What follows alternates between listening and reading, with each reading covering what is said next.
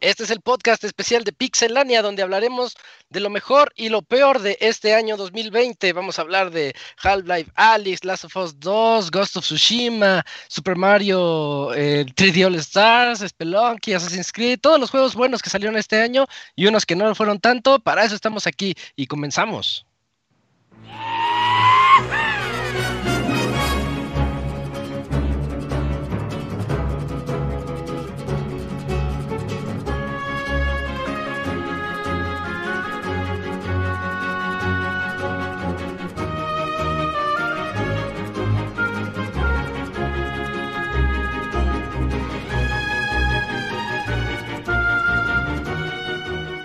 Una nueva emisión del podcast de Pixelania ya está aquí. Pónganse cómodos Pixebanda porque damos inicio al Pixe Podcast con la mejor información del mundo de los videojuegos. Quédense y diviértanse con nosotros.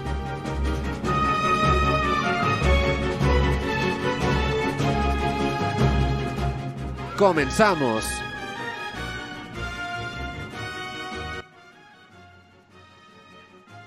Muy buenas noches a todos nuestros escuchas. Este es el podcast especial con lo mejor y lo peor del 2020, en donde vamos a hablar casi casi de lo mejor del 2020, los juegos que más marcaron nuestras vidas en este año. Y pues para eso estamos pues, casi casi eh, casa llena, así que voy a empezar a presentar aquí a mis amiguitos. Soy Isaac y voy a estar con ellos yo creo que tres horas hablando de lo mejor de este año. Vamos a ver qué tal se desenvuelve este programa. Comenzando con el Camps. Hola Camps, buenas noches. ¿Qué onda Isaac? ¿Qué tal? Pues, pues todo bien, ya se siente un poco de nostalgia porque es el último programa en vivo que tenemos del Pixel Podcast y ya para hacer la temporada y qué mejor manera con este recuento, recuento del polémico 2020, pero creo que en videojuegos haciendo ahorita revisión de los juegos estuvo bastante movido, ¿eh? Pues sí, sí, efectivamente viendo nuestra, nuestro script, eh, sí, tenemos muchos juegos de los que vamos a hablar ahorita. Eh, también nos está acompañando aquí el Eugene. Eugene, ¿cómo estás? Buenas noches. ¿Qué onda, Isaac? Muy bien, buenas noches. Y pues igual, casi casi lo que dijo el Camuy, pues sí es... Eh, da un poquito de tristeza, es nuestro último programa, el último del año. Se ya se ya las últimas dos semanas que pues en realidad la contaríamos como una muy larga, se empezó a sentir en el trabajo, no pasó nada de nada. este, de, hecho, hasta los fíjate que dije, voy a mandar un, un correo desde muy temprano para que me pelen, porque sé que pues no va a estar muy movida la cosa. Lo mandé desde las 9 de la mañana y no me respondieron, güey. Entonces, pues sí, ya todos se está valiendo, ya todos están descansando. Pero eh, yo creo que sí, buen programa de los que más me gusta, porque pues hablamos de lo... Es, es el programa en el que todos nos sorprendemos de cómo le hace Isaac para jugar tanto. Entonces, pues sí. ahorita al final les digo cuáles no jugué. Eh, también tenemos aquí acompañándonos al Pastra. Pastra, ¿cómo estás? Buenas noches, ¿ya listo? Hola, ¿qué onda? Bien, bien, Isaac. Este, ya listo también aquí. Eh, sí, la verdad es que yo también me quedé sorprendido ahorita con la lista de juegos. Dije, bueno, 2020, ¿qué tal estuvo? Pero sí tenemos, sí tenemos una buena listota de, juegos. Entonces, pues a ver qué tal se pone. Sí, son un montón, un montón. A ver si estamos aquí esas tres horas o a lo mejor un poquitito más, pero pues a, a darle, ¿no? De una vez. Perfecto. Y también aquí está el Pixemoy acompañándonos. ¿Qué vales, qué vales, Moy? Sí, qué vales, qué vales. Ya en realidad, pues ya la recta final, a un par de semanas que se acaba este año. Y sí, como dices, pensamos, nada, pues igual y no salió tanto. Y ahorita estábamos viendo la lista y, ay, güey, sí son un, un buen, a ver a qué hora acabamos. Ojalá que no muy noche. Pero sí, para que se entretengan un rato, lo que les platicamos cómo va a estar toda la cosa. Muy bien, y también aquí por último y no menos importante está el Robert. Robert, ¿cómo estás? ¿Cómo te va? Buenas noches. ¿Qué estás? Muy bien, un saludo a los escucha. Pues sí, último podcast del 2020 y esperemos que el 2021 nos vaya mejor. Mucho mejor, muchísimo mejor todavía de lo que nos fue este año. Y sí, hubo jueguitos de los que hay que hablar. Casi siempre ponemos lo mejor porque ya no hay tiempo para hablar de lo de lo peor, pero ahí tomaremos algunos casos extraordinarios. Y a lo mejor rifamos boletos para la Pixie Posada 2020, quién sabe, no sé. Puede ser. que para el cine. Para el cine. Ándale, para el cine, órale. Váyanse al cine. No, quieren. imagínate este año, año. qué bueno que no regalamos boletos para el cine, güey. Así. Me dio COVID por su culpa. Ay, cabrón, no. Sí, pues. tremenda demanda. Ajá, güey, así. Estos Sí. me regalaron un boleto. Y... Peor a los que ahorita están en rojo, ¿no? Es así de. "Uh, ya me- Estoy en rojo, demonio. Ajá, güey. Esas son todas las voces que vamos a escuchar a lo largo de este podcast especial. Mejor vámonos de una vez a hablar de los juegos, porque como dijimos, son un buen. ¡Vamos!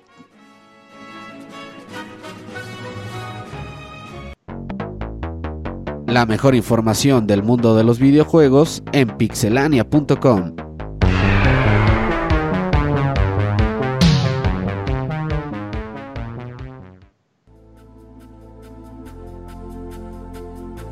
Ya vamos a comenzar y comenzamos yo creo que con el Robert. Platícanos Robert, 14 de febrero, que sí hubo por ahí un lanzamiento. Al final, al final dejamos los, las menciones honoríficas. Tengo un 3 que decir. Eh, pero el 14 de febrero comenzamos con Dreams, un juego que era muy esperado por los de Media Molecule. Sí, era Día del Amor y la Amistad. Todo el mundo era feliz todavía. Y bueno, pues salió. Eh, Dreams. no sabíamos lo que nos esperaba. No sabías lo que nos iba a pasar, güey. pues total que salió Dreams, este juego de Media Molecule que pues ya tenía años y años retrasado y que nos prometían que íbamos a poder hacer nuestro propio videojuego. Y salió y que la verdad se quedó pues un poco, o se ha quedado un poco en el olvido. Hace un par de semanas volví a entrar el juego a ver cómo iba el avance con los proyectos de la comunidad y todo eso. Y la verdad es que volví a ver muchos de las mismas cosas que estaban desde el inicio. Entonces, pues me dio tristeza. La verdad es que es un motor, o un, sí, es un motor de creación de videojuegos bastante potente. Pero pues que a sus veces está bien cabrón de aprender, ¿no? O sea, si realmente Debería haber quieres... certificaciones para Dreams. Ajá, ya debe de haber en Udemy cursos, güey, para Ah, desarrollar videojuegos en Dreams. O sea, la verdad es que puedes hacer cosas bien chonchas, pero que la verdad ocupas horas y horas de estar eh, investigando, viendo tutoriales. Quizás el control no es tan apto para eh, mover todo eso. Quizás a lo mejor que sea compatible con el mouse y un teclado podría ayudar un poquito. Pero que por otro lado, aquellos que todavía tengan interés en desarrollo de videojuegos, RIMS es una buena oportunidad. Por 800 pesos pueden tener un motor gráfico, bueno, un motor generador de videojuegos bastante extenso. Pero aqu- aquellos que digan, pues yo nada más quiero ver qué proyectos han hecho la gente y a ver qué bajo, pues se van a encontrar bien poquitas cosas. Y la mayoría de esas cosas son demos de un minuto que no, pues que dices, ay güey, ya se acabó. No es como en New Super Mario, bueno, en Super Mario Maker que pues empieza un nivel y tiene un principio y un final, aunque el nivel dure 5 segundos, aquí no es. Pues yo hice que un monito saltara y lo subo a internet y dices, ah, nomás el monito salta. Y ya, güey, es todo lo que hace, sí, güey, es todo lo que hace. Ah, no, pues... Ese es su truco. Ajá, entonces ahí se van a decepcionar, pero ustedes que tienen 15, 16 años o que dicen, quiero ver cómo es la pues la experiencia de hacer un videojuego en Dreams, lo van a tener por 800 pesos y obviamente muchas horas de tutoriales y aprendizaje. Excelente. Sí, bueno, pues que decías, este, pues sí es como un símil ahí de Super Mario Maker en algunos puntillos y sobre todo como que en esta cuestión a lo mejor del control que pudiera no ser eh, como eh, 100% accesible, digamos, a todos, ¿no? O sea, si nada más tienes un control y a lo mejor no tienes chance de, de meterle el mouse, el teclado y todo lo demás, pues sí es, es difícil estar ahí creando los mapas. Justo también como lo que de repente sucedió con Super Mario Maker 2, que, este, pues, o sea, no, no te ofrecía en ningún momento eh, la facilidad para crear mapas como con, la, con, con el gamepad de- del Wii U. Y de hecho, o sea, era como difícil a lo mejor crear este mapa si no tienes un stylus y todo lo demás, ¿no? Entonces, en este aspecto, no sé, a lo mejor eso pudo haber servido para que se diluyera un poquito así como que esa popularidad del, del Dreams. Eh, Bueno, eso y a lo mejor lo que después nos sucedió este, en el mundo, ¿no? Este, que a lo mejor ya tenemos otras preocupaciones. Y este, pues nada, así se me hace a mí un proyecto bastante interesante. De repente sí hay algunas cosas que se vuelven populares y más recientemente como que se volvió popular algunos demos por ahí como que hacían este, la, la comparativa, ¿no? Que decían un jugador con un control, ¿no? Y aparece a, este, así como se ve bien, bien, bien chido, unos tornados, no sé si ese video lo vieron por ahí, Ah, unos tornados que se veían súper padres, y ya pone así, empresa multimillonaria y salía Cy- Cyberpunk, ¿no? Ahí con, este, pues los errores que tenía. Pero sí, este, pues muy interesante, lástima que se haya diluido ahí ese, ese proyecto, pero bueno, sí, sí, este, tiene como herramientas ahí de creación de videojuegos y pudiera servir a lo mejor como una ventana de iniciación, ¿no? Para, para cualquier persona que esté interesado en, en, en desarrollo. Así es. Eh, ya antes de pasar al, al siguiente juego, nada más quisiera preguntarles algo. ¿Ustedes creen que si el juego hubiera salido después, o sea, a media pandemia, ¿le hubiera ido mejor? Yo no, No, sé, no. yo siento que a lo mejor, ¿por, por qué no? ¿Por qué no saber que tienes la posibilidad de hacer un montón de creaciones desde casa? Y así cuando todo estaba cerrado. No sé, me da la impresión de que podría ser. No, yo creo que este juego, su destino era fallar, simple y sencillamente. Bueno, es que tú, tú fuiste el que lo, el que lo Por- reseñó porque, aquí. ¿sabes qué? Yo creo que si hubiera sido el social media más pesado de... Miren lo que puedo, pude hacer en Rims de volada. Y empiezas a ver cositas divertidas y la gente empieza a subir sus... Por ejemplo, ya, ya ves que sale Super Mario Maker y el primer día ves cientos de videos de gente haciendo sus niveles o pasando niveles bien locos. Ah, sí, sí, claro. Y, Y, y la verdad es que dices, ah, la verga, pues tengo que tener este juego ya. eso no pasó en Y, Dreams. y en Rims no pasó, güey. Bueno, tienes razón. Independientemente del día que salga, no. Su destino sí, sí era muy complicado, la verdad.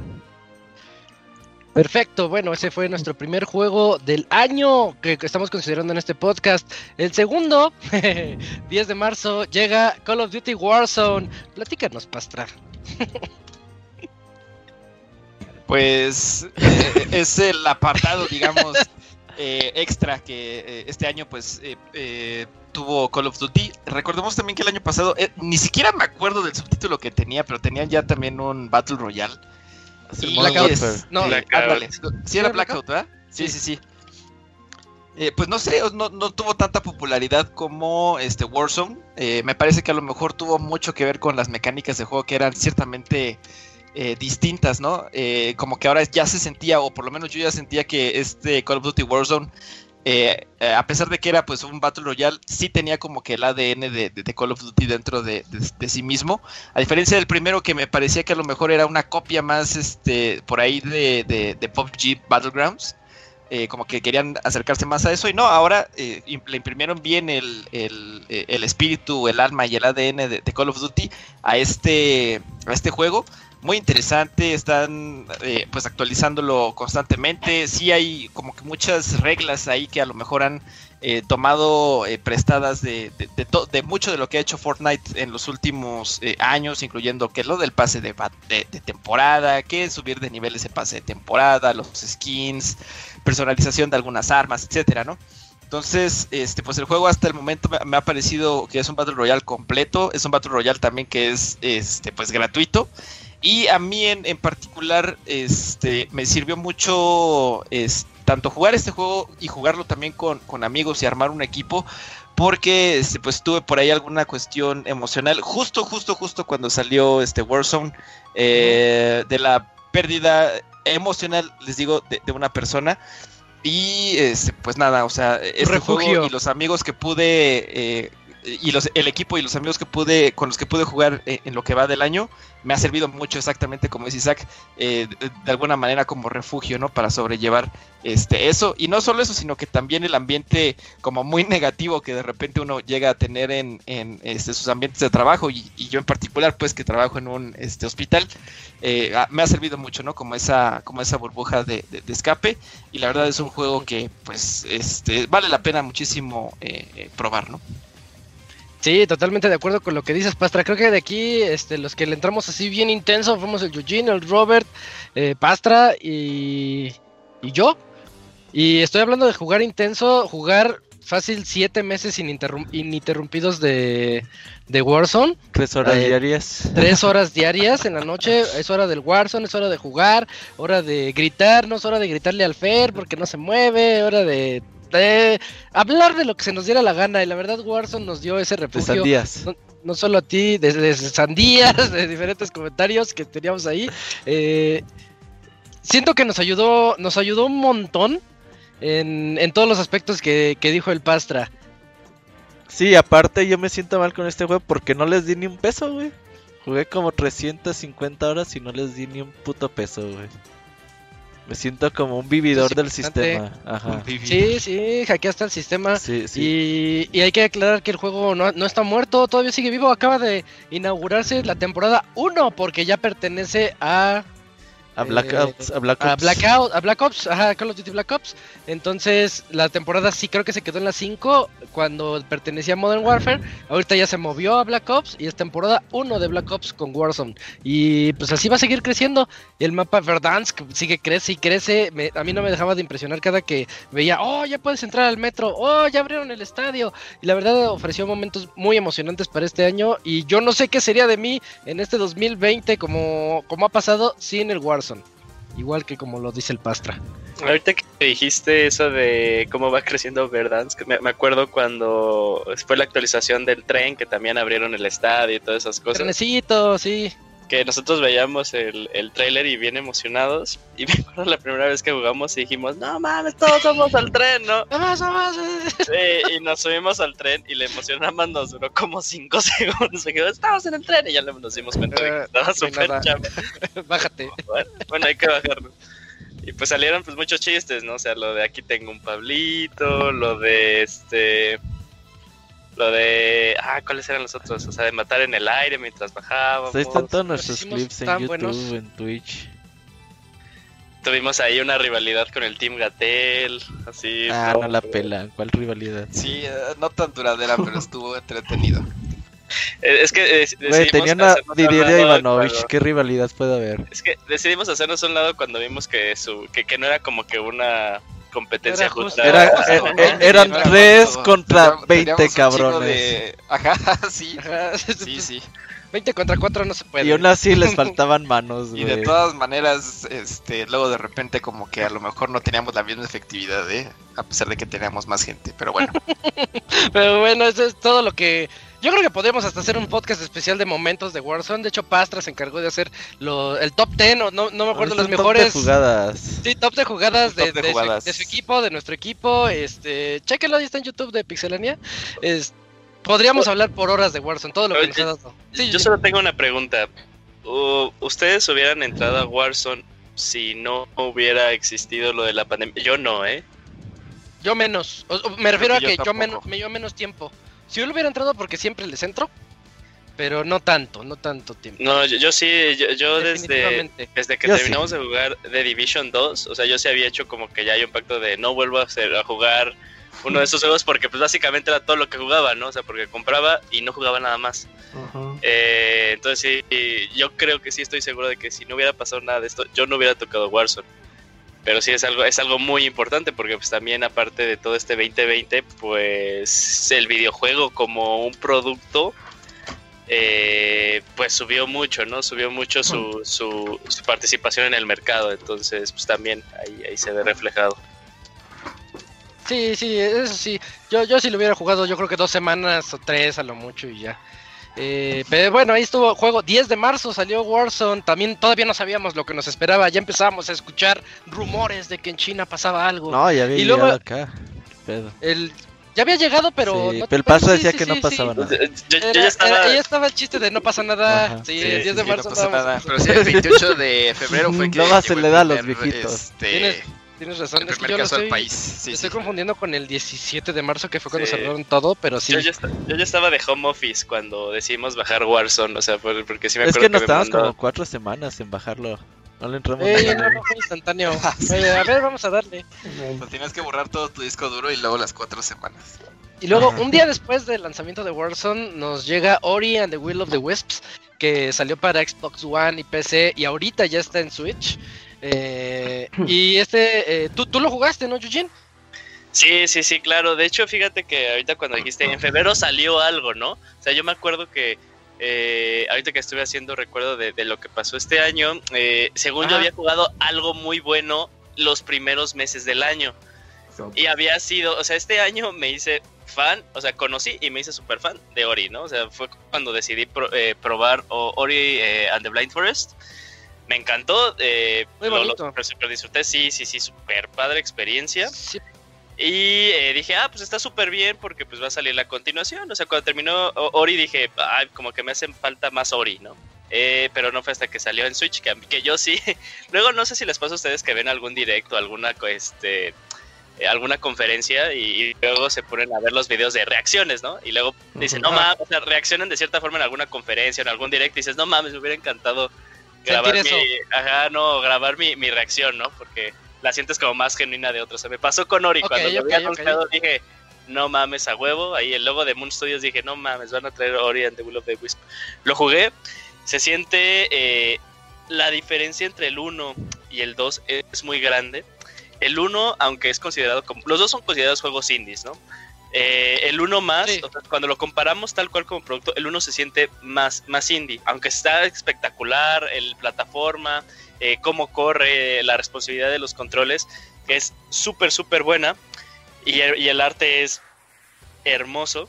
Cuando nos vamos al 2, aunque sigue siendo considerado indie, ves ese, esa explosión, ¿no? Esa explosión de lo que pudo traer Ori. Eh, obviamente de un juego que creo que Isaac también jugó este año el 1, de un juego que te dura 5 horas, creo que les había hecho Así es. está 5 horas, lo cuatriplicaron, ¿no? Ahora es un juego de 20 horas mínimo, ¿no? Si no, no quieres eh, hacerle eh, el 100%. Eh, un juego que tal vez no es en cierto eh, en cierta medida un, un Metroidvania, pero agarra de muchos de muchos géneros. Expandieron muchas cosas, expandieron cómo tú te haces, cómo tú te mueves a través del mapa, cómo tú incluso haces eh, la batalla, o sea, la batalla le abrieron un montón. Y también esas escenas súper épicas, ¿no? Que eran las clásicas escenas de Ori, la que eh, en el primero en el que te perseguían, aquí las volvieron a traer porque era una parte muy padre del juego. Las volvieron a traer y las hicieron mucho más grandes, ¿no? Eh, súper recomendable la versión de Switch, uno de los denominados ports imposibles, que está muy bueno que se echen ahí el video de, de Digital Foundry, está muy padre, es como que un gran documental porque sí, tuvo, tuvo, tuvo que hacerse un gran, gran, gran trabajo para traerlo, pero también, si eres eh, usuario de Game Pass, ahí están los dos juegos, no puedes perderte. Y de hecho, cuando salió el Series X, bajé Ori and the Will of the Wisp y no inventes, o sea, si tiene un Series X o lo puedes jugar en PC y a specs altos, se ve hermoso el juego, o sea, se ve súper, súper, súper padre. Eh, sí, yo de por sí estaba sorprendido cuando lo veía en Switch, ¿no? O sea, hice el salto al otro y dije, no inventes, o sea, este juego se ve Ah. hermoso. Yo personalmente recomendaría que sí terminen el 1, porque, o sea, tal cual, del 2, pues está ligado inmediatamente. No es a fuerza, pero eh, como que les da más contexto, ¿no? Y, cierto personaje en el que gira pues, en torno a la historia eh, se vuelve incluso para el jugador pues, más personal. Entonces, o sea, le, da más peso a la historia. Yo lo recomendaría, no es necesario. Eh, y pues ya, o sea, excelente juego. Para mí es de los, de los puntos muy altos que salieron en juegos este 2020. Perfecto. De hecho, sí, yo también jugué el 1 para prepararme para el 2. Y en eso que me llega la reseña del siguiente juego. Y dije, y, y ya, se me pasó, pero un día, un día le entraré. Eh, excelente, eh, reseñado por Hugo, por Hugo aquí en, en Pixelania, me acuerdo. Eh, Lugis. Lugis. Eh, pues el juego del que les estoy hablando, que me llegó la reseña, ya no puedo entrarle a Ori and the Will of the Wisps, fue Neo 2. Neo 2 salió el 13 de marzo y tuvimos la oportunidad de reseñarlo aquí. Eh, un juego que crece todo lo del primer título, pero exponencialmente. O sea, no lo duplica ni lo triplica. el primer juego te lo acabas yo creo que en unas 20 horas. No, ya no me acuerdo mucho, pero creo que en unas 20, 25 horas yo creo que sí te lo puedes andar echando. El Neo 2 yo creo que te lo acabas en unas 100, más o menos. Eh, y, y son 100 horas de, de encontrar nuevos niveles, cómo se, eh, eh, nuevos jefes, o sea, con lo bueno y lo malo que esto trae, porque sí hay niveles que se vuelven repetitivos, sí hay misiones secundarias que dices, ay, ya está tediosa esta, sí hay veces que quieres avanzar en la historia y no tienes el nivel suficiente, entonces tienes que levelear haciendo misiones secundarias y eso lo vuelve a mi, parecer un poquito tedioso a la larga, pero de que lo creció exponencialmente, eso lo hizo. Y además ya tiene tres DLCs súper chonchos para todos los que quieran ahí dedicarle 150 horas. Y además los DLCs tienen armas diferentes que te permiten desde, si quieres iniciar el juego con el arma nueva, de esos tipos como de garras estilo Wolverine, por ejemplo, eh, lo puedes hacer. eh, y le da demasiada variedad al estilo de juego. a ver, porque puedes elegir, no, no recuerdo, como unas 8 o 10 armas diferentes en el título y cada una va a tener algo diferente. eh, te peleas contra los yokai, te peleas contra el mundo de los vivos. No, es todo un es todo un paquete en un videojuego. Si no si no saben qué jugar y les gustan los juegos tipo Souls, yo les recomiendo mucho Neo 2 porque les va a dar 100 horas si, si están dispuestos a, a gastárselas en él, les va a dar fácil unas 100 horas para terminarlo y sus DLCs ya están ahí. Y vale 500 pesitos. Y está bien Sí, barato, sí. sí. Ya, Ya- bajó muy rápido. Ya bajó, ya bajó mucho de precio. Sí, es que era de esperarse, como que lo, lo sobreexplotaron mucho. Me preocupa un poco eso para el Neo Ujú. 3, porque siendo así totalmente honesto, yo no le quiero entrar a un Neo 3 ahorita, pero a lo mejor en unos dos años sí, quién sabe. Pues ah, recuerden que el próximo año sale la- las versiones remasterizadas en un combo que va a incluir Oh, sí. Neo 1 y 2 en, en PC y en consolas ya nuevas. Entonces, si todavía no le he entrado por alguna razón y se quieren esperar un ratito, pues aprovechen esas versiones. Ese es buen momento para entrarle, sí, sí es cierto, creo que sale por ahí de marzo o abril, ¿no? Ajá, más o menos, sí. sí, sí Más o en menos, sí. Primeros meses del año, sí. Muy bien, bueno, pues ese fue Neo 2 para el Play 4. Y hablando de otras cosas, unas cosas más alegres, el que para muchos va a ser el juego del año y del que Kamui eh, acumuló como 200 horas o más. Ah, ya lleva como 3000 horas. ya lleva güey. más, ya lleva más. ¿verdad? Pero las registradas ahí en su cuenta de Switch son como Ah, 200 tiene, horas. Tiene. O sea, Switch, quién sabe, Switch quién sabe la, la cuenta que no nos quiso compartir. Sí. Platícanos, Camps, Animal Crossing, New Horizons. Pues 20 sí, de marzo. Así es, pues ya por fin en, en marzo de este año salió Animal Crossing New Horizons, el cual se había prometido el año pasado, pero se postergó. Y pues llegó en un momento, pues yo creo que clave también para, para esta nueva entrega con todo lo que ha ocurrido en, en este año. Pues mucha gente pues le entró de alguna manera para conocer la Animal Crossing ya en su versión de, de Switch, que pues eh, después de 3DS eh, no había llegado una entrega formal en consola HD de Nintendo, pues, porque en Wii U pues de plano no pegó, así que pues en Switch era buen momento. Y este juego pues ya agregaba, bueno, te cambiaba el, entorno y pues ahora te, se desarrolla todo en una isla y pues la base sigue siendo la misma, ¿no? Tienes que llegar, eh, hacerte cargo de tu casa junto con otras tareas ajenas a las tuyas, pues para que vayas teniendo ese sentido de, de progreso eh, durante tus horas de juego. Y pues en lo personal creo que esta entrega no es la mejor de la serie. Yo pienso que la de 3DS es la, la mejor al día de hoy. Y esta versión de New Horizons creo que ya se volvió más un, pues, un servicio. Porque el juego te lo van desbloqueando conforme va pasando el tiempo, ¿no? Ciertos eventos o personajes. No eh, tienes que esperar hasta que, pues, vía internet, pues, te den acceso a estos eventos. Comparado con las entregas anteriores, que ya estaba todo ahí, ¿no?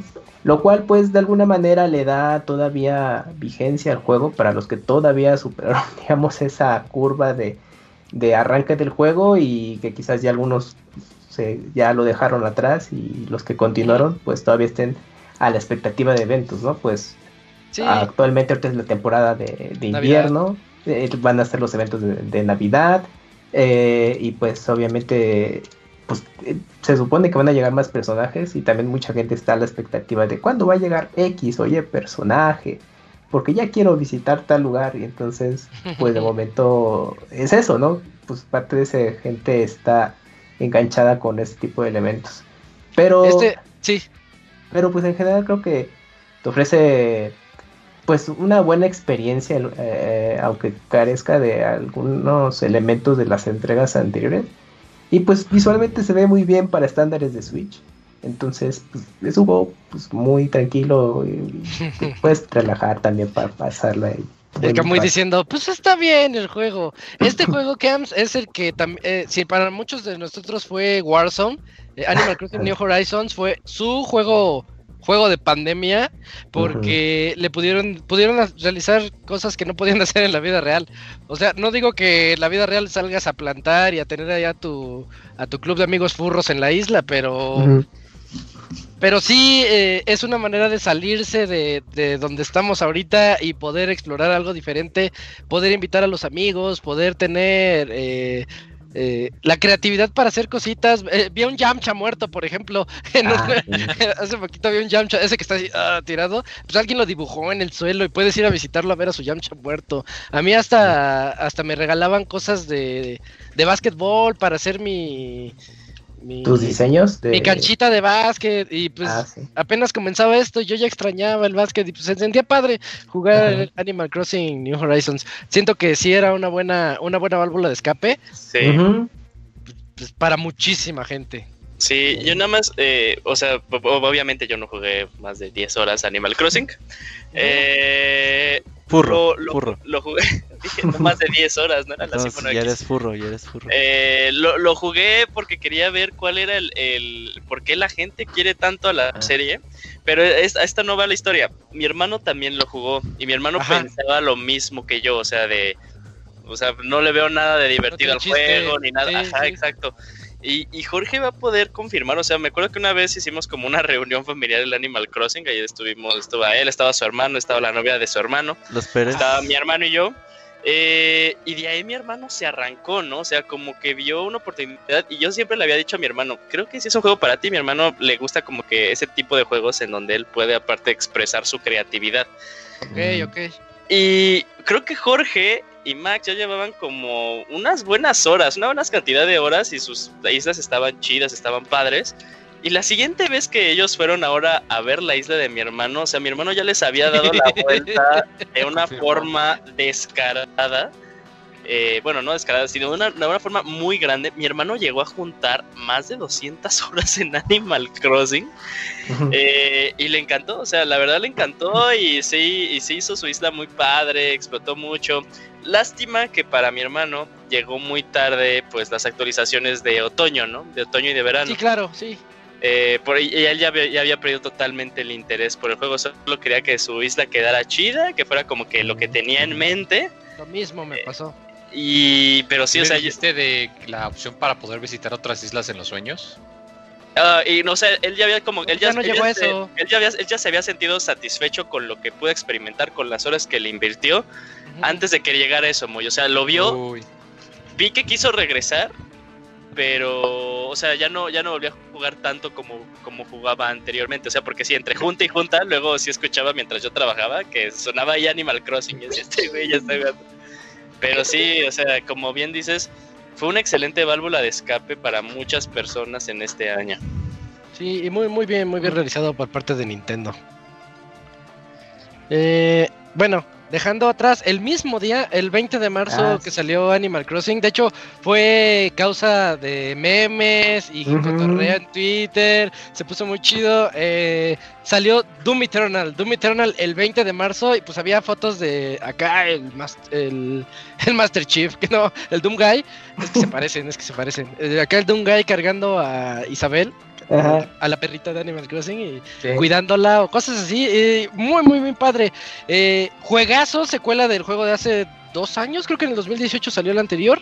Eh, 16. eh, 16, no manches, ¿en serio sí. tanto? Porque así lo Oh, catalogaban. Doom ok. 2016. Ok, ok. Bueno, pero Doom Eternal vino, vino a rockear, Pastra. Sí, el juego era algo que ya estábamos esperando. No sé si fue anunciado por ahí en 2018, este, nada más así como con algunas imágenes de cómo iba a estar el infierno y demás. Y yo, yo sí lo estuve esperando así con muchísimas, Sí, claro. muchísimas ansias. Eh, ya que salió, pues no podía este, pues, dejar de, de- de jugarlo. El gameplay era un poquito distinto al Doom 2016. eh, se me hizo que era más eh, dinámico y también este, pues, con el uso de los recursos que tienes, Más eh, más inteligente, me parece. Tenía más plataformas. Ah, y también, eh, ajá, Sí. sí, en términos generales también tenía más plataformas. Doom Guy también añadieron más este, movimientos, eh, así como un dash, puede escalar paredes, varias cosillas por ahí que, le añadieron para también eh, aumentar como que esa parte de la exploración por plataformas. Y eh, también en general como que algunos de los objetos y de los enemigos le dieron un aspecto no retro, pero sí que este, evocaban muchísimo el, aspecto original que tenían los enemigos en, los juegos de- de 1993, ¿no? Este, a, a- a comparación del juego del 2016, que, este, por ejemplo, el Cyber Demon no se parece mucho al, al, al Cyber Demon de, de los juegos de, de- de los 90, ¿no? No, Pero no. sí es un juego muy, muy, muy, muy bueno en todos los aspectos.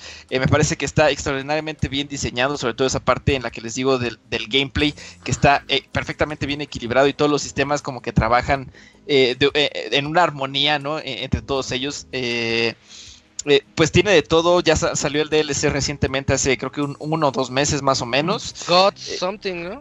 Este es el... Ay, no me acuerdo, ahorita, ahorita si no les busco el nombre. dioses, algo así, algo Pero así se los dioses antiguos, creo que se llama Ancient Ah, Gods. ok, creo ok, que es el, nombre. Este, que también añade algunos mapas que son, este, pues arenas de enemigos un poquito más difíciles, inclusive que cualquiera de las otras arenas de, de, de, pues de toda la campaña, ¿no? Del juego, eh, del juego base.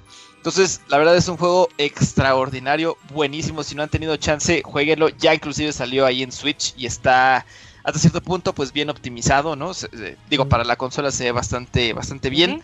Sí. Y este, pues no sé ustedes si lo pudieron jugar, pero este juego, uff, no, se me hizo a mí extraordinario. Yo soy súper fan de Doom prácticamente desde que empecé a, a jugar videojuegos en los noventas. Sí, yo, yo también, yo igualito, yo me acuerdo del Lead Behold y del IDDQD Forever. Sí, sí, sí, es que ese era el juego de nuestras infancias. Eh, a mí lo que me encanta de Doom Eternal es la exploración que le metieron. Los mapas están demasiado bien diseñados. o sea, estás viendo el mundo, la Tierra que ya, ya valió, ya, ya fue invadida por todos estos demonios y ves edificios derrumbados, pero también con lava saliendo por así, por las ventanas. Eh, el diseño de los enemigos fue un poquito, como tú lo dijiste, un poquito diferente al del Doom anterior incluso.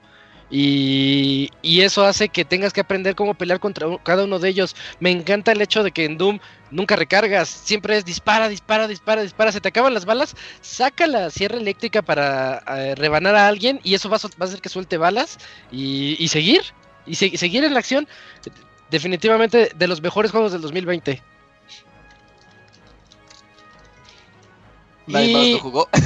Creo, creo que no, ok. pues es que creo que aquí los, los fans de Doom somos nosotros. Sí, yo creo que nada más. Sí lo jugué, Y- pero pues no le puedo añadir nada más. O sea, por ejemplo, eh, compré al mismo tiempo Doom y Animal Crossing y obviamente pues terminé jugando Sí, Doom. a jugar Animal Uy, tú sí Crossing. aplicaste el meme. No, me, te terminé jugando Doom, pero pues sí, excelente juego, la verdad, eh. Muy difícil, fue la chingada.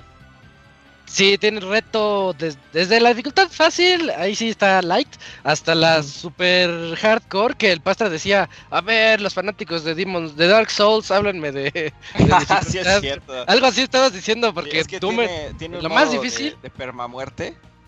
Entonces, si, si te matan una Ah, vez, o sea, sí, es la dificultad pesadilla. Es que tiene vidas, tiene vidas Doom Eternal. Ajá. Le metieron eso, no me acordaba. Entonces, eh, o sea, es la dificultad más difícil y además añaden este permamuerte. Entonces, si, si te mueres una sola vez, se acaba tu progreso y tienes que volver a iniciar desde, desde cero. Entonces, ese, ese modo sí es una mamada, es como para los fans así como ultra hardcore. Sí, Y pues no, ahí está. para esos speedrunners locos también. Pero bueno, Doom, Doom Eternal llegó a hacer nuestras vidas más felices el 20 de marzo. Un juegazo, aquí lo tenemos contemplado como, como un ser- serio candidato a GOTY. Eh, y después de eso llega el 23 de marzo el que yo considero mi GOTY, eh, Half-Life Alyx para PC, eh, para puros dispositivos de realidad virtual en la computadora. Ese fue el punto malo. Porque no, no lo pudo experimentar más gente. Pero el hecho de poder jugar Half-Life Alyx, el hecho de poder jugar un Half-Life nuevo en el 2020, yo no les puedo decir lo que sentí al iniciarlo. La emoción, lo...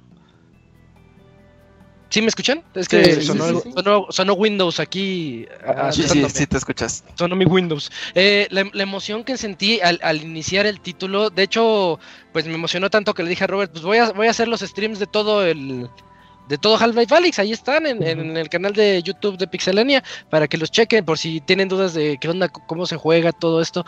Eh, las mecánicas que, que presenta. De hecho, cuando comienzas, me acuerdo que Julio puso en el chat, no inventes cómo se ve el mundo cuando te asomas, cuando inicias el título.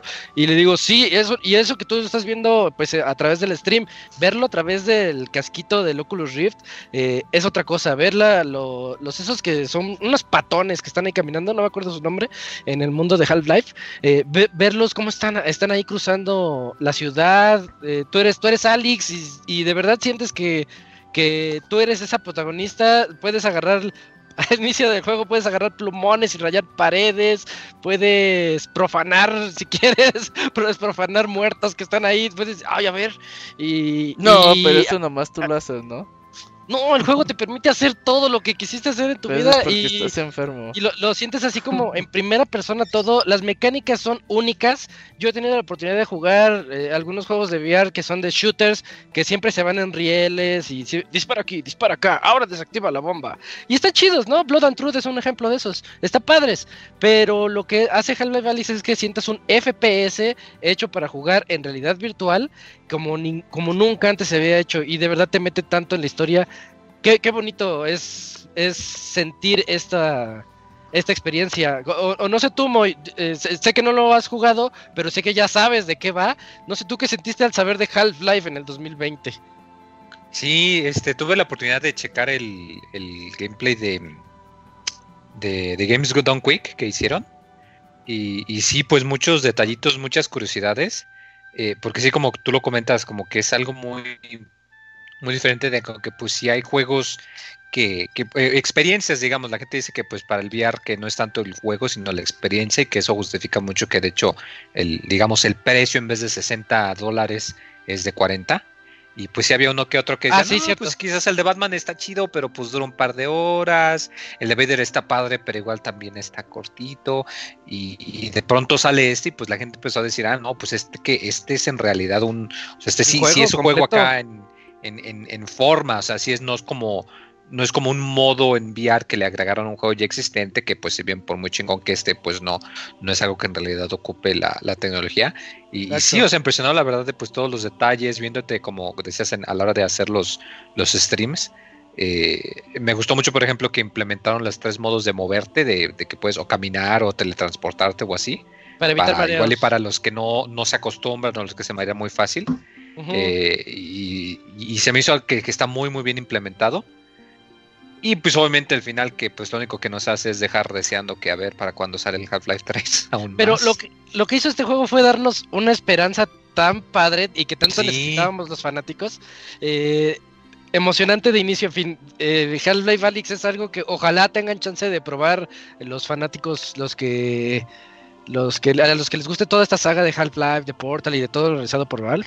eh, de verdad, chequenlo, chequen, chequen gameplays, al, menos emocionense tantito. Y pues la razón por la que yo me compré el de, el de VR, cuando supe que iba a salir Half-Life Alyx, que no me la creía, inmediatamente al día siguiente dije, tengo que comprarme eh, el Oculus Rift al menos para poderlo jugar. Pues hecho, dicho y hecho, porque no, no podía dejarlo pasar. Chéquenlo, chéquenlo. Half-Life Alyx salió el 23 de marzo, un juego que emocionó mucho a nosotros los fans. El 31 de marzo, eh, ah, este, este te toca a Timo, y el 31 de marzo salió Persona 5 Royal, un, un, una, no es reimaginación ni, ni es remake, pero es una readaptación, ¿cómo lo llamarías tú a Persona 5 Royal? Eh, fíjate que yo lo llamo más... ah, ¿Qué O sería? sea, ¿cómo como, una revisión. Una, una, una versión, sí, Ándale, una, una revisión. revisión, una versión definitiva, digamos, la versión completa, como quien dice. Sí, la versión Super Turbo, si les gustan los juegos de peleas. La versión G, si son fanáticos de La Monster versión Hunter. Super Saiyajin. La, la versión Gold, si les gusta Resident Evil. Bueno, ya. Este, sí, como lo comentas, pues un, un relanzamiento con, con el juego en sí, que, que pues la, la trama en general, pues la trama principal es la misma, los elementos están igual, pero tiene muchos cambios de chiquitos de calidad de vida que, que le agregan mucho. eh, habiendo yo de hecho jugado el, juego original, eh, y, y eh, lo vi, volví a, jugar, de hecho, como eh, un par de meses antes de que saliera este, Persona 5 Royal, empecé a jugar el Vanilla un par de meses antes como para refrescarme. Y, y aún a pesar de eso, los, los cambios que le hicieron son tan chiquitos, pero muy, muy significativos, como que cualquier detallito que la versión original tuviese, que por muy buena que fuera, pues tenía sus fallas aquí y allá, casi todas se las arreglaron. Eh, el, que te agreguen pues nuevas mecánicas de peleas, que te agreguen nuevas áreas, que te agreguen nuevas personas con las cuales puedes pasar un rato, que te incluyen de hecho pues eh, historia adicional también, contenido extra, que si bien lo único malo es que el, el- el calabozo extra digamos que está pues al final del juego, o sea que, que sí está muy feo eso de decir a alguien, sí, juégate 80 horas para que llegues al, al calabozo final, que está muy feo. Pero aún así, con todas las cambiecitos que le hicieron, eh, me, me pareció una, una muy, muy, muy buena entrega. eh, que pues da la prueba de que todavía hay, pues hay Persona 5 para un rato, tototote. Y, pues una excelente opción para pues los que no se, no se aventaron el, el juego principal. El, el juego normal cuando salió en su, en su época para Play 3 y Play 4, este pues solamente para Play 4. Ajá. Y, pues ahora con el anuncio de que la secuela, la de Strikers, va ahí en, en, febrero del próximo año, que ya tiene rato en Japón, pues esto me, me agrada incluso más, porque pues así la gente que esté relativamente fresca, bueno, este juego salió en, en marzo, ¿verdad? Pero entre comillas fresca, pues que puedan entrarle a esta otra. Y, y se me hace una de esas experiencias que se deben de jugar mucho, que, que aun si quizás la historia no, con- no convence a algunos tanto, tan solo por el lado de la estética, o sea, del lado del diseño de la interfaz, yo, yo pienso que hasta la fecha no hay ningún juego en ningún género que tenga una interfaz de usuario tan chingona como la de Persona 5.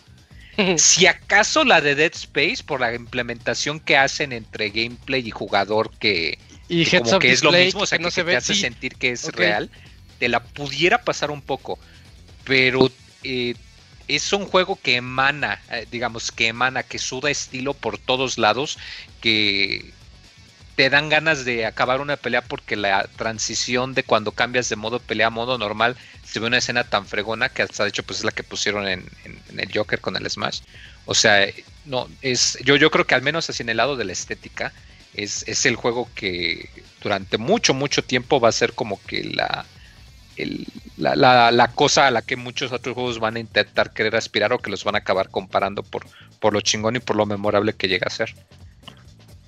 Perfecto. Y creo que es el mejor reseñado en Metacritic del año. Persona 5 Royal. Si no, el top 3, Sí, ¿no? Pero sí es de los mejores. mejor reseñados por Metacritic. Sí, sí, entonces este, todo, todo lo que dice Moy es cierto, bueno, pues porque él, él lo jugó, él sabe de lo que habla, él es fanático de todas las personas, de todas las personas y Shin Megami Tensei, así que, así que le sabe. Eh, después de Persona 5 Royal, el 3 de abril salió uno que yo creí que era del año pasado, como que mi año está todo movido, Resident Evil 3 Ujú. salió para PlayStation 4, Xbox One y PC el 3 de abril. Y creo que de aquí varios le entramos. Bueno, yo, yo sí le entré. Yo sí le El entré y Pastra sí lo lo, reseñó, ¿no? lo acabé. ¿Lo Sí, reseñaste tú, Pastra? Sí, yo lo reseñé. Ah, pues entonces cuéntanos sobre Resident 3. Pues nada, esta es una reversión, ¿no? Eh, En la misma línea, digamos, del remake de Resident Evil 2 El del 2. año pasado. Este, pero pues en esta ocasión ten- eh, Capcom pues nos dio la historia, digamos, del, del Nemesis en Resident Evil 3. Con algunos cambios que a lo mejor de repente no le gustaron a los fans este, en las mecánicas de juego, sobre todo como en la cuestión ahí de la toma de decisiones que tenías que hacer en el juego original eh, de PlayStation eh, que pues en este juego no, no existen, ¿no? Pero digamos que a cambio, este, pues obtenemos un juego eh, que ahora sí que eh, pone bien en su lugar donde está el canon, ¿no? Cómo sucedieron, digamos, las cosas. Y pues con el aspecto gráfico que nos da el RE Engine, que desde que salió en, en Resident Evil 7, eh, pues nos ha dado juegos que son visualmente este, pues bastante agradables, muy impresionantes.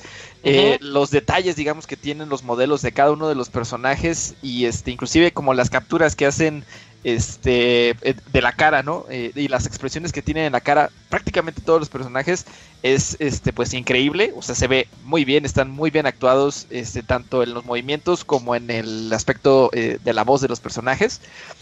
Y este, pues eh, en general el juego también estaba como, pu- pues de alguna manera similar al Resident Evil 3 o lo que sucedió eh, en ese entonces en los 90s, que el Resident 2 sí fue un juego como así completo, completo con, con, con C mayúscula.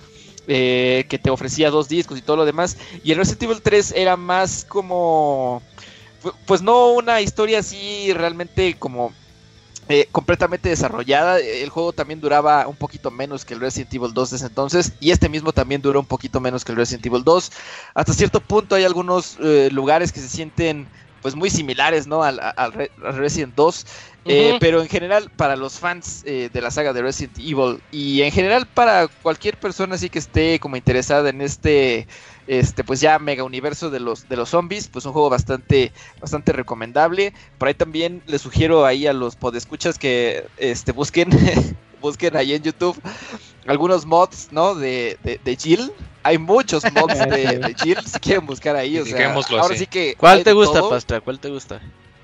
Pues no sé, hay, hay algunos por ahí en los que hacen que, que, que las curvas de Jill se vean muchísimo más grandes de lo que Pero- cuando son Jill juego sale base. Pero encuerada tipo, mo- tipo mona china, ¿eh? Así. Ándale, ajá, tipo mona china. sí.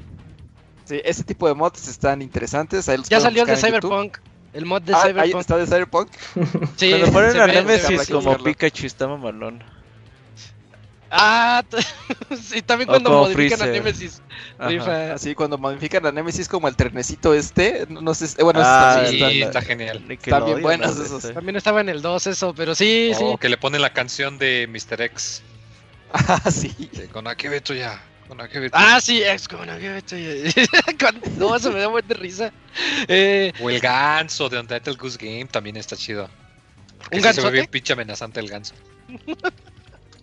El Resident 3, eh, yo, yo mi única queja que tengo contra este juego es de que todo fue regaladísimo. Como que Sí, fue, sí, lo, sí, lo sí. hicieron, lo hicieron así como tan continuista con el 2 que te decían, ahora tienes que encontrar la llave para abrir esta puerta y la llave estaba ahí al lado. O, o la, la respuesta al acertijo estaba literalmente atrasito, nada más volteabas y de ahí las estaba. Ándale, ahorita hablamos de eso. Ándale. Pero, pero en el Resident 3, eh, todo, Se todo te lo. Sí, fue demasiado. Y además el juego sí está. Pastra se vio muy benévolo con decir poquito. Poquito corto, porque está muy corto. Bueno, está Resident, muy corto. Resident 3 sí está muy, muy corto. Es un juego muy. Se ve que lo hicieron nada más para, para vender, pero, pero bien hecho, porque tiene ese aspecto gráfico del 2. Todos queríamos ver al Nemesis, todos queríamos ver qué onda con el Nemesis. Y su peor enemigo del 3 es que existió el 2. El 2. Sí, Igual que el en el 2. original, ¿no? Pero como Es el del que- original, el original también está Pero bien es que- corto. También pasó lo Es que el mismo que original salió en tiene 3, fans. era más corto, reutilizó Exacto. muchos assets. Y La gente se que quejaba de que era más fácil. Es lo mismo. Pero Sí, espérate ju- tantito, en el, en el, su obra. en el 2 no, no tenías a alguien tan invasivo como No. lo era Nemesis en el 3. El 3 de PlayStation era Nemesis, hasta era su subtítulo. Bueno, sí, Nemesis. sí, es cierto. Como que el Mr. X le quitó el. Y el Mr. X del remake eh, es un Nemesis. Entonces, Sí, cuando, sí. cuando te quieren presentar al, al Nemesis original en el 3, dices, ay, esto yo ya lo vi y de mejor manera en el juego anterior. Pinche fan de Dragon Ball Z. Ya Nos lo que ahorita quería comentar, ah, hubo una entrevista por ahí con los desarrolladores del 3. Eh, el juego, eh, tanto el 2 como el 3, el remake, empezaron el desarrollo prácticamente casi al, al mismo tiempo. Este, no, no recuerdo los nombres de los entrevistados, pero uno de ellos este, Creo que hace como mucho el, el énfasis en el que cuando ya vieron que había salido el Resident Evil 2 remake, eh, con el que no estaban, digamos, en contacto, eh, vieron las mecánicas que tenía el Mr. X y justo como dice este Isaac, o sea, que No. el desarrollador dijo, hoy y nemesizaron, así, Chin. nemesizaron a Ajá. Mr. X, ahora qué vamos a hacer nosotros, ¿no? Entonces, este, pues ahí como que sí, eh, eh, como dice eh, Isaac súper bien, ¿no? El peor enemigo de Resident Evil 3 Remake es Resident Evil 2 este, Remake, que es Sí. superior prácticamente en todos los aspectos, ¿no? Pero, pero bueno, el, el 3 también es bastante recomendable. Sí, sí, claro que sí. Y estamos en el 3 de abril. 3 de abril fue Resident 3. Luego, una semana después, el 10 de abril, salió la primera parte del tan esperado Final Fantasy VII Remake. Y digo primera parte porque agarraron el juego principal. Y yo creo que las primeras eh, ¿cu- cuán- ¿cuántas horas serían en el primer juego? ¿Qué les gusta? ¿Cuatro o cinco horas del Eran primer como juego? unas 5 a 6 Yo creo que había horas la, escuchado la que, sección de ajá, Midgar. cinco seis. Ándale, todo, Mid Eh, todo Midgar. Y, y eso, y eso es precisamente lo único que tomaron el Exacto. toda la sección, digamos, el episodio 1, porque era eso. O sea, en realidad la sección de Midgar era pues el equivalente al, al episodio 1, al disco 1. Ujú, Ujú. y, y, pues nos entregaron este, este remake que, que también te gustó bastante, muy, pero mucho. Sí, sí, digo, es muy bien sabido que eh, al ser yo, yo soy de los que prefieren los juegos de la vieja escuela, eh, que pues tenían su trama y toda la cosa.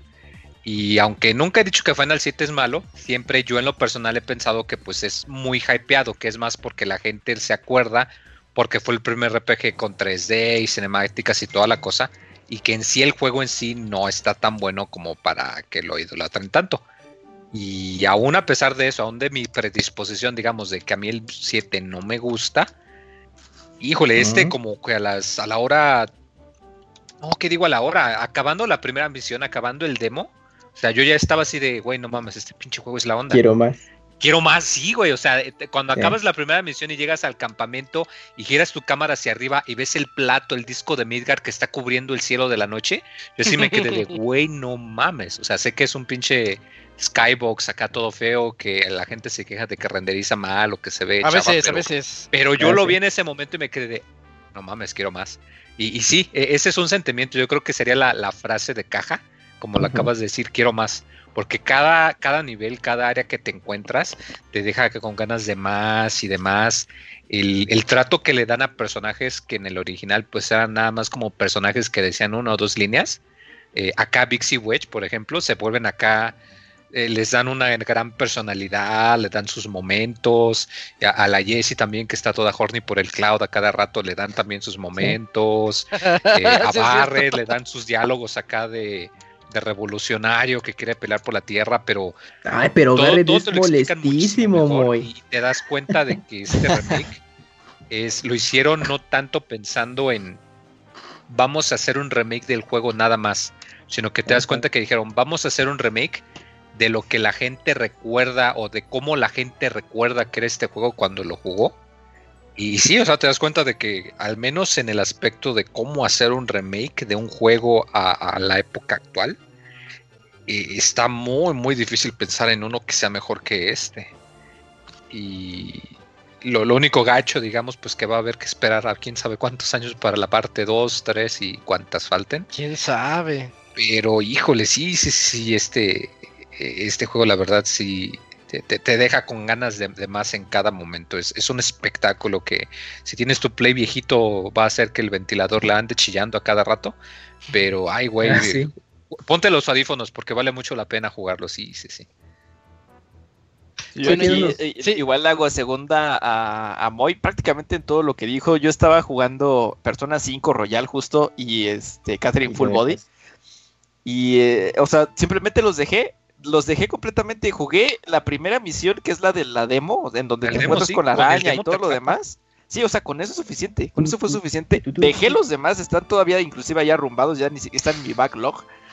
Pero me puse a jugar el Final Fantasy VII así, non-stop. Jugué creo que 35 horas, que es más o menos lo que te Sí, dura haciendo largo. todas las misiones este, secundarias. Ajá. Ajá. Híjole, pero es un juego. Yo, yo no jugué el Final Fantasy VII original. Este, pero esta cosa está Ah, así impresionante, está buenísima. Y si no fuera por The Last of Us 2, este hubiera sido eh, para mí el, el juego del año, güey. Sí, y, y lo mismo eh, también. Hasta este momento yo creo que no hay ningún otro remake que yo haya visto o que haya jugado que haya tratado con tanto cariño o con tanto amor este, a los personajes en que están dentro de su, de su franquicia como este que, que está aquí, ¿no? O sea, es, es- es un remake extraordinariamente bueno y este pues fue así un placer de pie a pa haber jugado esto el- eh, en el año. Eh, voy yo, voy yo, voy yo, voy yo. A ver, a ver, ¿qué? Este, bueno, igual, eh, algo que yo estoy muy impresionado de Final Fantasy VII Remake es que hace, qui- quiere hacer su propia parte, se quiere deslindar tal cual de Final Fantasy VII, dándole más eh, sabor, más contenido a todo este universo de que salió con todo el Final Fantasy VII original, la película Advent Children, eh, la misión en la que conoces a Zack. Se me fue el nombre del juego, ¿cómo se llama ese? Crisis Core. Crisis Core, gracias. Esa que, que está volviendo a empezar. Eh, sí, este, entonces es algo muy padre, o sea, porque si bien podrías eh, llevar el hilo de la historia, hay un momento en el que el juego te dice, yo voy a hacer lo mío, y para eso sí, espérame a la segunda parte, ¿no? En lo cual yo estoy súper, súper, súper, súper, súper impresionado. Eh, y dejando de un lado, eh, yo lo que me mantuvo ahí en el juego fue su modo de batalla. Eh, yo creo que el modo de batalla de Final Fantasy VII es una evolución muy interesante y muy divertida al género RPG. Sí, sí, tal cual, metiéndole un poquito más de acción, siendo, un action RPG. Aún así, dándole pues este aspecto táctico y hasta cierto punto que también puedes decir, ah, es como si estuviera jugando eh, pues un juego de, de RPG por turnos, ¿no? Entonces yo es lo que más le aplaudo a este juego, eh, esa decisión de dar una nueva propuesta de modo de batalla en un RPG que ahorita que, que- que lo que de los que yo he jugado es de los que más me ha interesado y eso que yo soy como que muy defensor de que lo- el modo de batalla que más me divierte de un RPG es como los de Xenoblade, pero no, o sea, ahora el que de los que más me impresionó y más me divierten es el Final Fantasy Fíjate, VII. Fíjate, Eugene, ahí es donde yo estaba en contra, creo que lo dije en la reseña, que yo siento que al Final Fantasy VII Remake lo xenobladearon con su modo de pelea y además le agregaron eso de pseudo batalla de turnos que tiene que pues a mí a mí en lo particular no me no me alcanzó a atrapar y se me hace bien chistoso nuestros puntos de vista tan tan tan diferentes porque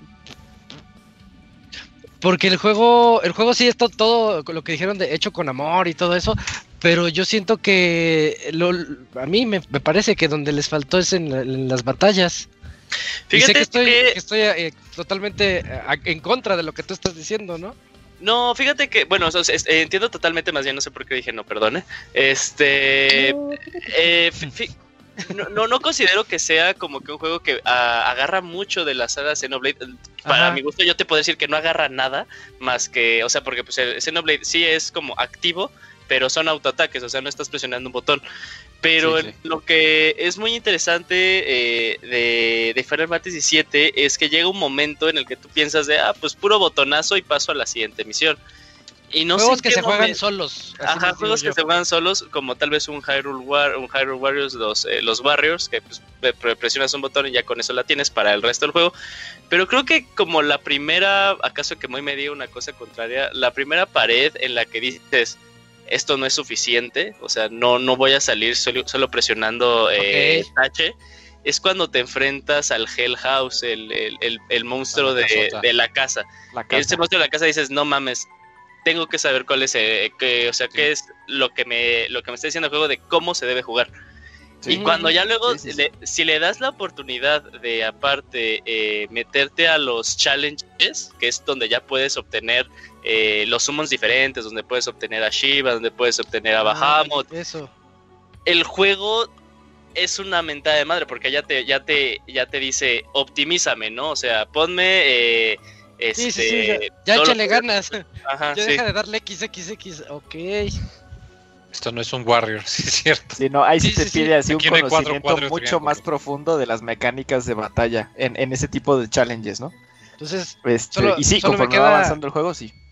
Se pone más difícil. a mí solo me queda prometerles que me lo voy a acabar. Me lo voy a acabar para, para entender todo eso que ustedes están diciendo y, y callar al Isaac del 2020 y decir, no, sí está bueno. Porque pues, es uno que dejé a medias. Ajá, Sí, es, es difícil. Para ver qué tan bonito se ve. Es, es difícil. No, yo, yo- yo creo que los backgrounds van a seguir siendo un JPG muy. Es, ni en Play 5 le hace el paro.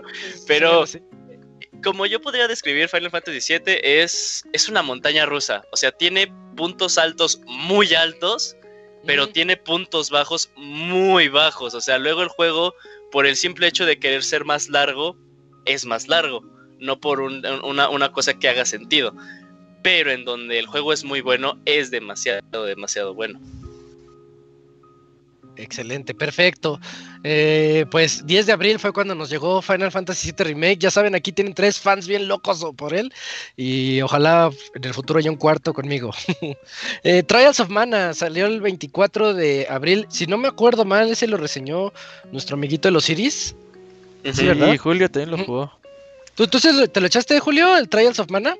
Fíjate que es uno que ahí tengo eh, detenido en el back. Lo comencé, pero obviamente como un buen, un, un buen RPG. Cuando hagas un RPG por meses, lo tienes que volver a comenzar. Pero es porque Sí. había jugado, eh, me eché la colección of Mana, el Trials of Mana. eh, pero sí puedo decir como que qué había de diferente, ¿no? O sea, eh, eh, obviamente el, el aspecto, el aspecto gráfico, pues es una cosa súper obvia por decir. Eh, me encanta lo que hicieron con el juego. Eh, la verdad, en cuanto al modo de batalla, los Mana siempre ha sido un juego de, eh, de RPG de acción muy activo. La verdad, como que la decisión de poder al inicio elegir como qué historia iniciar y quiénes van a ser tus teammates hace que el juego tenga una rejugabilidad muy alta y es muy estilo Chrono Trigger, o sea, lo que voy es que no, no me refiero a tal vez a calidad ni a historia, ¿no? Sino que Chrono Trigger eh, tiene eh, cuatro, cinco finales. Eh, pero eh, como, no- como es un juego RPG que no es muy largo, siempre te da chance de decir, ah, ok, ahora me voy por, la, por el otro, ¿no? No son juegos que dices un persona, ¿no? Que tal vez te lo tienes que acabar. Si quieres acabártelo tres veces, tienes prácticamente son 300 horas, ¿no? Eh, aquí sí es como es un juego súper sencillo, 15 horas, eh, una historia, porque puedes agarrar tu progreso y pasarlo a lo siguiente. Eh, y obviamente ya las demás historias son más sencillas, lo cual le da una rejugabilidad muy alta. La verdad, yo sí comparto con Osiris de que es un producto eh, de muy, muy, muy, muy buena, de muy buena calidad. Ahorita, eh, para bien o para mal, o sea, para mal porque pues, no hubo mucha gente que lo pudo jugar o experimentar. Ahorita está muy barato en cualquier plataforma que lo quieras encontrar. Y yo sí digo que sí es un juego que merece la pena ser experimentado. Y eh, pues, si tú eres del clan de Gerson, del clan de Kamui, de mi clan, de que pues te atraen mucho el monachinismo, la verdad el juego tiene un eye candy muy bueno, pero no quita de que la, la- seriedad del juego, o sea, la historia ahí está, eh, las mecánicas ahí están, eh, y la verdad eh, es un juego muy noble, y a noble me refiero a que no juega o, o no hace que desperdicies mucho tu tiempo, ¿no? Eh, no es así de que ah, pues tienes que farmear tantas cosas, si quieres eh, producir esta arma, si quieres producir esta armadura, todo está muy a tu mano, ¿no? No, no juega, no te pide de más de tu tiempo, sino es una muy buena experiencia y muy sencilla. Ah, perfecto, pues así breve, de todas maneras, pues ahí está la reseña de, de Osiris para que le echen un ojo. Yo me acuerdo que él habló muy bien de Trials of Mana también eh, y una excelente evolución de lo que son los juegos de, de Mana. Eh, el, el Día del Niño, 30 de abril, eh, el Día del Niño salió Streets of Rage 4. Un juegazo que nos hizo recordar, eh, pues, a mí en lo particular, más que recordarme los otros Streets of Rage, me recordó hasta los primeros Final Fights. Beat 'em up en dos dimensiones. Un sistema de combos muy divertido eh, que yo no recuerdo así en algún juego reciente de estos tipos, en donde tú puedes agarrar, y yo me acuerdo que me lo, yo me lo acabé en dos ses- sesiones con mi novia, la pasamos bien padre y le decía, ahí te va, porque estaba golpeando a alguien, elegía al Ken, al Ken viejito que sale ahí. ¿Al Ken barbudo? Sí, ese es Ken viejito que también tenía Shoryuken locos. Dije, ¿tiene Shoryuken locos? Ese es mío. Y golpeas a alguien en un rincón y cuando dices ahí te va porque puedes aventarlo del otro lado y si ahí está tu compañero, pa, pa, le puedes seguir con el combo y se pone muy, muy emocionante este juego, aunque sea tan cortito. Es muy cortito, pero muy bonito también, muy bien hecho. Pues, el, ¿tú el buen juego del año. Sí, el buen juego del año. Yo lo jugué con mi hermano. Eh, la verdad, muy divertido. eh, igual que tú, me, me la pasé muy bien. Y fíjate, aquí eh, otro juego que salió, tal vez muy grande de este mismo estilo, llamado Battletoads.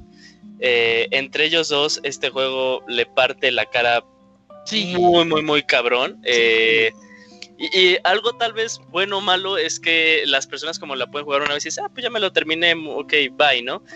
Y no es algo como que da mucho coraje porque aparte el juego no te da indicios de que la rejugabilidad va a hacer que desbloquees un chingo de personajes, un chingo.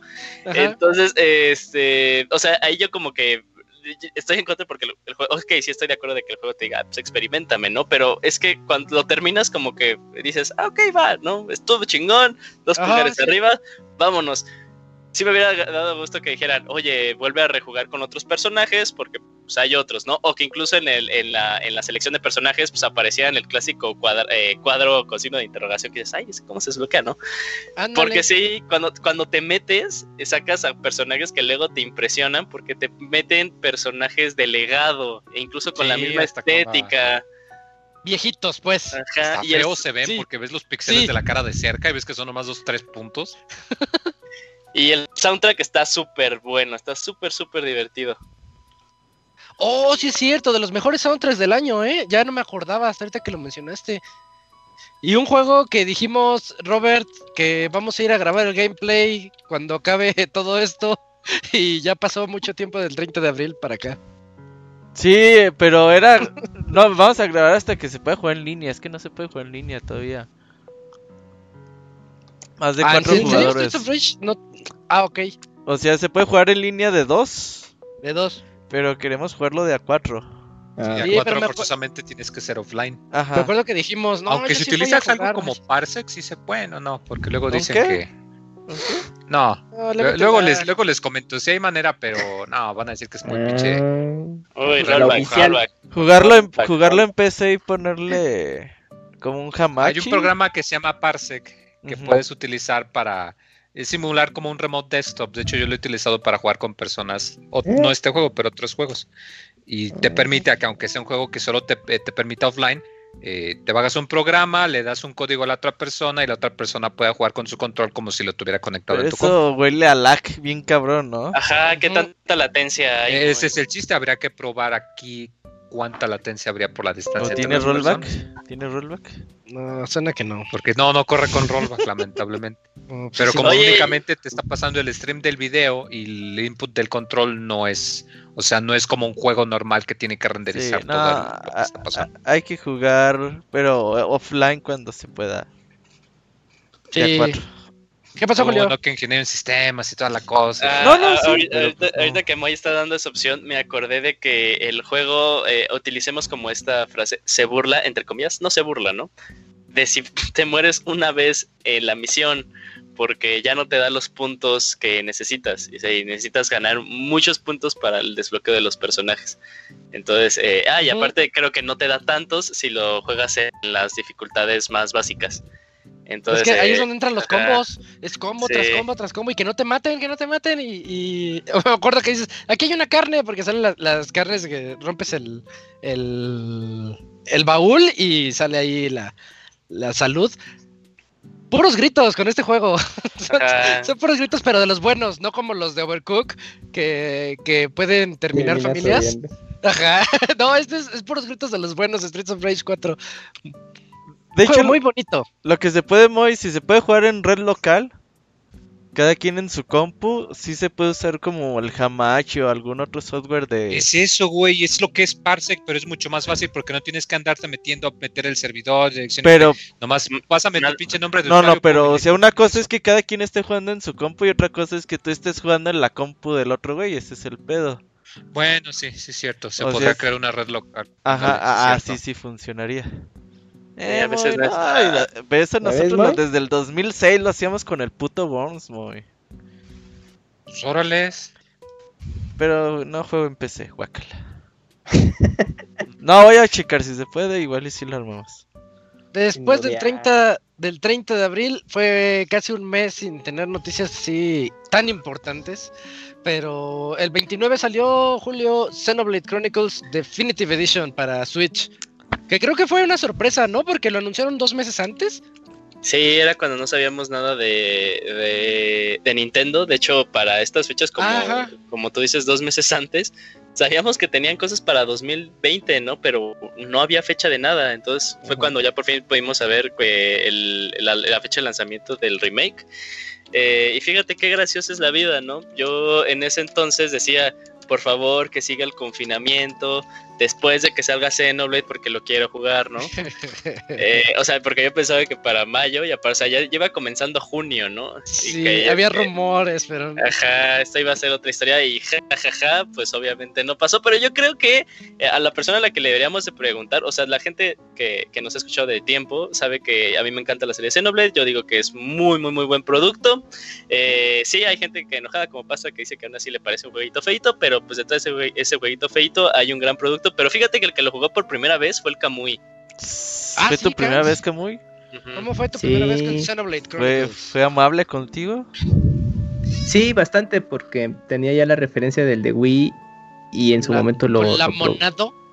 lo, lo probé un poco, pero ya jugando esta nueva versión, pues la verdad toda la interfaz de usuario pues está mucho más accesible y se- tienes un mejor orden de registro de lo que tienes que hacer. Eso te ayuda mucho porque el juego, si de por sí es vasto, tiene demasiadas misiones secundarias, entonces tienes que tener como un registro de qué es lo que has hecho y cuál es la que le sigue de esa misión que va ligada, ¿no? Entonces, sí te hace un paro en ese, en ese sentido.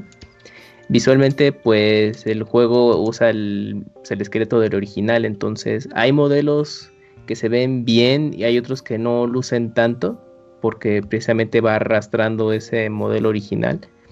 Pero Ah, en general creo que, que luce bastante bien para estándares de Switch. El juego, en, si bien es, quizás yo creo que muchos jugadores vienen del segundo juego y se, y se esperaron ya hasta este esta revisión del, eh, de- del primero, pues yo creo que lo van a pasar bastante bien. Pero visualmente sí hay, un, hay diferencia entre el 1 y el 2. Donde ya se explota mejor en lo técnico es en su capítulo adicional, que ya no, pues sí es el contraste, porque ya venías de jugar las 80 horas de todo el juego original y luego ya te sigues con el capítulo extra y, y ya en, en lo técnico pues, sí se ve una diferencia enorme, aunque también hay que resaltar que no es un capítulo tan, tan amplio. Entonces como que es más controlado. Y ya en cuestión de todo, toda la aventura que desarrollas, los giros que tiene, sí, es muy, muy, muy estilo de anime. Pues yo creo que los jugadores que gustan de, de esto lo van a de- disfrutar bastante. Musicalmente también eh, resalta muchísimo, muy buenos temas. Ya los hemos, hemos puesto, yo que muchos ahí en los Pixel Podcast musical y, y ya ahora tener el contexto de esta banda sonora mientras vas jugando los momentos claves, pues dices, no mames, pues ya lo aprecias mucho mejor, ¿no?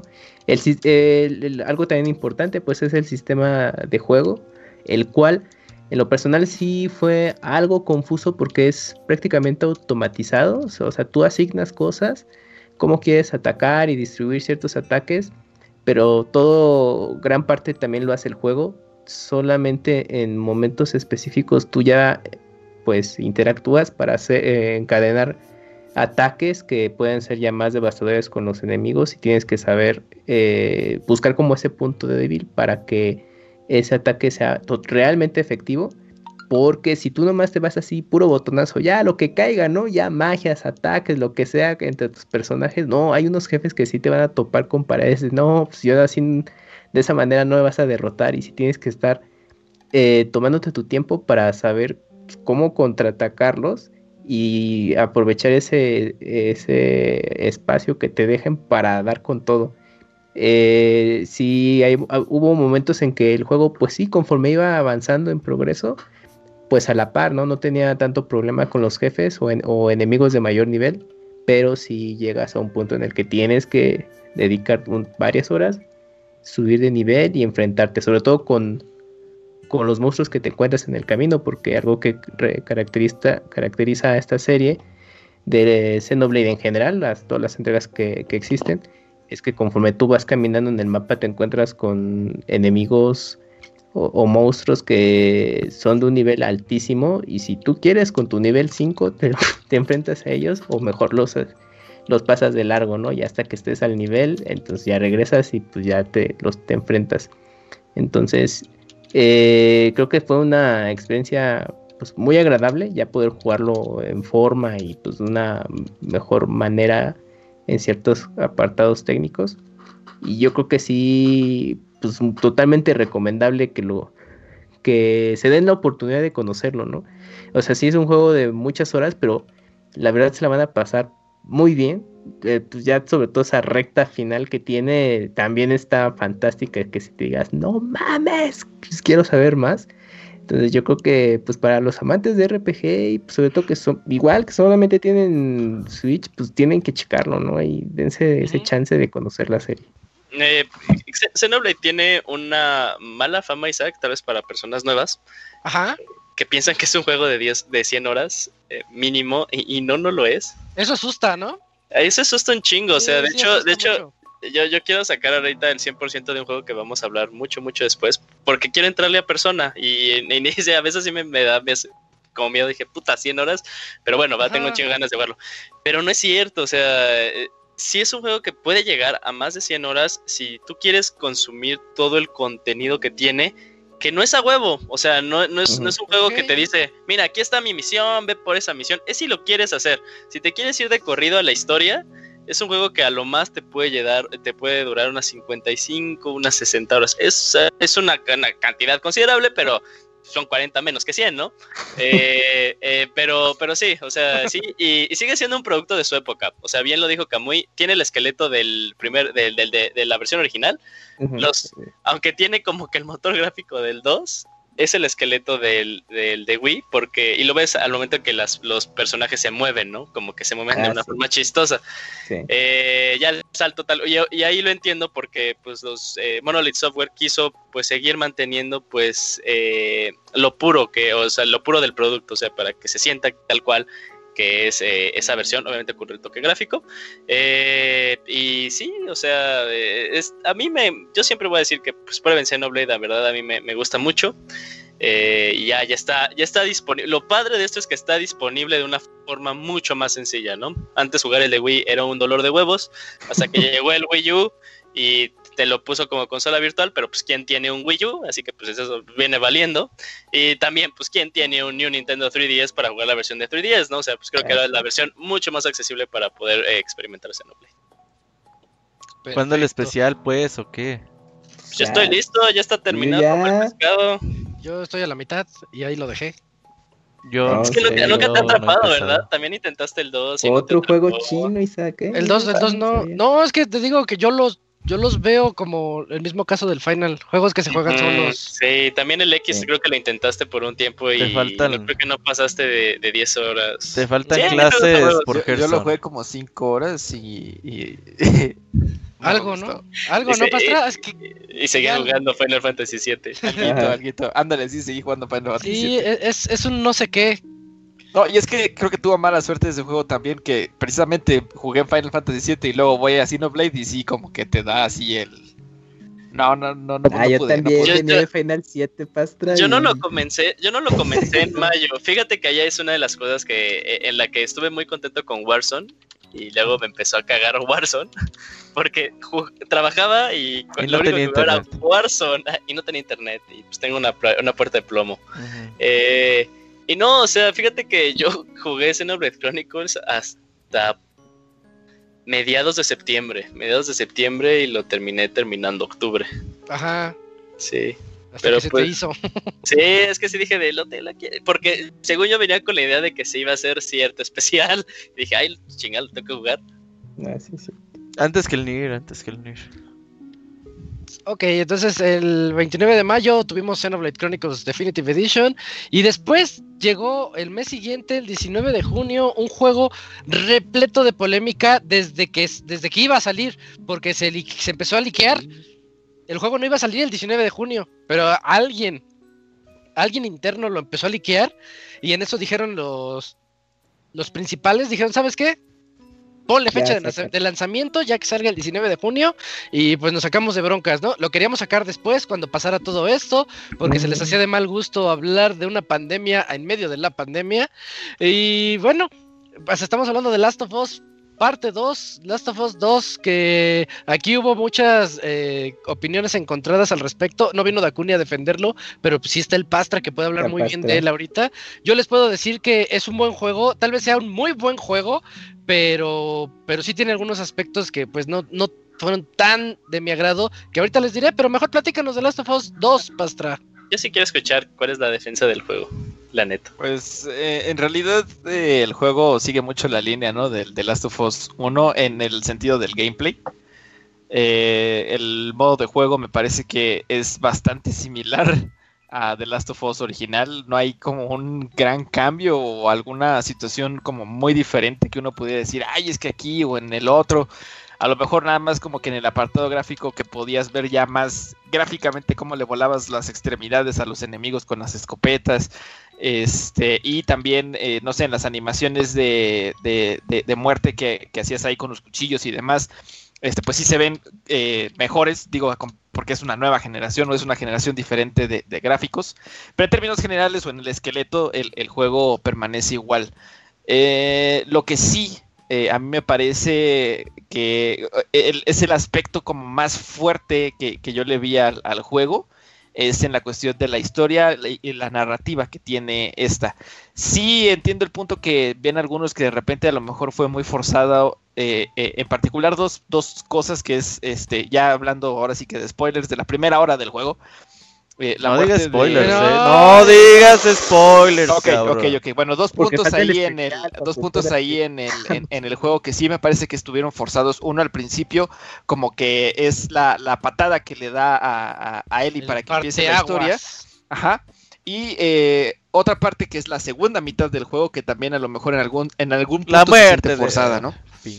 Pero este al final eh, toda la historia digamos que se termina eh, resolviendo y hay inclusive una parte este del, del, juego en que dos de los protagonistas se enfrentan este se enfrentan entre ellos pero tú tienes el control de uno de ellos que es este digamos eh, el némesis o el, el, el, el opuesto polar completamente y o sea ya, deja, spoilers, cabrón.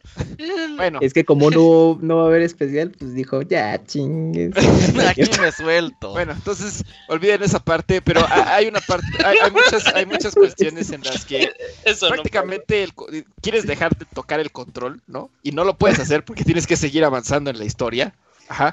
Y, esa tensión que, te hace sentir el juego, en la que tú, eh, o sea, el deseo genuino de no querer jugarlo, pero tener que jugarlo para avanzar, es algo que yo no había sentido en algún otro este, juego, eh, pues prácticamente en ningún otro lado, ¿no? Entonces, eh, muchas muertes inesperadas, mucho lo que quieras, o sea, hay muchas cosas así que de repente, o sea, no, toman en cuenta en ningún momento ningún respeto, digamos, por nada, o sea, es, es un mundo en el que eh, este pues la, vida no vale nada así o sea es algo que, creo que también te quiere demostrar el juego es una de las ideas como principales que tiene eh, el juego que la vida eh, no vale nada.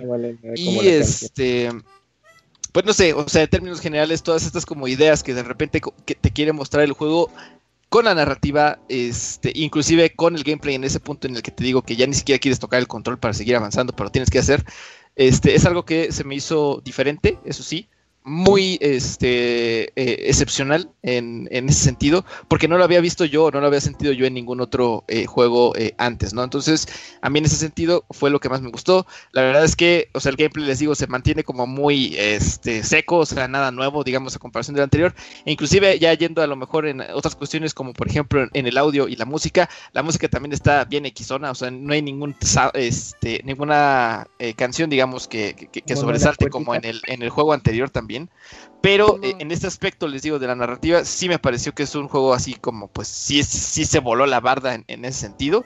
Y bueno, pues no sé, este... Yo siempre les he dicho a todos, ¿no? Como que, ¿qué juego jugaron, no? O sea, ¿por qué lo critican tanto? Yo, yo, voy, yo voy, yo voy. Un juego diferente. Fíjate que mi, problema con The Last of Us 2, y, creo que es algo que me da, e, es 2020 fue uno de las de los aprendizajes que me dejó Isaac, y luego pues vamos a hablar de otro juego. A ver. Eh, para mí, como para considerarlo un gran juego, tiene que ser la, la suma de todas sus partes, pero le doy yo un peso muy fuerte a la jugabilidad me voy rápidamente a Red Dead Redemption 2. Yo sigo diciendo que es un juego súper horrible porque se juega de la chingada. Pero es porque así yo pienso.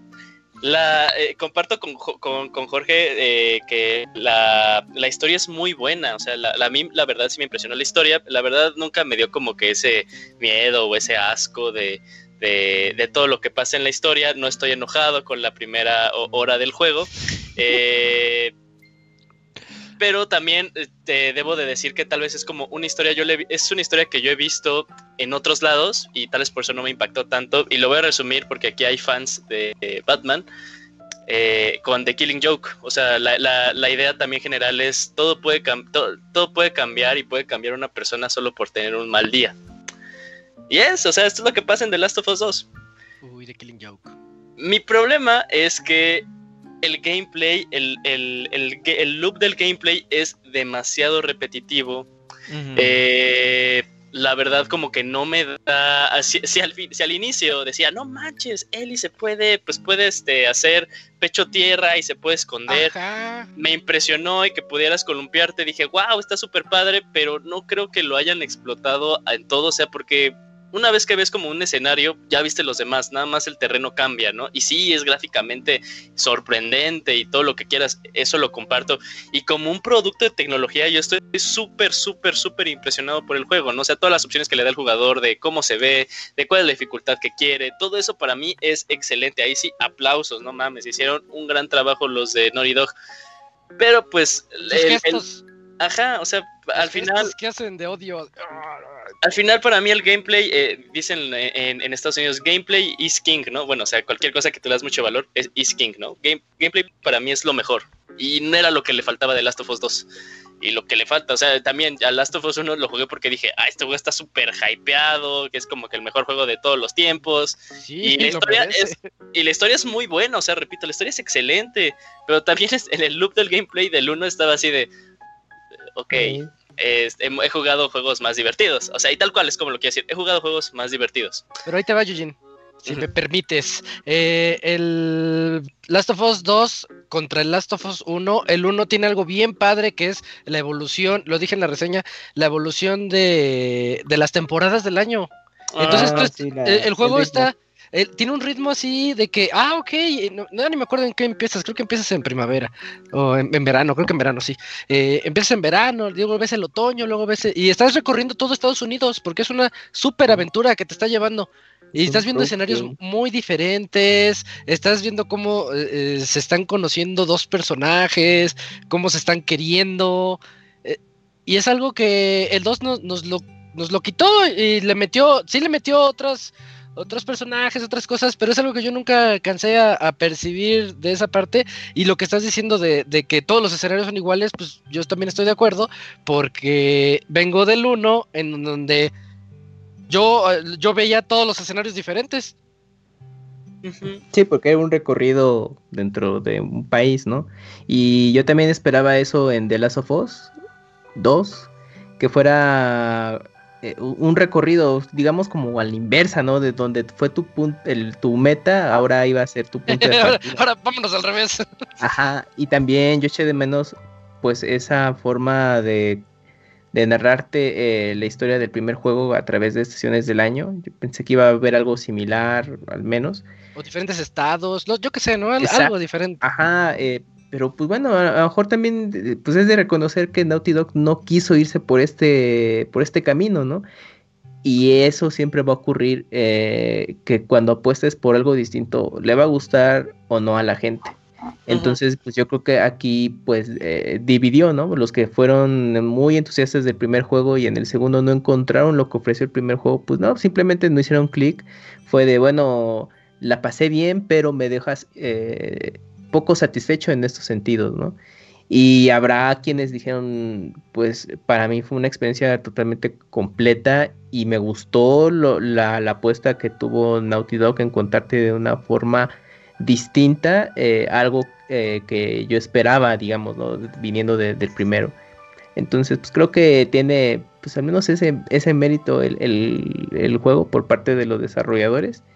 Y mm, ya yo creo que eh, al final de cuentas, pues es un juego en el que ya quisieron explorar otro, otros aspectos de personaje, en este caso con, con Ellie.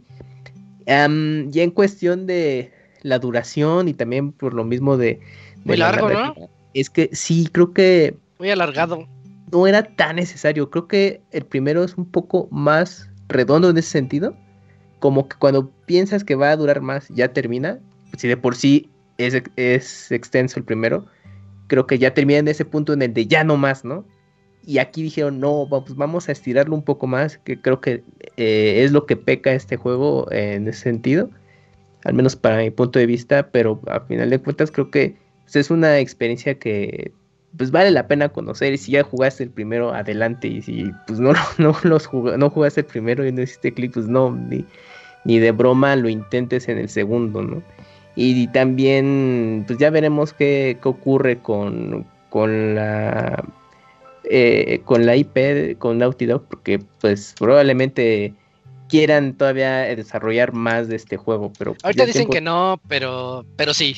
Pues a eso decían del primero. y- Eso dijeron del 1. Hace siete años. Exactamente, sí, sí, sí, seguro va a pasar mucho tiempo para que en Play 5, es igual así de final de generación, ah, pues ya por fin salió este nueva parte de, de Last of Us, ¿no? Pues ya el tiempo lo dirá, pero pues de momento ya después de tanto tanto tiempo llegó esta, esta secuela y pues pues bastante polémica, ¿no? Y, y pues también se vale, ¿no? Para que tengamos sus puntos de vista del juego. Yo creo que el juego tiene. Lo que le falla principalmente es que su diseño de niveles es muy repetitivo. El problema es que todo está igual, güey. O sea, da lo mismo si entras a un edificio que a una tiendita. Que estando como en el campo o en casas. Es la misma chingada prácticamente. Entonces es mucho jugar y, ay, ya tengo que entrar a 10 casas a buscar tijeras benditas y alcohol. Chinga tu madre. Ya así Y te la... Ajá, así te la llevas. Unas que otras pistas. Yo creo que el juego es bueno. eh, al final de bien, cuentas sí. tiene valores de producción altísimos. La historia está bien. No creo que... Digo, tiene, puede haber cosas que te gusten o no te gusten. Pues eso son la historia de esos güeyes.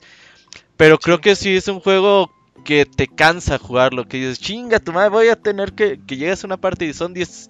10 tiendas que tienes que entrar y dices, ay, espérame, déjame, voy a Twitter un ratito porque ya me enfadé, güey, sí, ya me enfadé. Entonces, así, cuando estás Ah, jugando bueno, yo le decía, estoy jugando de- porque jugamos como Ya 3 llegué horas aquí, ya diarias. acá, sí. Pero sí ocupamos como 10, 15 minutos de break porque decías, chinga tu madre, otra vez entrar acá. Entonces era lo que se nos hizo muy cansino. ¿Saben aquí? Fíjate a mí que me, que- me molestó. Per- perdón, pastor. Sí, sí, sí. Ah, bueno. Dale, dale, Eh, dale, dale. y eh, ahorita- A, a mí, yo, yo sentí bien raro porque hay una parte donde llegas y hay un mini mundo abierto. Ah, justo Ah, iba a decir. sí, En Y a se mueren todos.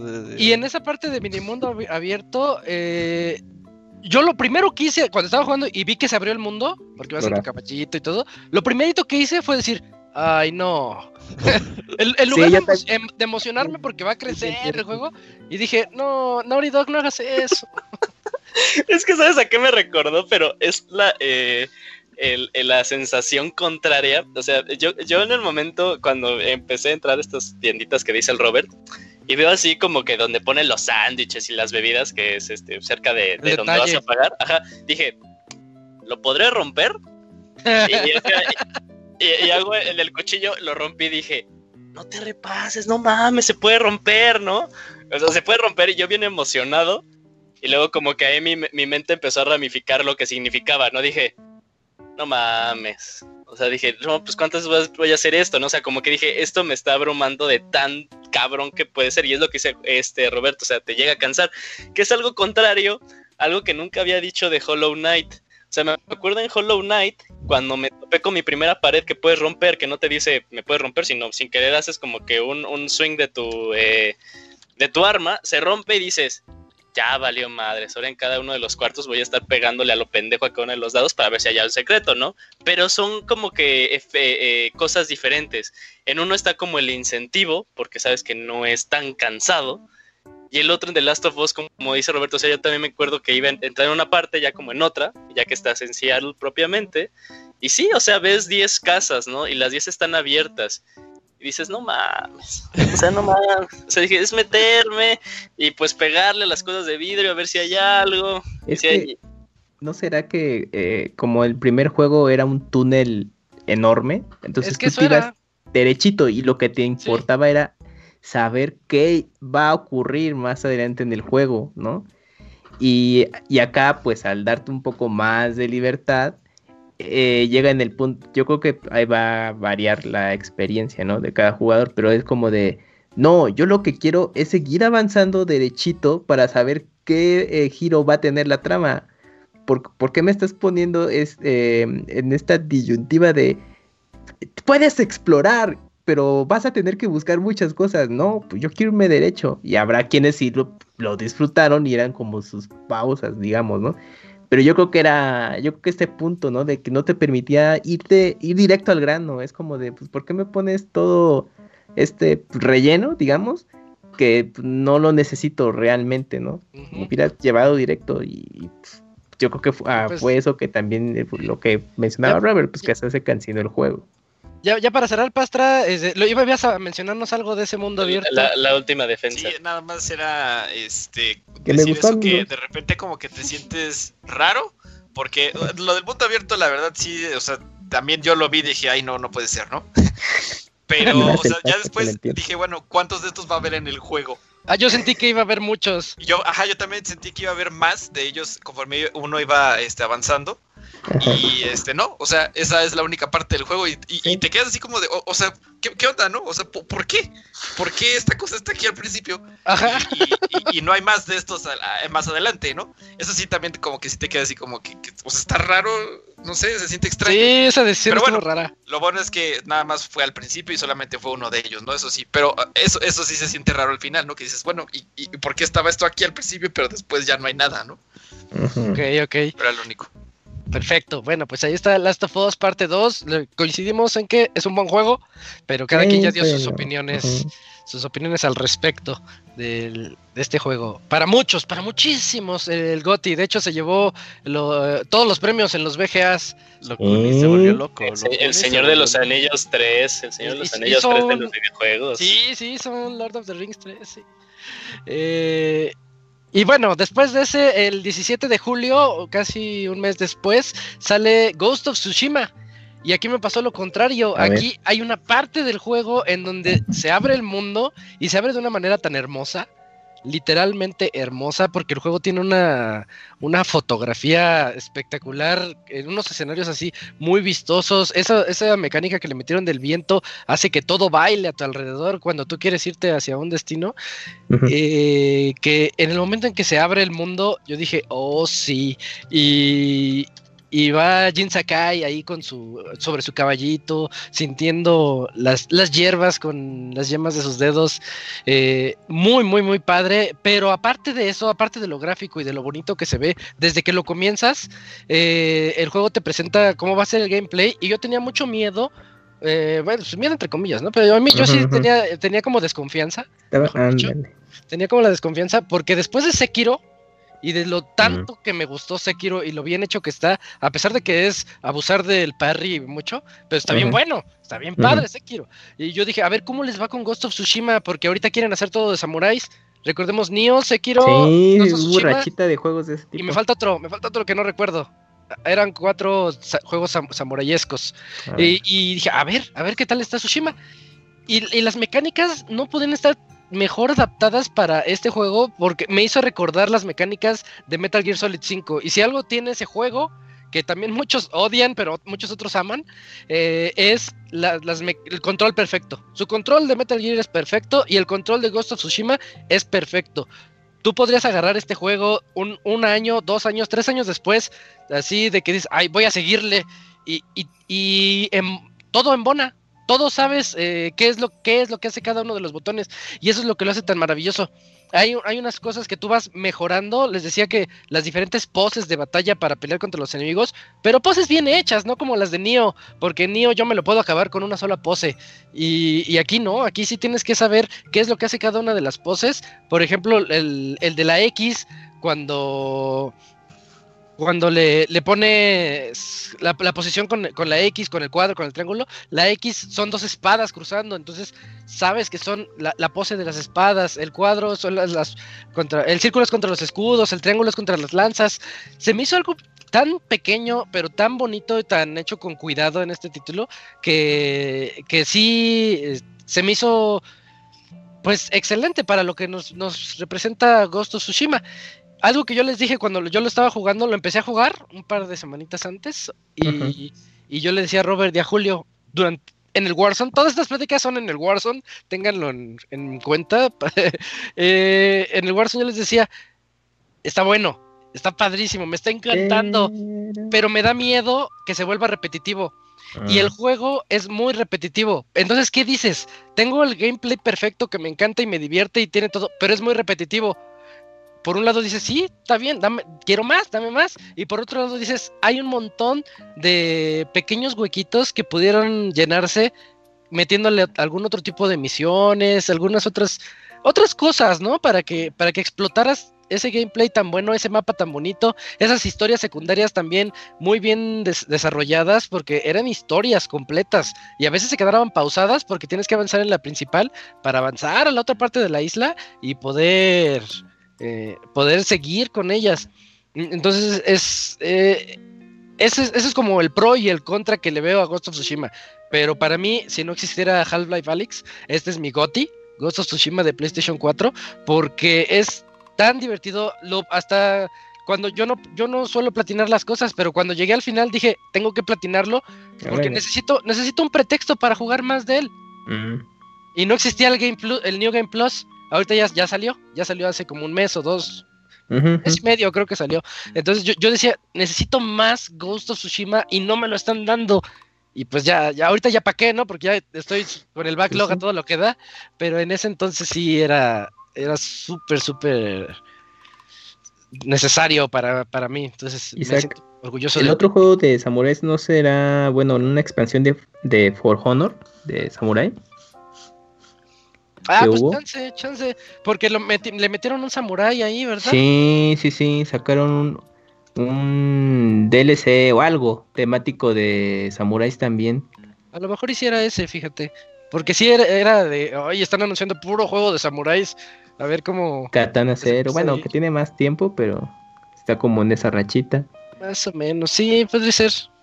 Pero, No, pero bueno, no es ahí está. Honor, este, Es uno no que va a salir, pero ni me acuerdo también. Yo me acuerdo que había otro por ahí. Samurai Jack de video game. No. Eh, no se burlen, se ve que estaba bien bueno, ¿eh? Yo tengo Sí. Se veía padre, se veía padre. sí. Y Samurai Shadow, no que es un género distinto, no tiene tanto que salió también. y bueno, pues yo sí les recomiendo a todos chequen Ghost of Tsushima. De verdad, yo siento que no se van a arrepentir, en especial si les gustan este tipo de juegos, de espadazos. Eh, él, él tiene horas para, para entregarles a todos ustedes. Ah, y fíjate, Isaac, que, ¿Qué pasó? bueno, sí, los que piensan entrarle ya un poquito después y tienen Play 5, ya está optimizado a cierto punto. En Play 5, eh, pues tiempos de carga se reducen mucho, ¿no? Porque creo que también mencionabas eso de los tiempos de carga no, ¿qué no eran, eran inexistentes en Play 4 prácticamente, Eh, ¿no? el, el juego técnicamente hablando, o sea, así Ujú. de, de el que lo programó y todo eso, no sé cómo le hizo porque yo en mi Play 4 primera generación, Sí. Los tiempos de carga son de 5 segundos. Y tú quieres hacer un fast travel desde un punto de la isla hasta el otro de la isla, te esperas 5 segundos, a lo mucho 10, y ya estás ahí. Y te quedas así de, ¿qué onda? Ten- mi, La mi Play tiene SSD o, qué diablos. Ajá, sí, sí, sí, me acuerdo de eso. Es algo impresionante técnicamente y eso es lo que hace que sea tan dinámico. Porque en Assassin's, eh, en este ya no, porque es de Play 5, pero en los otros decías, a ver, voy a hacer un fast travel y ya sale ahí el, el asesino como que pensando en, en- en el vortex, así esperando. Y pues te cansa, ¿no? En ese tiempo checas tu, tu WhatsApp, checas Twitter y ya perdiste ese, ese ritmo de ir por la aventura. Y en Tsushima es tan, tan dinámico eso que viajas aquí, haces la misión, viajas acá, haces otra misión, viajas acá, se te llena el mapa de signos de interrogación como en The Witcher y órale a buscarle. Y está bien padre. Está muy padre Ghost of Tsushima. Eh, y, y el mismo día, el mismo día que salió Ghost of Tsushima, me extraña que no Ah, haya, sí, cierto. que no hayan más memes, porque era perfecto. Era perfecto para hacer memes por cultura japonesa, el Sí, samurái y todo. Este, pues hay un samurái haciendo algún origami, yo qué sé yo, ¿no?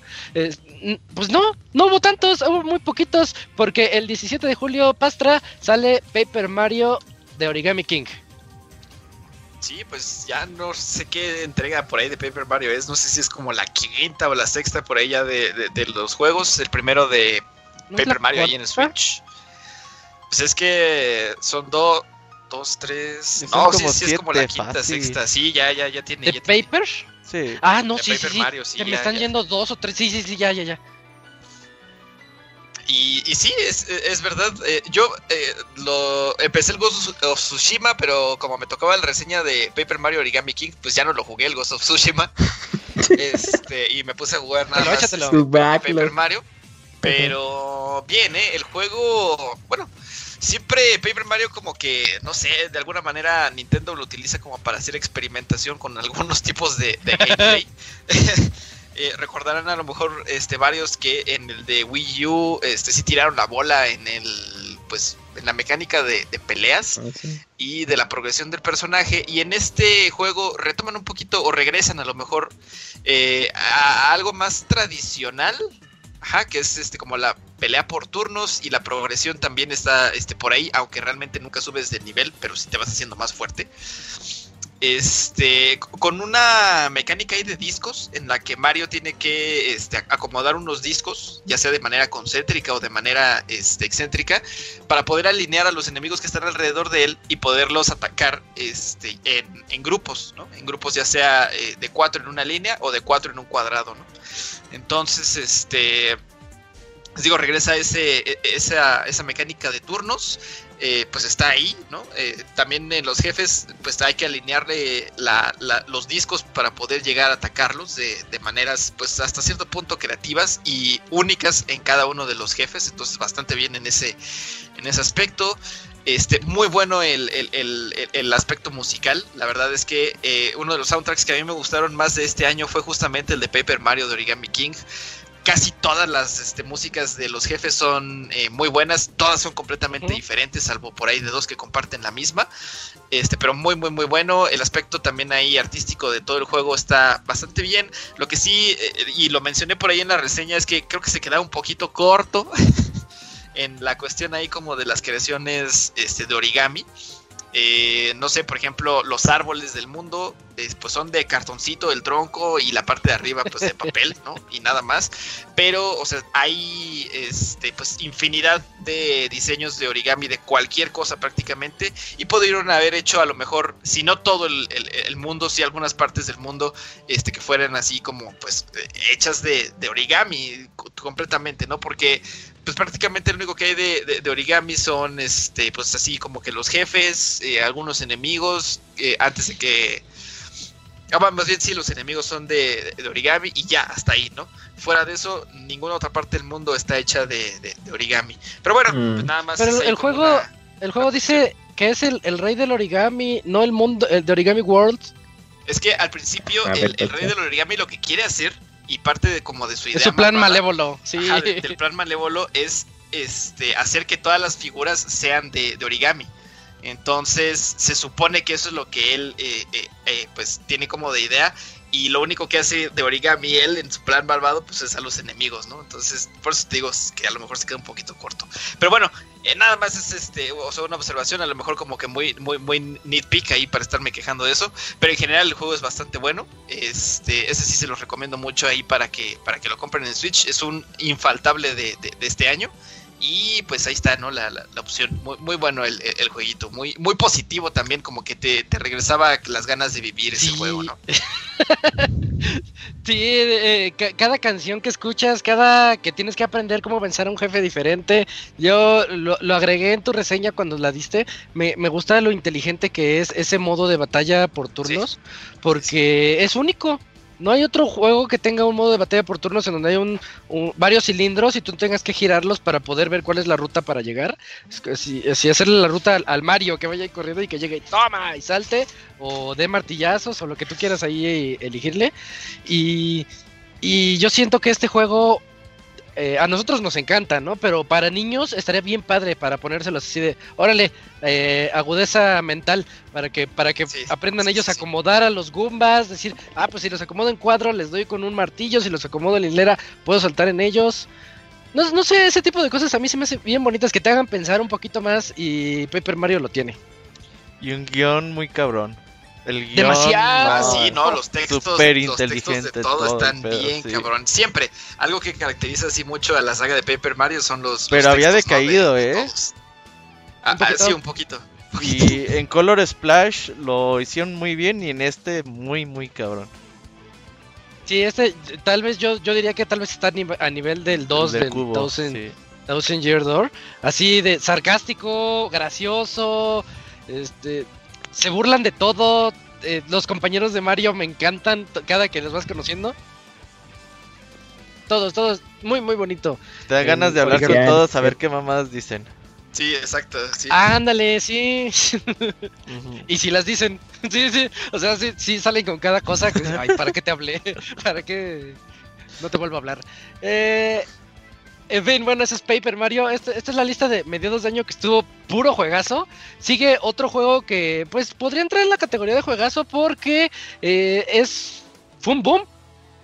Fue un boom en los free to plays. El 4 de agosto salió Fall Guys, Fall Guys Ultimate Knockout. Que pues la gente empezó a hablar de él, a la gente le empezó a gustar. Nos quedamos así de ¿qué? ¿Qué está pasando? Es de los creadores, de los desarrolladores, ¿cómo se llaman? Ah, ¿Devolver? Pues Es Devolver, ellos lo ¿verdad? publican, lo los publican, lo publicó Devolver Digital y un juego muy muy para pasar el rato y también es un juego que cayó perfecto para estas épocas porque porque es alegre, es divertido. Nunca falta el que te empuja hasta el final de la, de la pista o, o ser tú el que los quiere empujar nada más por hacer la maldad. Y le entramos un, un rato. De hecho, Julio se manchó porque cuando Mm, la- lo jugamos la primera vez, gana. Y yo así de, ¿qué, onda con Julio? Lo- es la primera vez que lo juega y a los, Gana. 10, mi- a los 10 minutos gana. Le está el video en YouTube. Sí, hasta, hasta subió el video porque era, era increíble. Pero, pero estuvo bonito, está ratos agradables con Fall Guys. Fíjate que es un juego que a mí me hubiera gustado haberlo jugado más de lo que. O sea, la verdad no lo jugué nada. Yo creo que sumado el tiempo que, que lo jugué a lo más, tres horas, a lo más. Tienes el ratio de, de victorias y derrotas más alto en todo el mundo, Julio. No, porque luego jugamos, cuando jugamos Fer, tú, el Robert y yo, perdimos como seis veces. Entonces ahí ya mi... Me hubiera sido invicto uno de uno. Sí, Jugué uno y lo gané, y adiós. ajá, hubiera sido mi, mi, mi, ahí, mi, mi meta, pero no, fa- falta de visión. Pero, pero sí, está, está muy padre. Yo lo. Es de un jugador, se juega en línea con otros. Creo que son 100 personas, ¿verdad? Bueno, más o menos. Son, son muchas, son muchas personas. No recuerdo cuántas, son como sesenta y tantas. Y. Y yo, yo lo jugaba la clásica de que, pues si es de un jugador, es una tú y una yo, una tú y una yo con mi novia. Y los, otro juego que es de gritos, pero gritos buena onda, es este de, no, vete por allá, no, esa puerta no abre, no, no, empuja por allá. Eh, de verdad, denle una oportunidad ahorita que se me hace muy bueno para estas fiestas. Eh, den- denle chance para que ustedes ahí le, puedan entrar, si tienen ahí en casa a su hermano, no sé, su pareja, jueguenlo así de uno, de uno y uno. Siento que van a, pasarla muy bien jugando Fall Guys todavía. Yo, yo creo que algo que le falta a Fall Guys eh, para que vuelva a recuperar como que el amor de muchas personas es que le dé chance a la gente de elegir el minijuego que quiera jugar. Eh, o sea, sí está padre lo de la corona y que sea pues un, una cosa a la cual jugar. Pero, por ejemplo, a nosotros nos tocó, ¿no? Que decíamos de puta, el de agarrar la cola, ¿no? No ma- Como tres Eh, veces. Ajá, sí, o el de la pelota, ¿no? O el de los aros, en donde Fer pues nos despeñó bien intenso. Eh, Equipo, los de equipo. Ajá, los de equipo, Están o sea, por ejemplo, esos. eh, esos que son como eh, cursos no de culpa. obstáculos, están bien divertidos. Esos son como que en donde el juego más, más, más, más, más ahí me impresionó. Sí, totalmente de acuerdo. Y- Creo y que, sí le hace falta eso. A YouTube, ¿eh? Porque a, a unos días de que, o a unas semanas de que salió el juego y que se volvió popular en YouTube, este, un juego de 2018, así bien arrinconado, pero regresó, que es este Among Us. Eh, desbancó al. ¿Cómo se llama? A este juego, a Fall Guys, de, Fall Guys. de la popularidad de YouTube, ¿eh? No, y Sí, de sí. Twitch y de todo. Y bien chistoso, porque Fall Guys, que a mí se me hizo bien injusto, ganó, le fue bien en los VGAs, que- donde estuvo nominado, ganó. Y se me hizo bien injusto porque es un juego del 2018, es como si en Sí, los es Oscars juego- te pusieran nominado a mejor película, salió en el 2016, pero no nos importa. Pero nadie la vio. Pero se hizo popular Pero es ahora. que como nadie la vio, pues ahorita sí le vamos a dar. pues se me hace un poquito injusto que lo nominaran, pero qué padre, porque Sí un le van a equipo hacer bien a chiquito. Half-Life Alyx. Ya cuando el VR Como sea- de cuatro chavos. Ay, cuando ¿no? sea popular el. Half-Life, sí. Ah, ojo Ándale. esa posibilidad, Isaac. Qué Tomados chafas. nunca pasa. Pero sí tienes razón, el Pastra ahí la mención honorífica a Among Us, que también nos dio buenas risas, ¿eh? Among Us nos dio un montón de, risas, lágrimas, peleas y golpes virtuales. Hubo todo con Among Us. Chequen ahí nuestros gameplays, creo que hay dos o tres ahí en, en YouTube. sí. Para que, Ya para disponible que- en Switch y el Ah, próximo año en Xbox One. Digo, Xbox Series Sí, X que aprovechen One. su momento porque se les va a ir. Se les va a ir a los Among Us. Se la aprovecharon tanto que cancelaron el 2 para poder enfocarse en el 1 y mejorarlo. Y meterle Con cositas. nuevo mapa y todo. No, Eh. mapa. Sí, sí. Pero bueno, ahí están los juegos gratis de este año, ¿no? Fall Guys y despuesito llegó eh, Am- Among Us. Y a mí me toca hablarles ahora del 28 de agosto, eh, Wasteland 3. El 28 de agosto sale Wasteland 3, que tuve la, dicha de, de reseñar, porque yo reseñé el 2. Reseñé el 2 en sus en su versión, no me acuerdo cómo se llamaba, la Ultimate Edition, que tiene todo y así. Y, lo decía, está bueno, juego de rol clásico y todo, pe- pero algo le faltaba. Y, y no sé, hasta la fecha no sé decir qué es lo que le faltaba, llamémosle carisma. Y el Westland 3 lo tiene desde el inicio. Somos un grupo de. de. Rangers, les llaman los Rangers, que van, van a ir a ayudar a. Creo, creo que es en Colorado. Van, van hacia Colorado porque les pidieron ayuda, porque necesitan. eh, eh, es el post, post-apocalipsis. Y ellos necesitan muchos recursos porque ya se les está viniendo la gente encima. Al gobernador de ahí ya, pues todos le están quejando de que, oye, ¿a poco nos van a vacunar a todos? Bueno, no se trata de eso, pero pues más o menos va por ahí el asunto. Y pues van los Rangers y a medio camino resulta que le- les cae una emboscada y pues sales victorioso. Ya llegas así todo herido al pueblo. Y el juego es tan de rol clásico, pero tipo... eh, se me fue el, el nombre. Divinity, Divinity algo. Divinity, pues ese se llama Divinity 1, Divinity 2. eh, hay otro que se me que se me está olvidando, pero de esos de rol donde tú tienes a, a tus personajes muy muy establecidos que hasta se te Divinity pueden morir. Original Sin. Original Sin, ese es el, el 2, ¿no? Creo. Pero sí, de esos, esos. Eh, Ah, ok, ok. Pe- pero en Divinity tú, lo que utilizas es a caballeritos, magos y algo así un poquito más tradicional a los juegos de rol. En este juego tú lo que utilizas es al sniper, al, al guerrero, a la... Yo tenía, me acuerdo que tenía a una guerrera que era especial en correr y poder dar golpes y, y sus golpes eran súper letales, pero sí, pero como tiene un gameplay al estilo de XCOM, donde se hace la rejilla, se hace el ajedrez y tienes que mover este para acá tus fichitas. Eh, recuerdo que no podía, no podía usarla mucho porque la dejaba muy a la intemperie. Entonces lo que hice fue subirle mucho la defensa para que en esos casos pudiera llegar y dar golpes contundentes. Y si alguien me atacaba, pues que ella los resistiera. Porque tiene permadeath y pues, no quieres que se te mueran tus, personajes en este juego. Un juego muy bien hecho desde inicio hasta el final. No me arrepiento nada de todas las horas que le dediqué. Aquí checando mi Steam, le dediqué 60 horas al, al título de inicio a fin. Porque le quise ex- ex- exprimir todo. Toda la misión secundaria que me iba saliendo. Iba a, ¿qué necesitas? Somos- soy el Ranger, yo te ayudo. Y ya ibas así en cada sección del, del juego. Te, te, te mete mucho en eso. Y te mete mucho en las historias de todos tus compañeros. Si pueden, chequenlo. Ya está, creo que ya está en Play y, y Xbox también. Play 4 y Xbox One. Yo lo jugué en, en PC. Y, y, pues es un XCOM, pero con, con mucho rol. Algo muy análogo a lo que tenía el Mario and Rabbids, que es una historia. No es nada más de juega al ajedrez y vámonos. No, juegas el ajedrez y avanzas en la historia. Tal vez no tan lineal como el Mario and Rabbids, pero sí, sí lo presentaba así. Muy padre Wasteland 3. Es mi buen juego del año, tirándole a nominado a GOTY. Eh, luego el 4 de septiembre tenemos... Ah, el juego de Avengers, Robert. Ese te tocó a ti. Tú creías en él y pues fue ahí más o menos. Sí, le fue más o menos. Sigo sosteniendo que es un juego y hoy en día vale 600 pesos. Si quieren la oportunidad, déselo. Es un buen juego a secas.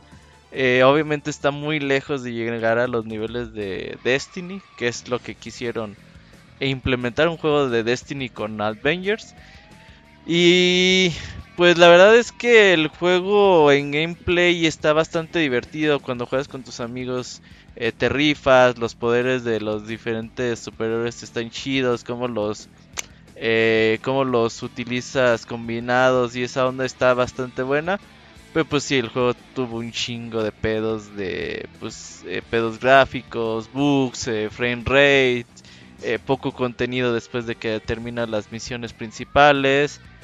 Y pues ahí la verdad que se quedó el juego. La versión de nueva generación está retrasadísima, no se sabe cuándo pueda llegar. Y pues ahí Square Enix le perdí, ya reconoció que sí se No sé si perdió, pero pues mínimo está muy por debajo de las expectativas de, de lo que ellos estaban eh, esperando del título. Pero pues hoy en día con por 600 pesos yo sí se lo recomiendo mucho. Ah, excelente. Bueno, pues esperemos que llegue a las, a las siguientes generaciones y que llegue con todos esos agregados Cuando que, llegue que Spider-Man tanto le hicieron falta. a ver. Ándale. Bueno, pues eh, eso fue el 4 de septiembre, Mar- Marvel's Avengers. Se podría decir que a lo mejor sea la primera decepción de este 2020. Ujú, Sí, sí, sí. Sí, ese sí fue algo como un poquito No decepcionante. sé si la primera porque hay muchas decepciones que me salté, la verdad. Bueno, ya si me pongo así bien, bien personal, mi primera decepción fue Last of Us 2, pero, pero ese soy yo. Es, sí, sí, eh, eh, pero Marvel sí era, se pintaba para algo más. Ujú. 4 de septiembre, Marvel's Avengers. Después, el 15 de septiembre, ¡ah! la, la- la fanaticada se puso loca porque sale Spelunky 2. Spelunky 2 ya nos lo habían tiseado, no- nos, habían llamado la atención desde hace creo que dos años. Creo que fue en la- en- durante la E3, la verdad no recuerdo bien. Pero se veía emocionante, se veía loco, se veían los personajes montados en animalitos y así corriendo por todos los mapas que, procedurales que nos tenía Spelunky acostumbrados. Y pues es- a mí sí me emocionó los trailers de Spelunky, de Spelunky 2, con los puros trailers yo tenía, porque decía, esto va a estar muy, muy, muy, muy interesante de jugar. Y así lo fue. Eh, cre- creo que es uno de esos juegos que raro hoy en día cumplió con todo lo que prometió. Y está lleno de secretos. Es- tiene. te- le- se siente como secuela. Lo que quiero decir es que se siente como una secuela. No como un 1.5 en donde dices, ah, pues tienes dos, tres agregaditos. No, la aventura de la hija de- del, primero, del Spelunky 1, eh, o que utilizas a su hija y quiere ir a, a la luna a rescatar a sus papás porque tiene mucho tiempo que no los ve, pues lo último que supo es que se fueron a la luna. Eh, se, pues agarra a su perrito y, y se va en una nave. Está hasta graciosa la historia. Y cuando llegas ahí te das cuenta que el, el mundo te da muchas rutas por tomar. Algo que el primero tenía, pero el en el primero era como muy secreto. Y aquí pues te lo, te lo pasa así de que cuando pasas el mundo tienes, te vas por la izquierda o te vas por la derecha, como los tubos de Mario, del primer Mario, que decía, si tomas este tubo te vas al mundo 3, si tomas este te vas al 6, y así, y así sucesivamente. Pues algo muy parecido aquí lo tiene. Y, y, y cuando llegas al... Tiene como subjefes. Y cuando llegas al jefe, jefe, por primera vez, te quedas así de, "Uy, ¿cómo le voy a ganar? Y pues no, te mata. Y son juegos en los que vas a morir no una ni dos, sino mil veces, hasta que te hagas bueno y aprendas todo, todas las trampas que puedes encontrar en cada uno de los niveles. Es recomendadísimo por mí, yo se los recomiendo mucho Spelunky 2. Ya viene Switch, ya viene, no han, di- no han dicho, no han dicho fecha oficial, pero sale en el 2021. Va a salir Spelunky 1 y 2 para Switch. Los dos, sí. Me hubiera gustado mucho que este año saliera el 1 el uno en Switch para que la gente empezara, empezara a calarle. Porque si salen al Mm. mismo tiempo, yo les digo, pues sáltate al 2 de una vez. Mm. Es el 1 y todo lo, lo que te ofrece el 2. Pero claro que tiene cada uno sus cosas por ofrecer. Entonces, bueno, ese es Spelunky 2 el 15 de septiembre. Que pues, si no les quedó claro, es un juegazo. Y tal vez hubiera sido mi indie del año. Porque está muy bien, muy bien, muy bonito. Yo me muero por regresar a él. Pero ahorita no tengo tiempo por andar jugando otras cosas. Pero sí tengo muchas ganas. Así de, ay, pobre de mí. No puedo jugar Spelunky porque tengo muchos otros juegos. Y, pero sí tengo muchas ganas de regresar a él y dominarlo, como lo hice con el 1. Eh, pero les digo, la razón por la que no le doy el GOTY del año, el GOTY, el Indie del año, es porque ¿Mm? eh, dos, dos días después que va saliendo para Switch y ya para PC oficialmente, saliendo del Early Access, sale Hades. Y. Hades, creo que ya hemos platicado mucho de él por la música que pusimos la, la vez pasada, por la reseña y todo eso. Es un juego que te ofrece, te ofrece mucho, a pesar de ser, es muy simple. Es juego de calabozos en donde vas a entrar con tu espadita y a enfrentarte a las hordas y avanzar. Y de eso se trata el juego, nada más.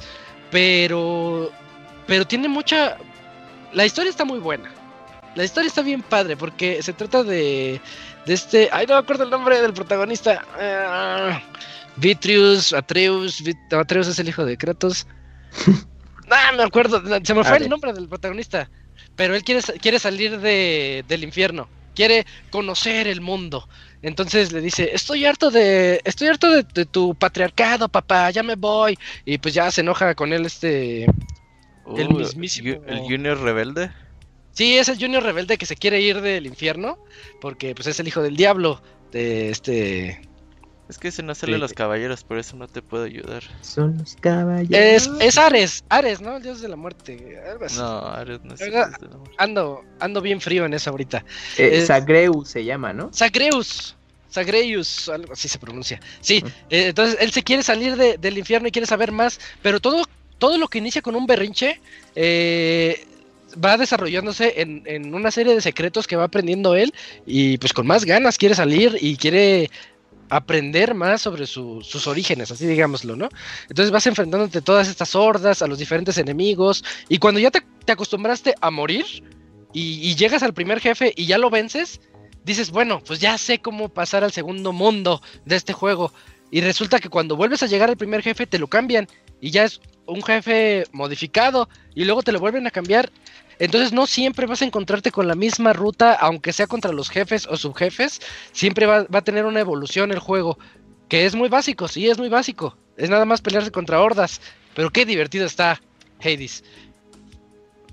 Quiero Otro jugarlo. juego que, le- que le- les recomiendo un montón. Sí, se los recomiendo mucho. De hecho, en las en el Warzone, yo, yo les, les decía, este, en los tiempos de carga en- entre match y match, decía, creo que me puedo echar un, un Hades. Y agarraba mi Switch y pues seguía, seguía dándole al, a, los calabozos porque a mí me atrapó un montón. Pero así demasiado, demasiado. Entonces ya, este, pues es- eh, ahorita qué bueno que tengo la oportunidad de recomendárselos a todos porque está baratito. Es esos juegos que precio normal cuesta como 300 pesos más o menos. Entonces no se me hace, no se me hace excesivo para lo que cuesta en Switch. Y en PC pues está todavía más barato. Así que pueden entrarles. Y ya viene, creo que ya lo anunciaron hace unos días, que ya, ya está el, el update para el, el cloud saving, para que pasen Ah, su sí. save de Switch a PC y sigan jugando y así para llevar. Entonces, éntrenle, de verdad, éntrenle. Yo creo que, yo creo que sí tiene mucho que ofrecer Hades para, para todos. Oye, Eh, nada más saludos a la Escual y a Alicia que van ahí en el coche escuchándonos. Ah, bien, todos un saludo ahí a nuestro amigo el Squall y también a Alicia. Oye, Julio, prepara chistes de. Livanovich, le debemos muchos chistes. Claro, claro, claro. Eh, un día después, 18 de septiembre, Julio, sale Super Mario 3D All Stars, el, el, el conjunto de juegos que nos hubiera hecho llorar de la emoción hace unos años. Ahorita no tanto, pero sí estuvo bonito. Sí, fíjate, está está súper chistoso, ¿no? O sea, de que... Mm. eh, o sea, es- si a mí me preguntaras, a mí se me está olvidando que había existido este juego, ¿no? Y pese a que pues todos los juegos que están aquí en esta recopilación son muy, Ajá. son muy buenos. Y, yo creo que ahorita eh, está súper, súper bien que eh, ya hayamos dejado pues las ideas iniciales de la reseña, porque pues, ya dejamos madurar tal vez lo que esperábamos y todo esto. Y sí, ok, yo estoy muy agradecido porque pues puedo tener eh, Mario 64, Super Mario Sunshine y Mario Galaxy eh, eh, en, a la palma de mi mano, literal. Eh, y de una forma pues mucho más eh, sencilla que pues tener mi cubo, tener mi 64 así conectados, tener mi Wii o mi Wii U porque pues ahí te lo puedes jugar. Pero eh, aquí retomando unas ideas que dijo el Doug Bowser cuando le hizo la pregunta los de Kotaku, creo que me parece la semana pasada, de, oye, pues ¿por qué lo dejas hasta el 31 de marzo, no? O sea, ¿por qué? Y él dijo, pues una sencilla razón, eh, por eh, celebración, Para que se encabrone el Moy. Y, pero yo creo que de celebración esta recopilación no tiene nada. Sí, no, de acuerdo, de acuerdo. Eh, Sí, yo y- también. Y, y más que nada porque, ok, sí, o sea, y lo dije en la reseña, cada uno de los juegos es excelente, o sea, y se juega muy bien, o sea, no hay input lag, no hay tema ni nada, pero eh, es un trabajo demasiado, demasiado flojo, un cash graph eh, súper sencillo por parte de Nintendo, que de seguro nos los van a volver a aplicar en este 2021 con el 35 de Zelda, y que yo voy a caer de nuevo, ¿no? O sea, no me voy a hacer pendejo, eh, pero... Y lo eh, vendan o sea, nomás por un día para que se encabrone el Moy, güey, así. Ajá, nomás por un día, el que agarró, agarró, chingue. Te recuerdo madre. que van a pagar los servidores un día. y- Pero eh, yo creo que para. Y, y- y yo creo que aquí es porque, pues, lo ha hecho diferente Nintendo. eh, las celebraciones. Lo ha hecho mejor. Lo hizo mejor con Kirby. Lo hizo muy, muy, muy bien con Mario hace un chingo de años. Aunque no tenía nada de festejo, sino nada más fue como que pasarlos al Super Nintendo. Pero sí. O sea, este. Hay recopilaciones mucho mejores. Ah, ya me acordé que jugué en febrero. No mames. Mega Man Zero. No No, mames. ¿Salió este año? Sí, Sí. salió este año la Oh, recopilación. mira, yo también El peor los tres. fan de Mega Man. No, o sea, por eso ahorita que, que estaba hablando. O sea, esa recopilación está mucho mejor y pues no estaban festejando Mira. nada de, de, de Mega Man. Ni, ni eran así los 10 años No, de la pero- serie de Mega Man Zero. Oye, hasta salen los ZX, ¿verdad? Sí, salen los ZX. juegos. Qué triste es jugar en la Advent, ¿eh? Qué, triste- qué triste es Sí, jugar en esos ya no los ZX. jugué. Eh, Es triste porque se queda en un cliffhanger que jamás se va a terminar. No. Spoiler, güey. No, es para que tengas más ganas de jugarlo, es para que digas, no mames, que Nah. terminar. Pero bueno, ok, muy mediocre la verdad el, el paquete, pero individualmente los juegos no hay nada que criticarles, o sea, siguen siendo excelentes juegos, de verdad, volver a experimentar. Pero sí, o sea, su, su trabajo de celebración, si así me lo estás poniendo tal cual, de es celebración, guácala, ¿no? O sea, fuchi, no mames. Pero es muy difícil ir en contra de, o sea, darle un valor eh, que no sea experimentar cada uno de los tres. Es, es muy difícil. O sea, al final los tres eh, va- le dan mucho balance al, al trabajo tan feo que tuvo. O sea, porque son excelentes los juegos. Perfecto, excelente, porque eso es básicamente todo, todo Triddle Stars resumido en lo que acaba de decir Eugene. Eh, eso fue el 18, el 18 de septiembre, fue que tuvimos estos tres juegazos. Una excelente oportunidad para que los jueguen. Fíjense, mi novia está, está muy clavada con Mario Galaxy y dice, ah, ya vi de dónde salieron tantas cosas del Odyssey. Eh, ella veía Odyssey como único, pero ahora que conoce el Galaxy, pues conoce al, al verdadero. Y le digo que todavía estaría buenísimo, el, está mejor el 2, Sí. es mi favorito, de todos es mi favorito Galaxy 2. Y no está. Y no está, entonces, ojalá algún día salga. Yo Remake, creo que sí, ¿no? 60 dólares. Un día nomás que lo vendan. Es que, es que yo ya lo he dicho antes, el fan de Nintendo se las aplican a cada rato. Y pues ahí No entro yo en algunos juegos, se las aplican y, va, y vamos a caer. Eh, siguiente juego, Camps, nos reseñaste hace poquito, salió el 22 de septiembre, nada más que como que se tardó en llegar y como que, que en lo que llegaba aquí a México y todo eso, pues tú lo reseñaste creo que hace como tres semanas, octubre, un en mes. No, en, En- octubre ya. ¿en octubre? Sí. Bueno, de todas maneras, este, pues, pues, Igual se siente 22. reciente, ¿no? Por, yo lo siento lo reciente hemos, todavía. lo hemos platicado mucho en el grupo. Pero hablamos de 13 Sentinels Age, Ah. Aegis Dream. Así es, a lo mejor por, por, por eso que mencionas de, de que pareciera que tiene poquito tiempo, pues porque lo es, hemos estado recordando mucho ahí en, en el, en el chat que tenemos. Pues esta es la última propuesta de VanillaWare, un juego totalmente pues atípico lo que estábamos acostumbrados de- eh, por parte de ellos, ¿no? Pues te ofrecían un juegos que son hack, eh, hack and slash o em, aventura en 2D, pero el punto es que siempre eh, la base era acción, acción combinado con algo, ¿no? Entonces tú pues avanzabas niveles, subías de experiencia, te hacías más fuerte, eh, te enfrentabas a jefes y así sucesivamente, ¿no? Y solamente con una dirección de arte pues, fantástica. Pero aquí optaron por algo muy distinto que es una novela visual, eh, que simplemente tú vas a elegir respuestas mientras te pones a leer mucha, mucho texto y pues si te va bien pues tendrá actuaciones de voz pues, para hacer una mejor inmersión ¿no? en el juego. Y una parte también del juego que incluye ya pues más interacción es una especie de juego táctico que ahí ya entra un poco más el tema de videojuego como conocemos y como lo platicamos ya en, en esta reseña pues es un juego difícil de recomendar por estos elementos, ¿no? Porque no en nuestra región los juegos de novela visual no son muy populares, aunque sí un par ya hace un de un tiempo a la fecha si te pones a buscar han llegado muchísimos juegos de este estilo por acá y se ha hecho de una base de fans pero aún así es muy nicho, ¿no? Y no, no todos sobresalen, pero aquí pues al ser de VanillaWare que su tiempo de desarrollo tardó muchísimo, Pues llama la atención. ¿De esos juegos le gustan al Moy? Así es. Se me hace sí. raro que no le hayas entrado a la. Sí, muy, a, a 13 al Sentinels. 13 Sentinels Moy. Es que no está en Steam. Que No, curiosamente. fíjate que se este me juego- pasó. No sé por qué pensé que no iba a salir sino hasta después y de pronto un día, ah, chingas, es cierto, ya salió, ni me Oh, ya dije. Hasta estuvo en descuento hace semanas. Seguro Sí, lo no dejaste pasar. modo, qué. Habrá que esperar la próxima. Y que Sí, de hecho, que- eh, le- eh, tuve la oportunidad de jugar el de mm, Y sí, este Vanillaware tiene su estilo gráfico tan, pero tan especial, tan chingón, Sí. Que, que- que inmediatamente lo ves y, y salta. De hecho, creo que eras tú, Isaac, el que dijo algo así de que era una lástima que este era el único juego que no iba a salir en Vita, porque todos los otros juegos de Vanillaware sí los puedes conseguir en, en Vita, excepto este. Y no, ¿y qué tal si sale en Switch o algo? Y pues quién sabe, igual y sí. Tengo entendido que es- se basa más en un estilo gráfico, no tanto en, en ser demandante, entonces igual en una de esas lo, lo pasan o algo.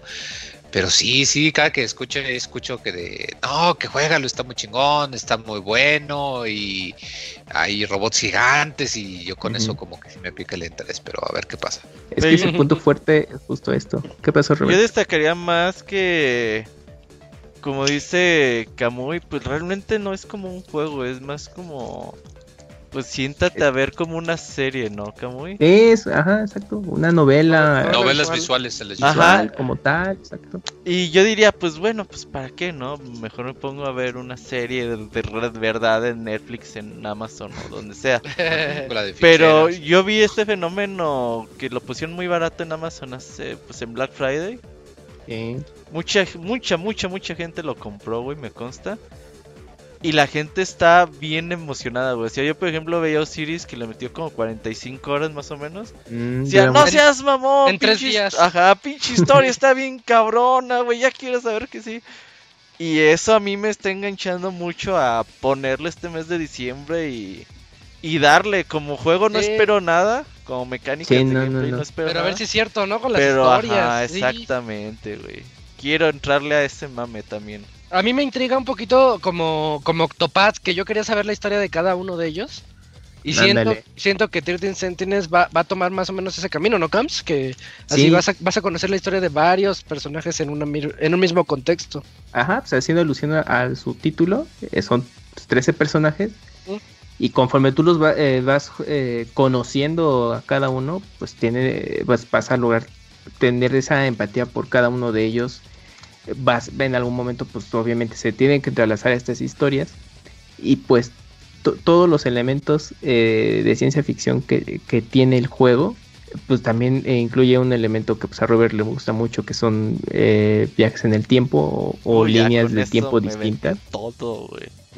Y aparte toma referencias de cultura pop, de películas, de series de anime, de tanto mainstream como nicho, lo que quieras. Y entonces cuando luego ves esas referencias, pues le da otro sabor a, lo que tú estás viviendo, ¿no? Ya no tanto jugando, sino lo que tú estás conociendo de, de toda esta narrativa. Y eso lo hace bastante interesante y justo su fuerte es eso, es, o sea, el, director y su equipo dijeron, pues nosotros queremos contar una historia, ¿no? Y, y que seas tú el testigo de cómo se va desarrollando. Y, dejaron quizás un poco de lado el tema de videojuego, pero pues, es- yo creo que va a ser un juego único por parte de ellos. Eh, pues en la reseña Scroto comentó un dato interesante que pues Vanillaware se dio como ese lujo de crear solamente un juego así y nada más, ¿no? Ya en sus planes a futuro es quizás regresar a sus orígenes con Dragon's Dogma, Muramasa, etcétera. Pero pues al menos te dieron esta propuesta que es pues bastante interesante y pues en cuestión de historia vale, vale mucho la pena conocerlo, ¿no? Y pues también el arte está fantástico, está, está Ah, sí, se ve re bonito. Yo sí tengo muchas ganas de jugar 13 Sentinels. Sí, sí, sí, conózcanlo, traten de, Sí. o sea, de- dense esa oportunidad. Yo- y como les digo, sí es difícil, es difícil de recomendar, pu- como lo mencionaba Robert, dices, bueno, es que si nada más voy a estar leyendo, ¿no? Eh, bloques de texto hasta cierto punto y, y poco videojuego, pues a lo mejor me, me, me voy a otro, otra forma de entretenimiento, una serie o leer un manga, etcétera. Pero yo creo que sí, sí vale la pena conocer mucho. Y sobre todo, pues, si vienen de Vanillaware, pues traten de darse esa oportunidad de conocer algo diferente por parte de ellos. Es algo muy de autor, pero pues es algo que, que ha resaltado por parte de, de ellos. Y, y, pues estuvo nominado como en los VGA, que eso me sorprendió. Como mm, en la categoría de mejor guion, bueno, algo así de Mejor historia, mejor narrativa, ajá, en sí. historia.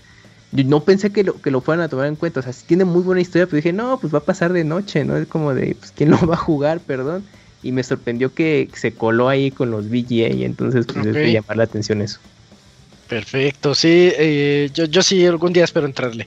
Sí, Eh, ah, nada más, ese sí, Isaac, ¿Qué fe- este juego eh, hasta la fecha es exclusivo de PlayStation 4. eh. Pensé que había versión PC, pero no, sí, sí. no, Es exclusivo de consola al día de hoy. ok, perfecto. El 22 de septiembre estábamos cuando salió 13 Sentinels, allá lo escucharon. Oye, Robert, ¿ya viste Tenet? No, la voy a ver el Navidad. Vela, vela y me cuentas. Voy Vela, a ver. Tenet 5 centímetros por segundo. ¿Y cuál me dijiste ayer, Camuy? Eh, ay, este un nombre raro de. Deep Throat. No, no, Two es como que los niños que. Voy a ver tu Girls One Cup en dejen de- Mientras como pavo. Ajá. Ajá, esto sí está. Es- es- Eh, los niños que buscan voces perdidas. Ándale, voy a ver ese. Que es el director de, de Your Name. Porque yo le, esa película porque en una parte de la trama eh, eh, se nota mucho la ambientación de que se tomó elementos Breath of the Wild porque el director, bueno, productor Jim Onuma en algún momento dio una declaración que sí se inspiraron en muchas cosas de anime, pero en esta película en particular cuando lo- yo lo vi dije, no mames, es que es todo el escenario de Breath of the Wild, entonces pues para ese dato como referencia pues vale la pena también checarla. Ah, muy bien, muy bien. Yo Porque saqué está a chida tema- Tenet, ¿no? saqué a tema-. A mí me gustó mucho, yo, yo sí estoy... Sí, yo sí soy me. ¿Tiene viajes en el tiempo? ¿Por qué? Por, por lo del tiempo que ahorita mencioné. Ah, no seas mamón, no si tiene viajes en ya el no te tiempo, hablo ya más. me vendiste todo, güey. ya, ya no te hablo más. Está- es- Navidad la veo, sí. Está, está bien, está bien padre. Eh, y bueno, regresando a los videojuegos, el 2 de octubre salió Crash Bandicoot 4 It's About Time, que aquí vino a reseñarlo el Osiris, pero yo también lo jugué. Eh, no sé si alguien más de aquí lo jugó, para que platiquen. Furros, ¿no? Pues entonces-. No, fíjate que no, está. ¿No le entraron? Quiero Híjole. comprar, pero no le he entrado. Pues entonces les Está en digo el desde ahorita, backlog. desde ahorita les digo, Decimos ajá, furros. desde ahorita les digo que está buenísimo. Si les gustan los Crash clásicos, o sea, hablo del 1, 2 y 3, olvidémonos de todos los que salieron después de esos, como el, el- yo me acuerdo del, del el Play 2, que a mí me gustaba, pero pues como que nomás no acababa, y los que salieron después ni hablar de esos. No, si les gusta el 1, 2 y 3, este juego sí se siente como el 4, o sea, sí se siente como la secuela de esos, de esos Crash Bandicoot clásicos, donde tenías que preocuparte por encontrar todas las, las cajas en los niveles, eh, agarrar cierto...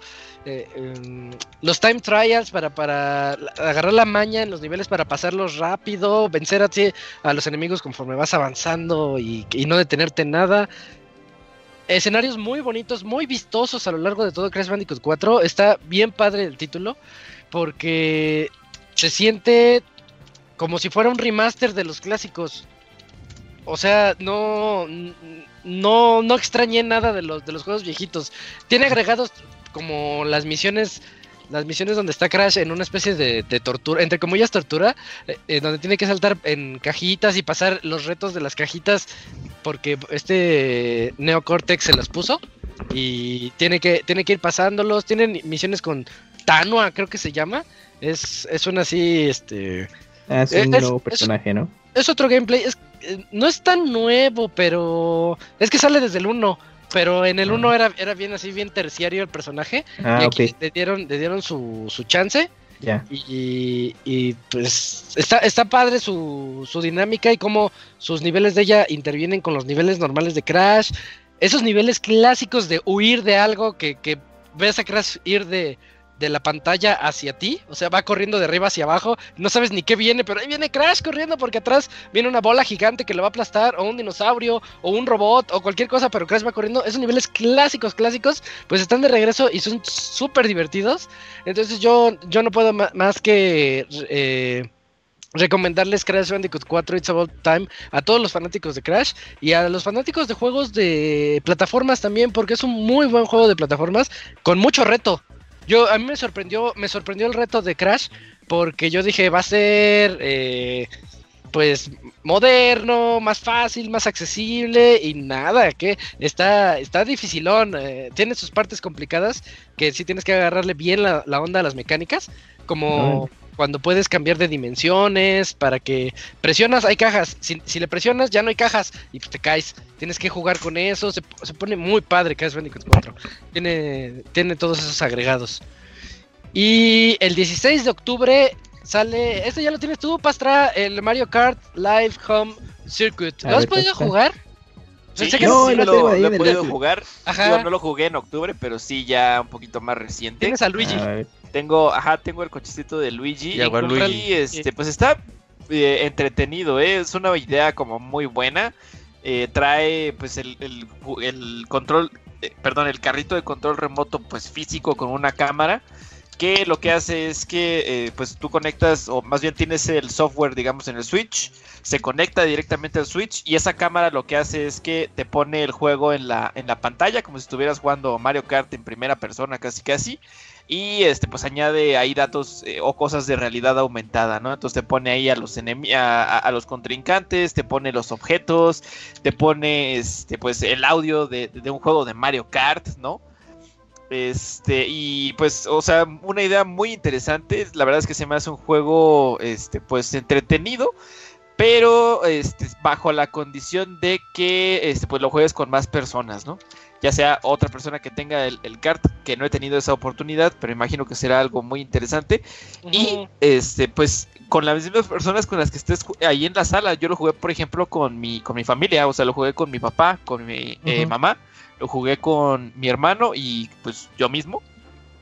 ¿cómo Y este, es- es- o sea, se pone así bien entretenido de cómo ves así, no sé, que está alguien más tratando de eh, pasar la pista que tú, que tú dibujaste, que tú creaste. Y como todo mundo también trata como de competir en a ver quién hace menos tiempo, este, a ver quién pasa más rápido, a ver quién hace otra pista y, y reta a los demás. Entonces se vuelve una dinámica entretenida y, y el juego, les digo, me parece que es más como para, para jugar con más personas que en realidad estar jugando con, con uno mismo, ¿no? Pero, este, pues bastante bien, ¿eh? O sea, la verdad es que yo tenía como muy, muy bajas expectativas de, de, la, de- del cochecito cuando lo compré. La verdad no creí que fuese a ser como a lo mejor tan entretenido o que estuviera medio chafa en general. Ajá. Pero no, ¿eh? O sea, está, está bien. Eh, Oye. Lo único mal... Sí, sí, sí, ¿qué pasó? La batería del cochecito. Ah, sí, ah, pues la batería del ¿Cuánto dura cochecito... o, o cómo ves eso? Este, pues no jugamos así como muchas horas, pero por lo menos para la sesión de juego que estuvimos ahí, eh, ponle tú que unas dos horas jugando este con el con el cochecito, pues sí nos aguantó. ¿no? Ajá, sí rindió. Y luego luego lo puse a cargar. No lo he vuelto a. ¿Se este, carga por USB? digo, no, le, no le he sacado o no le he este, sacado todo el jugo completo, digamos, a la batería para decir que se, que se acabó. Pero por lo menos como para una sesión de juego así, te digo, de unas dos horas, sí te bien. alcanza. O sea, está bien, está bien. La verdad es que sí está bien. Pero sí, eh, este, un, eh, creo que sal- ju- salió un poquito como desapercibido este juego, no sé, este, creo que no tuvo no hay tanta unidades. Es que el Es que Eh, ajá, por esa es la cuestión, que no ha está habido. escaso. en Estados Unidos se está acaba en escaso. chingo. En México no ha llegado de forma oficial.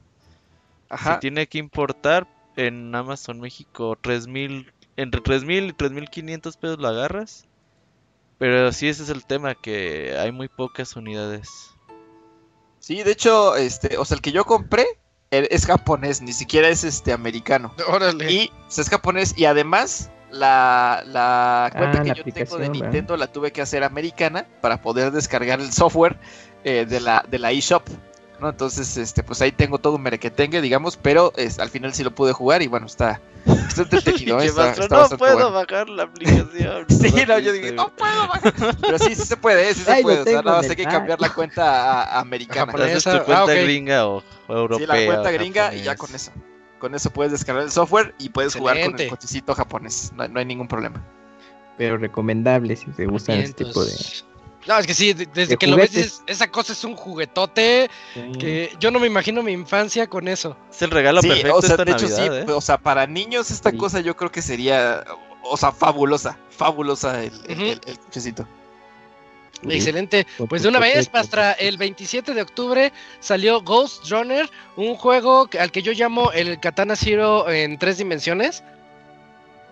Pues sí, Y que no- nos, nos trae mecánicas de parkour, de ninjas, de acción y todo así en un paquete, pues que dura poquito, pero lleno de acción.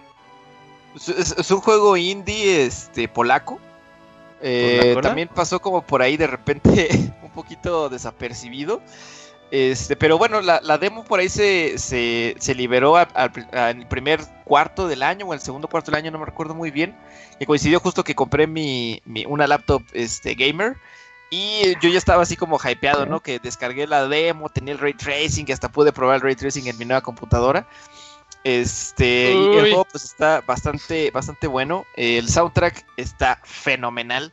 eh, muy eh, cercano a pues esa vibra, ¿no? De cyberpunkesca, que es Sí. este, pues el ambiente en el que en el que se desarrolla el juego y justo eso, ¿no? O sea, eres un androide ninja en el futuro, ¿no? O sea, así este Sopas. Ese es el, esa es la ambientación. Entonces está bastante, bastante bueno.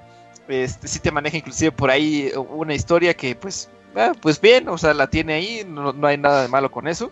Y el gameplay pues bastante bueno también. eh, algunos elementos como parkourescos que ya nos está diciendo Isaac de Mirror's Edge, por ejemplo, eh, correr por las paredes, escalar, este, matar a los enemigos ahí con, con, las, con la espada, eh, ir ¿Sabes consiguiendo cuál es, nuevas cuál es la, clave, Pastra? La clave de este juego, que cuando estás en el aire te da chance de hacer un desli- deslizamiento así como para esquivar y todo, todo se pone en pausa.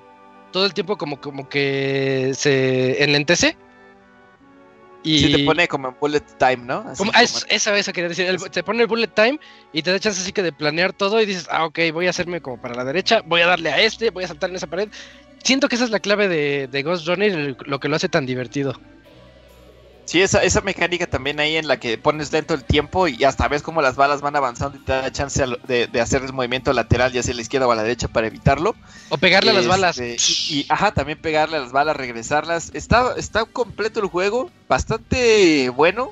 Lo único malo, digamos, de este juego es que se queda corto, ¿no? O sea, al final, este, pues sí te da como unas entre 6, 8 horas, dependiendo ahí de cómo este, avances con, el, con el juego. Eh, algo cortito, pero pues bastante bien, ¿eh? muy, muy entretenido y me gustó mucho este, este indie. Sí, Ghost Runner, Ghost Runner es un, es un, es un buen título, como pocos, me, gusta, me gustaría verlo como si fuera un tech demo, ¿no? Como ese que andaban diciendo que estaban jugando en... eh, Bright Light se llama. Bright Memory. Bright Memory. Está medio Bright chafa Memory. esa cosa, ¿no? como, como, como ese que es un tech demo para lo que viene, porque viene un Bright Memory full, completo. Así sentía el Ghost Runner, como, como a medias. Mm. Sí, como, como que no está no, eso sí, a medias. Yo Un creo que a lo mejor Sí, sí. pudieron haber hecho un o, o- o posteriormente, ojalá que, que suceda, un juego como más grande o más robusto. Porque sí, de repente inclusive hay algunas mecánicas que están ahí, pero no, siento que no son explotadas completamente por, eh, no sé, el diseño de niveles o inclusive este, el diseño de algunos enemigos, ¿no?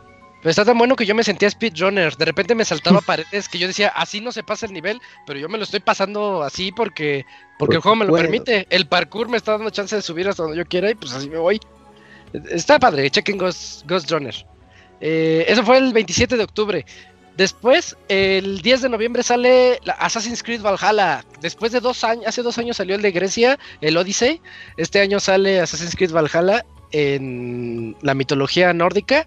Yo siempre he dicho desde el 3 que la historia de Assassin's Creed, la historia, historia, esa general, esa del mundo real, ya, ya valió, esa ya ni la pelen, no ya ni le hagan caso porque ya no saben por dónde, ni por dónde irse. Pero la historia que nos trae Assassin's Creed Valhalla, eh, pues dentro del universo vikingo de Eivor, nues- nuestro, nuestro vikingo que utilizamos, está pues yo siento que sí está muy bien narrada, te hace sentir empatía por los personajes. Aquí realmente no importa si eliges ser Eivor hombre o Eivor mujer, porque la narración y la manera, la actuación de voz está muy bien hecha para, para ambos casos. Se siente, se siente homogéneo el, el- toda, toda esta situación. Y pues en mecánicas me, me gustó un montón el hecho de que te mezcla mecánicas de, de tipo Souls, en donde contra los jefes, pues te vas a encontrar contra jefes, jefes que te pueden matar así varias veces hasta que no entiendas su mecánica como debe de ser. Y, y pues se te gasta la estamina y das el golpe débil, el golpe fuerte, tus poderes especiales, un árbol de habilidades gigantesco que tú tienes que estudiar bien por dónde te quieres ir de ese árbol porque va- vas a encontrar muchos poderes a lo largo que vas a ir de- desbloqueando. En la nueva actualización ya puedes ver los poderes antes de decidir tu camino en el árbol. Se me hace un acierto porque yo cuando lo jugué eh, estaba a ciegas. Entonces descubría el poder conforme iba abriéndose el arbolito. Decía, este poder es basura. Ah, este no me gusta. Ah, este sí. Y ahorita ya puedes ver todos los poderes para saber por dónde te puedes ir por el arbolito. Eso sí me, me- se me hace bueno. Eh, y, y te mezcla esas peleas tipo Dark Souls que les decía con un modo de juego más clásico de Assassins cuando estás haciendo las redadas vikingas, esas bien épicas, que les decía que se escuchan los cantos nórdicos y se escucha bien padre. Si te sientes así como que estás así matando cristianos. y y en, en esas secciones las batallas están como, como Assassin's clásico.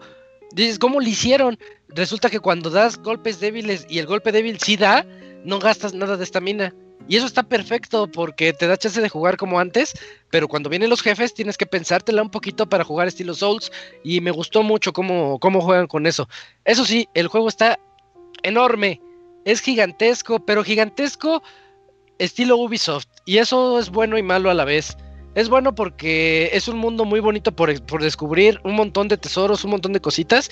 Y es malo porque sí se siente alargado un poquito a la fuerza a veces. Cuando entras al, mundo principal y lo ves y dices, ah, quiero ir a todos lados, estás, estás seccionado por, por partes donde necesitas más experiencia y te das cuenta que tú tienes pues experiencia 1 y pues hay partes del mapa donde necesitas experiencia 350 y dices, pues, a ver, si te doy 10 horas y subo 10 niveles, pues, ¿cuándo voy a llegar a la experiencia 350?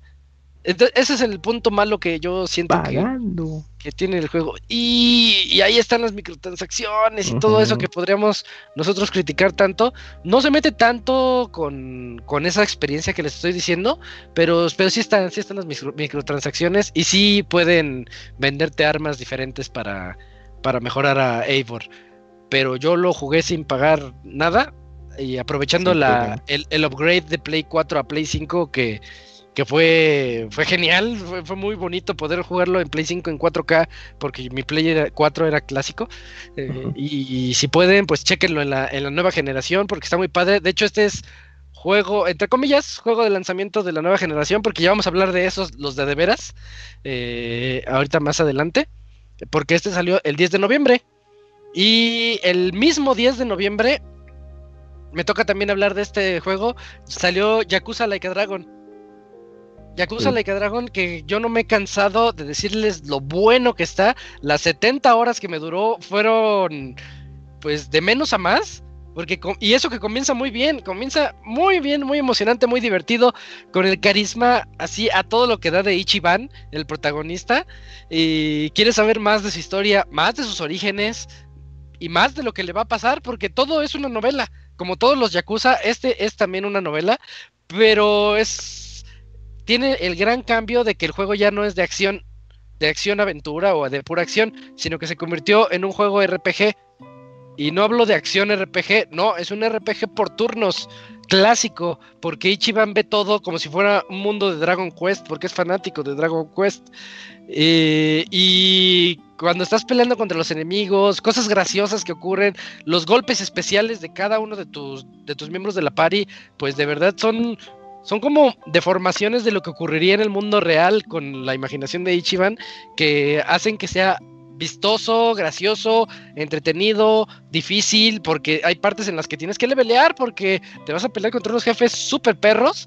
Dices, no, pues hay que levelearle tantito porque soy nivel 40 y ya estoy contra los niveles 50 y pues no se puede. Eh, pero no es molesto en ponerse a levelear, al contrario, es gratificante porque el juego sabe evolucionar y sabe eh, darte esos premios por levelear que tienes la espada especial o el bat especial o el arma única que puedes encontrar aquí. Esas cosas que nos gustan tanto de los RPGs, pues Yakuza Like a Dragon lo tiene. Eh, los summons, tiene summons. Puedes mandar a invo- invocar a summons, pero pues son súper graciosos. Ni siquiera les voy a decir porque son demasiado graciosos cuando los descubren. Eh, y, y vale la pena que cada jugador vaya encontrando todas estas cosas en Yakuza Like a Dragon. Un RPG, a lo mejor sea. Es que me- me- este año eh, hemos dicho un montón de RPGs muy buenos, pero yo me quedo como el mejor RPG del año para mí es Yakuza Like a Dragon. Porque tiene todo lo que a mí me gusta en un juego de este, de este tipo. Sí, chequenlo, chequenlo todos. Y si Yo- no han jugado la- en ahí lo tengo en el back, ya ¿no? dale. Sí, Sí, no, es, es que estoy jugando justo el Cyberpunk, ¿no? Entonces estoy echándole Ujú. ese. Sí, pues esto lo está así jugando con ahínco, eh. después de. Cyberpunk voy a jugar el Like a Dragon. También ya he visto algunos videillos, o sea, sí me... Ahí sí me lo vendió Isaac, eso sí lo, lo, lo puedo decir, sí me lo vendiste completamente.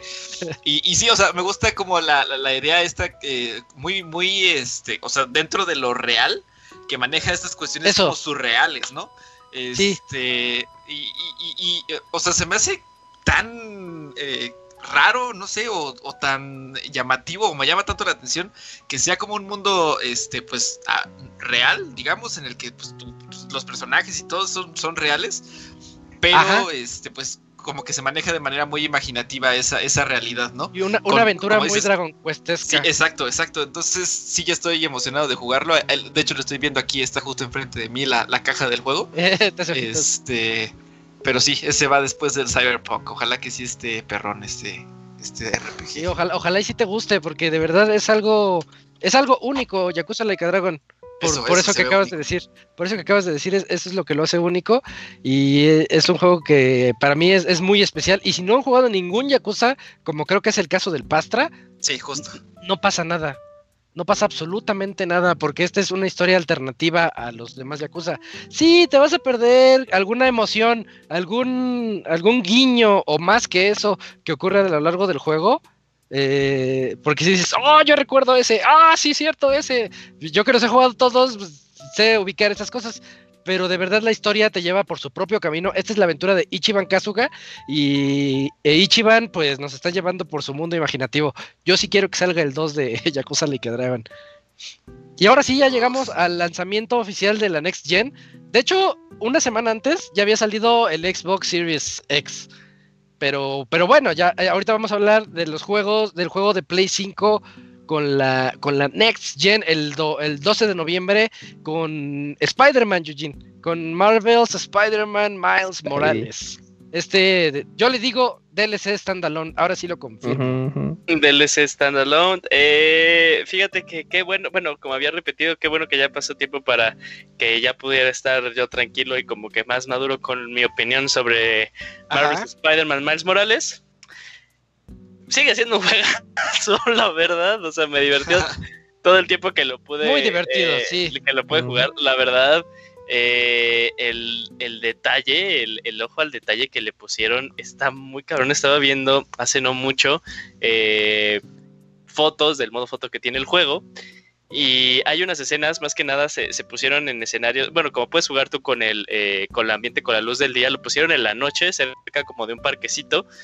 Y se refleja en el lente de este Miles Morales la luz de los faros que están bien lejos. Ahí dije de no manches, esto, esto está súper, súper, súper, súper intenso.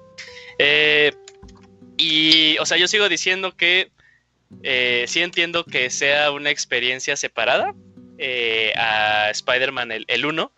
Eh, pero ahora sí me gustaría saber, ya después de que lo pudiste jugar tú, Isaac, si sí sientes que estuvo justificado que fuera aparte o si debería haber sido un DLC.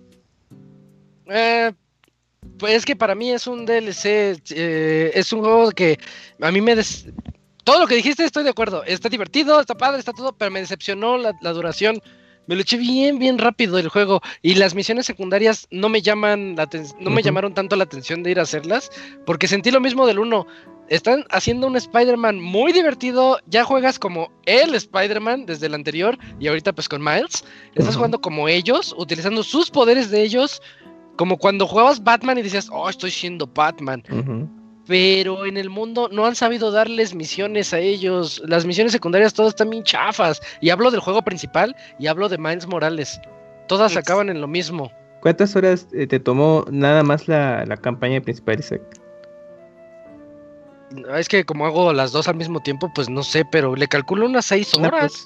Unas, Ah, sí. sí, unas 5 o 6 horas. Sí, es muy rápido claro. Creo que en, el, en, en la reseña, más bien no creo, estoy más bien lo que no estoy tan seguro es la hora. Creo que había dicho que como cuando ya había terminado todo, todo. Ajá. los trajes, todas las misiones, había sacado en mi file como unas nueve horas. Eh, que la verdad, o sea, sacarle ahí el platino, pues no está tan chido o tan cool que algo que yo hablaba muy bien del, Ujú, del sí. original, que lo puedes echarte en un solo run. Aquí es, si quieres el platino, tienes que hacer más de un run, ¿no? Que si decía de, Mm. "Puta", ¿no? Eh, como que no se me antoja, o sea, porque terminé y terminé satisfecho. Dije, ah, pues está muy bien, ¿no? Pero aún así sigo diciendo que es una opción muy buena experimentar Spider-Man Miles Morales. Lo que no sé, y estaría padre, es saber cómo funciona en el Play 4 las diferencias. Según yo, he visto videos y funciona muy bien, o sea, funciona demasiado, demasiado bien. El original ya funcionaba increíble. Sí, o sea, y, ahorita que le metieron pues el parche de que ya puedes jugar con ray tracing y 60 cua- ah no, este 4K y 60 cuadros por segundo, Ajá, sí. pues está padre, ¿no? Porque como yo siempre he sido chico Nintendo y chico consola, me acuerdo cuando le dije güey, lo puse en modo performance y está a 60 cuadros No por segundo. creer. Ah, me explotó la cabeza, ¿no? Eh, pero entonces, y, y también cuando está- lo tenía en 4K, decía, uy, mira ese ray tracing, la generación de los espejos. No puedes jugar a Eh, 60 cuadros y con ray tracing. Sí, o sea, pues yo digo, ya, ya eso ya está súper padre. eh, ahí dándole como. Eh, no sé, bueno, es, es como que para otro programa, pero es súper bueno el juego. O sea, sí, neta, jueguenlo. eh, para mí también uno de los grandes highlights, aunque pues sí se mantiene como un poquito de DLC, pero aún así sigue siendo uno de los highlights de este 2020, sin duda alguna. Muy bien, perfecto. Ese, entonces ese es Spider-Man Mile- Miles Morales. Y ese mismo día, el 12 de noviembre, salió Demon Souls, Pastra. Demon Souls, que yo me muero por jugar, pero pobre de mí, no puedo. Eh, pero tú lo reseñaste y nos platicaste que pues que cumplió también. Es una obra maestra. Justo Sí, ese digo, eh. es, es una obra maestra. No, bueno, pues nada más es eh, recordar el primer juego, ¿no? De, de t- toda esta saga este, de los juegos tipo Souls, ¿no?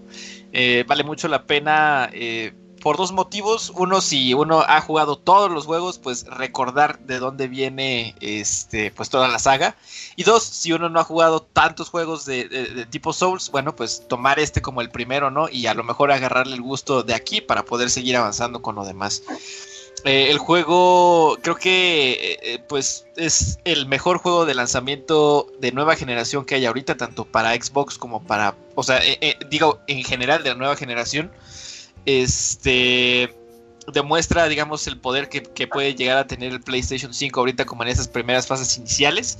El juego corre perfectamente bien a 60 cuadros por segundo y 4K dinámico o 4K nativo y 30 cuadros por segundo. Entonces se ve muy, muy bonito. El modo foto así en 4K. ¿Tú está recomendaste algo? Sí, sí, sí. ¿Qué- ¿Cuál era la recomendación que hiciste? Que juguemos en qué estilo. Pregunta porque ya lo voy, ya no tardo en empezarlo, ¿ah?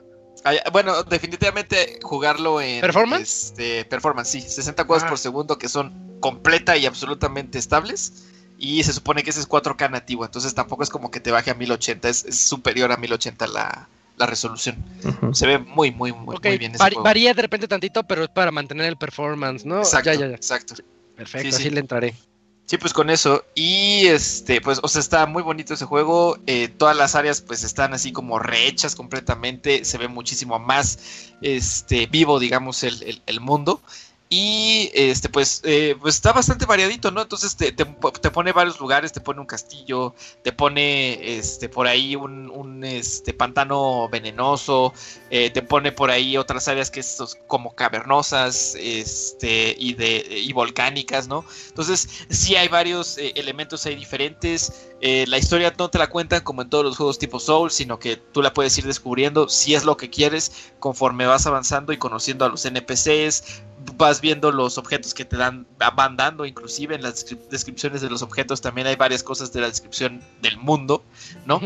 Y este, pues, una mecánica, eso sí que es única para este juego, es la mecánica de la tendencia. Que este, pues, no, para no hacer como que mucho spoiler aquí, simplemente Hijo de determina qué sucede, ¿no? En algunas cosas este, con respecto al Ya da mundo, ¿no? miedo. No. Nada más eso, nada más eso. Ok, Determina algunas cosas que suceden con el mundo, ¿no? Pero, o sea, inclusive descubrir cómo funciona esta mecánica de la tendencia, pues ya es este, pues su propia. Eh, eh, pues su propio entretenimiento, ¿no? De, de alguna manera con este juego. Y bastante bueno, a mí mi- primer run este, fue, me tardé como unas 30 horas más o menos y haciendo algunas eh, misiones secundarias, por así decirlo, con algunos personajes que hay por ahí en el mundo. Eso dura los Entonces, Souls. pues bastante bien, ¿eh? Bastante bien este juego. Eh, si tienen ahí PlayStation 5, esta cosa es un así un must. Deben comprarlo a Mm. fuerza. Y pues eso, ¿no? Ahí, muy recomendable, muy recomendable. Ah, Y a la mitad del juego todos se mueren. Sí, sí. bueno, pues hay, ese hay fue hay muchas 12 sorpresas, hay muchas sorpresas. 12 de noviembre, eh, lanzamiento ahí para PlayStation 5. Después tenemos. Ah, este te toca a ti, Robert, The Pathless. Ese juego que se ve. eh, como cari- caricaturesco, ¿no? Si no me equivoco. Sí, yo le veo mucho el aire como jugar un juego de este. Ay, güey, ¿cómo se llama el de Ico y el de Shadow Colossus? Este. Bueno, Tímico, pero no me acuerdo su nombre ahorita. eh, eh. ¿No era. Tabata? No. Ah, no, me estoy confundiendo con un mangaka. Perdón, ¿cómo ver, era? ahorita, ahorita te digo, Fumito porque se me Ueda, olvidó. Fumito Fumito Ueda. Ueda, sí, sí, sí. Sí. Igual te ponen una isla que no sabes qué pedo. eh, vas a enfrentarte contra un monstruo bien cabrón. Y estás en esa isla que está llena de secretos, grandísima. Y la forma en que te mueves es que a lo largo de la isla hay como rombitos. Esos rombos tú les tienes que pegar con tu arco y cada vez que le pegas pues agarras como un impulso y te mueves rápidamente por todo el mapa. Entonces llega un momento en que te haces bien bueno jugando esa madre porque, o sea, si no le pegas a ningún rombo te mueves bien, bien lento, hasta te da hueva. Pero cuando Ah, empiezas a agarrar el pedo de, ah, ay, hay un rombo, pum, flecha, corro, otro rombo, pum. Y te empiezas a agarrar ritmo y a moverte y encontrar diferentes cosas, está bien cabrón el juego. La peleas contra los jefes eh, no son muchas, pero están divertidas. Con esta mecánica también de, del rombo. La isla está estúpidamente bonita. eh, está muy, muy, muy bonito el juego. Cómo se ve en 4K. Eh, toda esta onda de dices, ay, güey, ya estoy en la nueva generación. Está muy chingón el juego. Yo se lo recomiendo eh, muchísimo. No es muy largo, unas 6 horitas más o menos. Ya tiene mucho replay value de si quieren. Haz de cuenta que tiene como 4 o 5 pisos diferentes o secciones diferentes la isla. Y en cada sección pues hay como diferentes cosas que tienes que encontrar, digamos como cuando juegas Super Mario Odyssey que tienes que encontrar piezas de rompecabezas Mm, y cada a lo mejor cada pieza tiene ahí su mini acertijo y tienes que encontrar cómo se hace ese pedo, no es muy difícil que digamos, pero la forma en que te mueves en el mapa está muy divertida, las peleas, la isla está muy muy muy bonita. Y pues te da esta sensación de estar así como en un mundo desolado tipo Shadow Colossus y esta onda. Me, me da mucho el aire. Aquellos que sean fanáticos de los juegos de Fumito Ueda, entrenle. Por ahí también hay Breath of the Wild con toda esta onda de lo bonito que está en la isla y esa onda. Jueguenlo, la verdad, eh, no, no, no se ha hablado mucho de este juego, pero está bastante bonito y no es muy caro, vale 15 dólares me parece. Ah, baratito. Muy bien, pues eh, también salió el 12 de noviembre ese juego. Un día después salió Call of Duty Black Ops Cold War, el, el Call of Duty del año. O sea, ya sabemos que cada año va a salir. Ya les platicamos que Warzone ya se mudó también a Cold War, así que ya pueden jugarlo ahí. Con el truco de que sigues jugando el Warzone de PlayStation 4. Entonces, no sé hasta cuándo va a salir. Sí dijeron que va a salir, pero todavía no, no sale. El Warzone de Play 5, como debe de ser. En fin, el Cold War nos trae una campaña emocionante, como en todos los Call of Duties. Yo les dije en la reseña, a mí se me hizo muy pretenciosa, porque sacan cosas de otros juegos en donde, pues nosotros, como experimentados ya en esto, este, dices, ah, ya sé de dónde sacaste eso, ah, ya sé de dónde va, ah, eres una copia de este, este, este y este, pero no les puedo decir porque son, es- en cuanto les diga, les spoileo la historia. Mejor ya ni, ni les digo de qué juegos son. Ey, todos se mueren. Y el. Iba el multiplayer, pues es, es el multiplayer que también ya estamos acostumbrados. Fuera de Warzone, trae todo el, todo el paquetote ahí metido.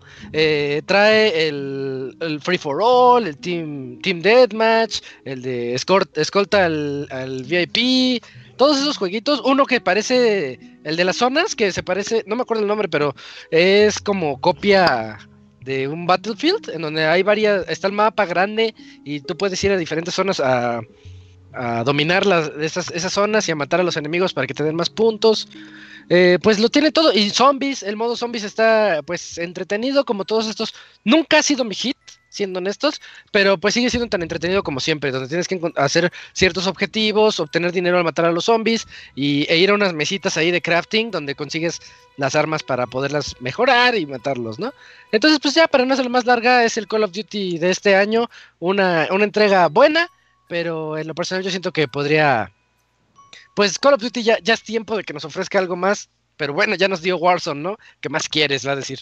Eh, el 20 de noviembre este salió Hyrule Warriors Age of Calamity, un juego que ese sí lo reseñó Eugene hace poquito y que pues veo que a los, los fans no se quejaron, ¿eh?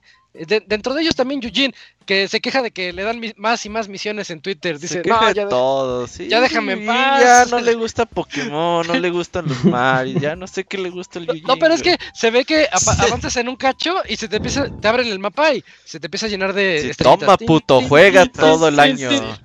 Órale, más misiones secundarias. Y pues sí se ve de flojera eso. Hyrule Warriors, Eugene. Una obra maestra. ¿Vas a decir No. que está mejor que Last of Us?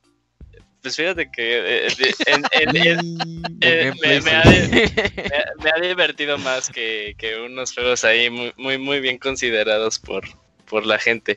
Pero, eh, a ver, fíjate.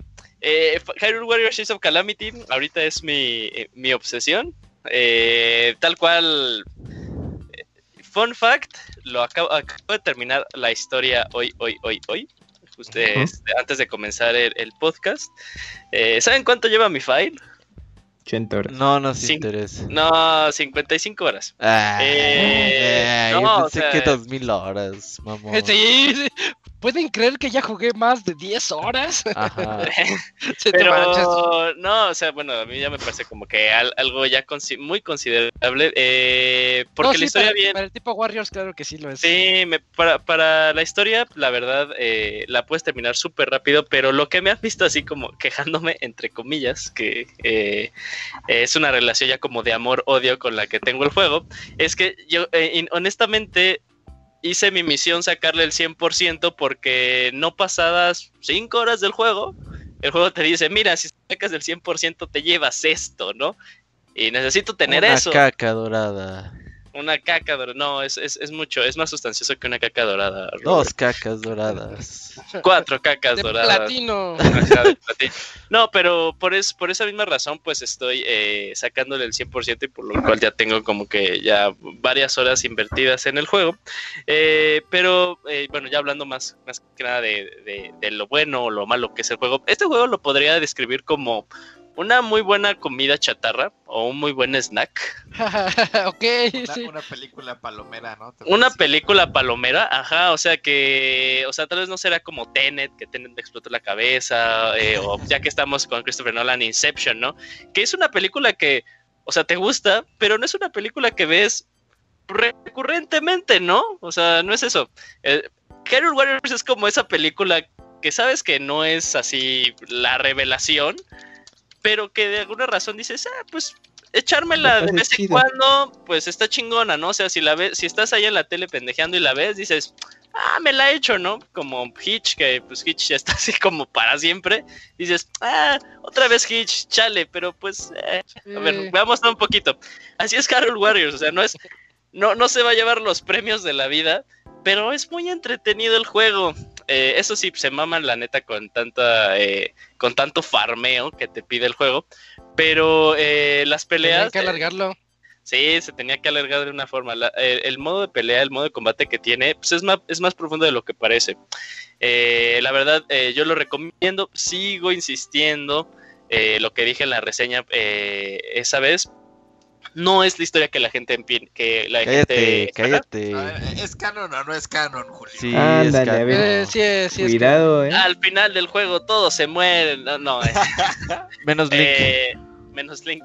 Y pues ya luego pues, la secuela Breath of the Wild. No, o sea, no, no, no, de hecho, eh, o sea, es, es su propia historia, eh, eh, contenida o no contenida, solo Nintendo lo, di- lo dirá, pues porque luego les gusta hacer lo que le gustan hacer ellos en su línea del tiempo. Solo dirá que no es la historia que la gente esperaba. Tal vez, la historia no es mala, ¿eh? No es, no es para nada mala. De hecho, pues a, eh, sí le da mucho más detalle, mucho más contraste a todos los personajes. Y eso está súper bien, súper padre.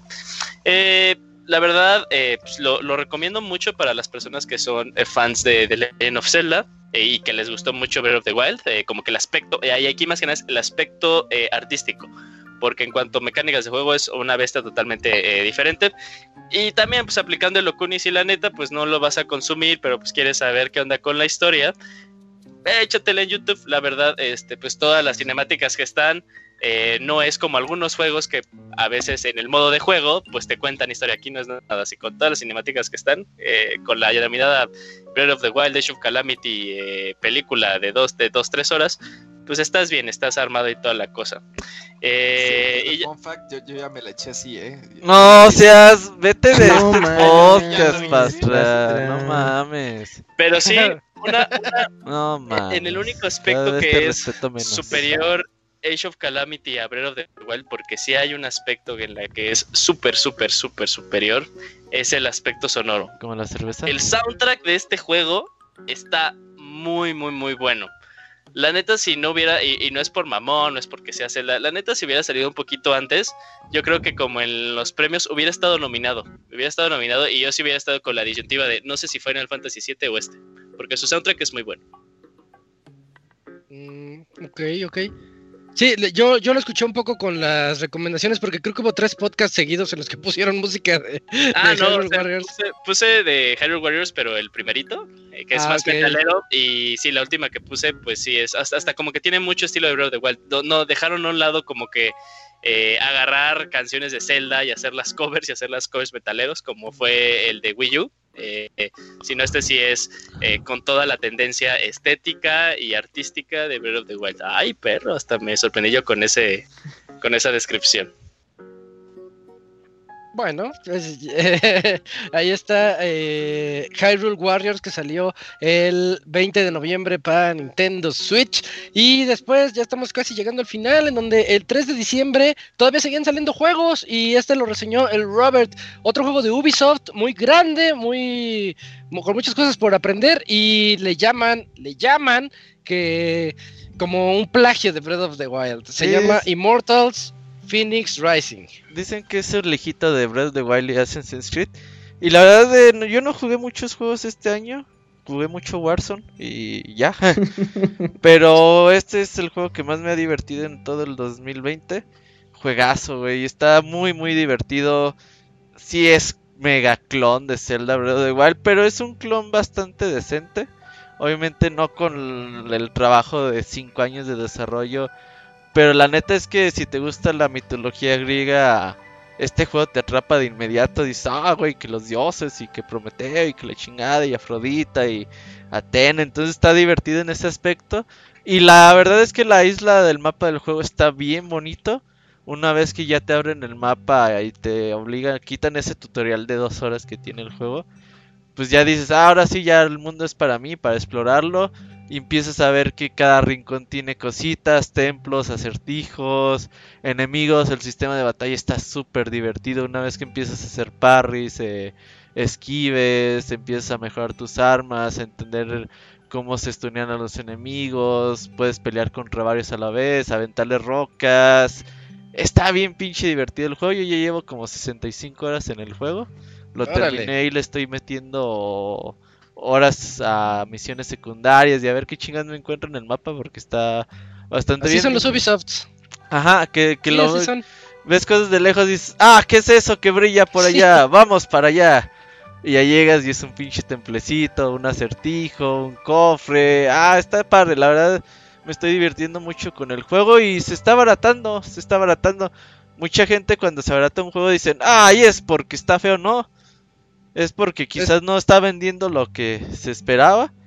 Pero si lo- ahorita que lo están viendo a 800, 900 pesos, cómprenlo y se, el mínimo les va a dar unas 35 horas de historia principal. Muy, muy En PC está buenas. bien barato, ¿eh? Sí, Sí, en la Epic. En la está, Epic, eh, creo que con el cupón. 800 y el cupón de 200. 600. Ajá, salen 600 baros. Órale. Sí, 600 pesos ahorita. es- es- yo creo que vale mucho la pena por Immortals. sí.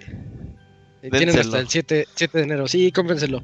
¿El que sigue, Robert, es reseña o es impresiones? No, pues da, tú eres el que más lo ha jugado. ¿Cómo te ha ido con Cyberpunk? Me, me toca hablarles de Cyberpunk. Por eso te digo, si quieres, se los reseño de una vez. No, no, porque ya son las 11. Eh, Lo reseñamos chido en enero, ¿no? Nada Como quieran, ya, yo estoy listo. Sí, no, no da así como tus cinco minutitos y hablamos de la polémica. Va. Entonces vamos a hablar de Cyberpunk 2077 eh, que salió el 10 de diciembre para Play 4, Xbox One y PC. Bueno, también Stadia, ¿no? Pero ese, ese no nos importa mucho. Nadie no vale. Eh, pues no. Eh, yo les voy a hablar de mi experiencia. Aquí sí voy a, voy a, vamos a dejar un poquito la polémica de lado, porque sí está repleto de bugs, sí hay un montón de broncas, pero yo lo jugué en una PC en ultra settings 4K a unos 45 cuadros estables. Entonces les voy a hablar de esa experiencia que tuve con él. El juego, eh, desde que lo comienzas, eh, se nota la, la maestría que tiene CD Projekt en contar historias. Porque te está contando una, una historia. Yo eleg- hay tres posibles, ¿no? Nómada, Corpo o Niño de la calle. eh, y yo elegí Nómada porque quería ser como Mad Max, así una aventura bien Mad Max. Que le decía al Pastra, pues converge bien rápido. Las historias ah, luego, luego se cruzan para que vayas por una línea. Pero está bien, de todas maneras, eh, se, se nota como el, la narrativa que te presentan tipo RPG, porque es un juego RPG a más no poder. eh, CD Projekt son maestros en contar historias, eso sí, la historia, la historia está muy bien contada y yo quería ver qué tal les iba con una historia propia, pues hecho, hecha por los desarrolladores, ya no sacada de libros o basada en, en, en Geralt, en los libros de Geralt. Y, aquí yo siento que, que- que lo hicieron muy bien en ese aspecto. Eh, lo que yo quería del juego lo hicieron porque es un Deus Ex masivo. Y me extraña, eh, metiéndome un poquito con lo de la polémica, porque la gente dice, ay, es que no es lo que esperaba, ay, es que no sé qué. Oye, pues ahí tienes Deus Ex, tienes Deus Ex desde el 2000. Y ahorita tienes a Deus Ex, Human Revolution y Mankind Divided. Juégalos, ve a jugarlos. Y si no te gustan, pues no te va a gustar eh, Cyberpunk. Porque Cyberpunk es un RPG en donde vas a evolucionar a, tu personaje a más no poder con los... es que en, en Deus Ex se llaman augmentations. Pues aquí le vas a poner eh, partes biónicas de su cuerpo, eh, ojos que te permiten ver, ver más y, y poder eh, hackear cosas a distancia. Lo mismo que haces en Deus Ex, lo vas a hacer aquí.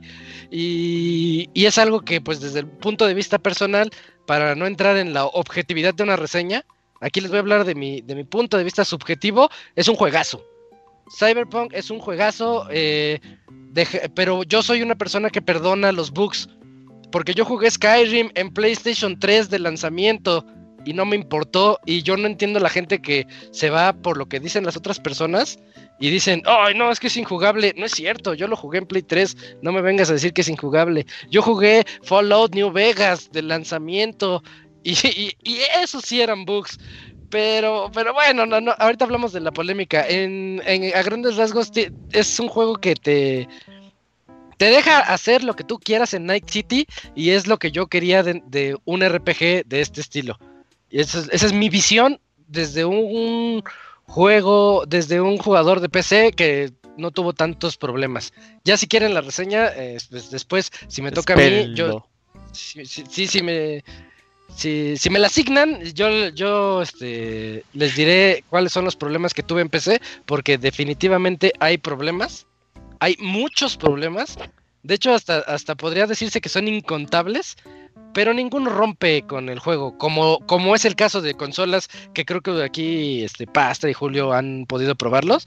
Yo no, yo no sé el caso de consolas y sé que ahí sí está injugable. Algo que pasó con Watch Dogs Legion.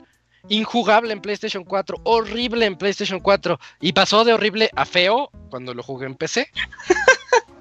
de horrible a feo. Ajá. No, no, no sé, Pastra, tú que le estás dando Es- duro, ¿estás en Sí, consola? eh, yo creo que ya le he metido como unas 25 horas de esa madre. Estoy en Yo me lo acabé hoy. Ah, no sé cuánto tiempo me falte para acabarlo, ¿eh? Yo le he metido mucho a las misiones secundarias, eso sí. Antes de avanzar la historia, así como Mm. que todas las misiones secundarias las hago antes de seguir avanzando. Entonces, por eso le he metido ya, ya bastante. Este, estoy jugando en PlayStation 5. O sea, este, no, no, no tengo la experiencia como para haber jugado en PlayStation 4 Es eh, la base, peor, que es el que tengo, pero que sí, que es la peor. Eh, de hecho, bueno, nada más así de lo que me cuenta Yugi, que él sí tiene el juego y lo jugó en PlayStation 4 Híjole, base. no. O sea, dice que es una mierda completamente. Él ya devolvió el juego.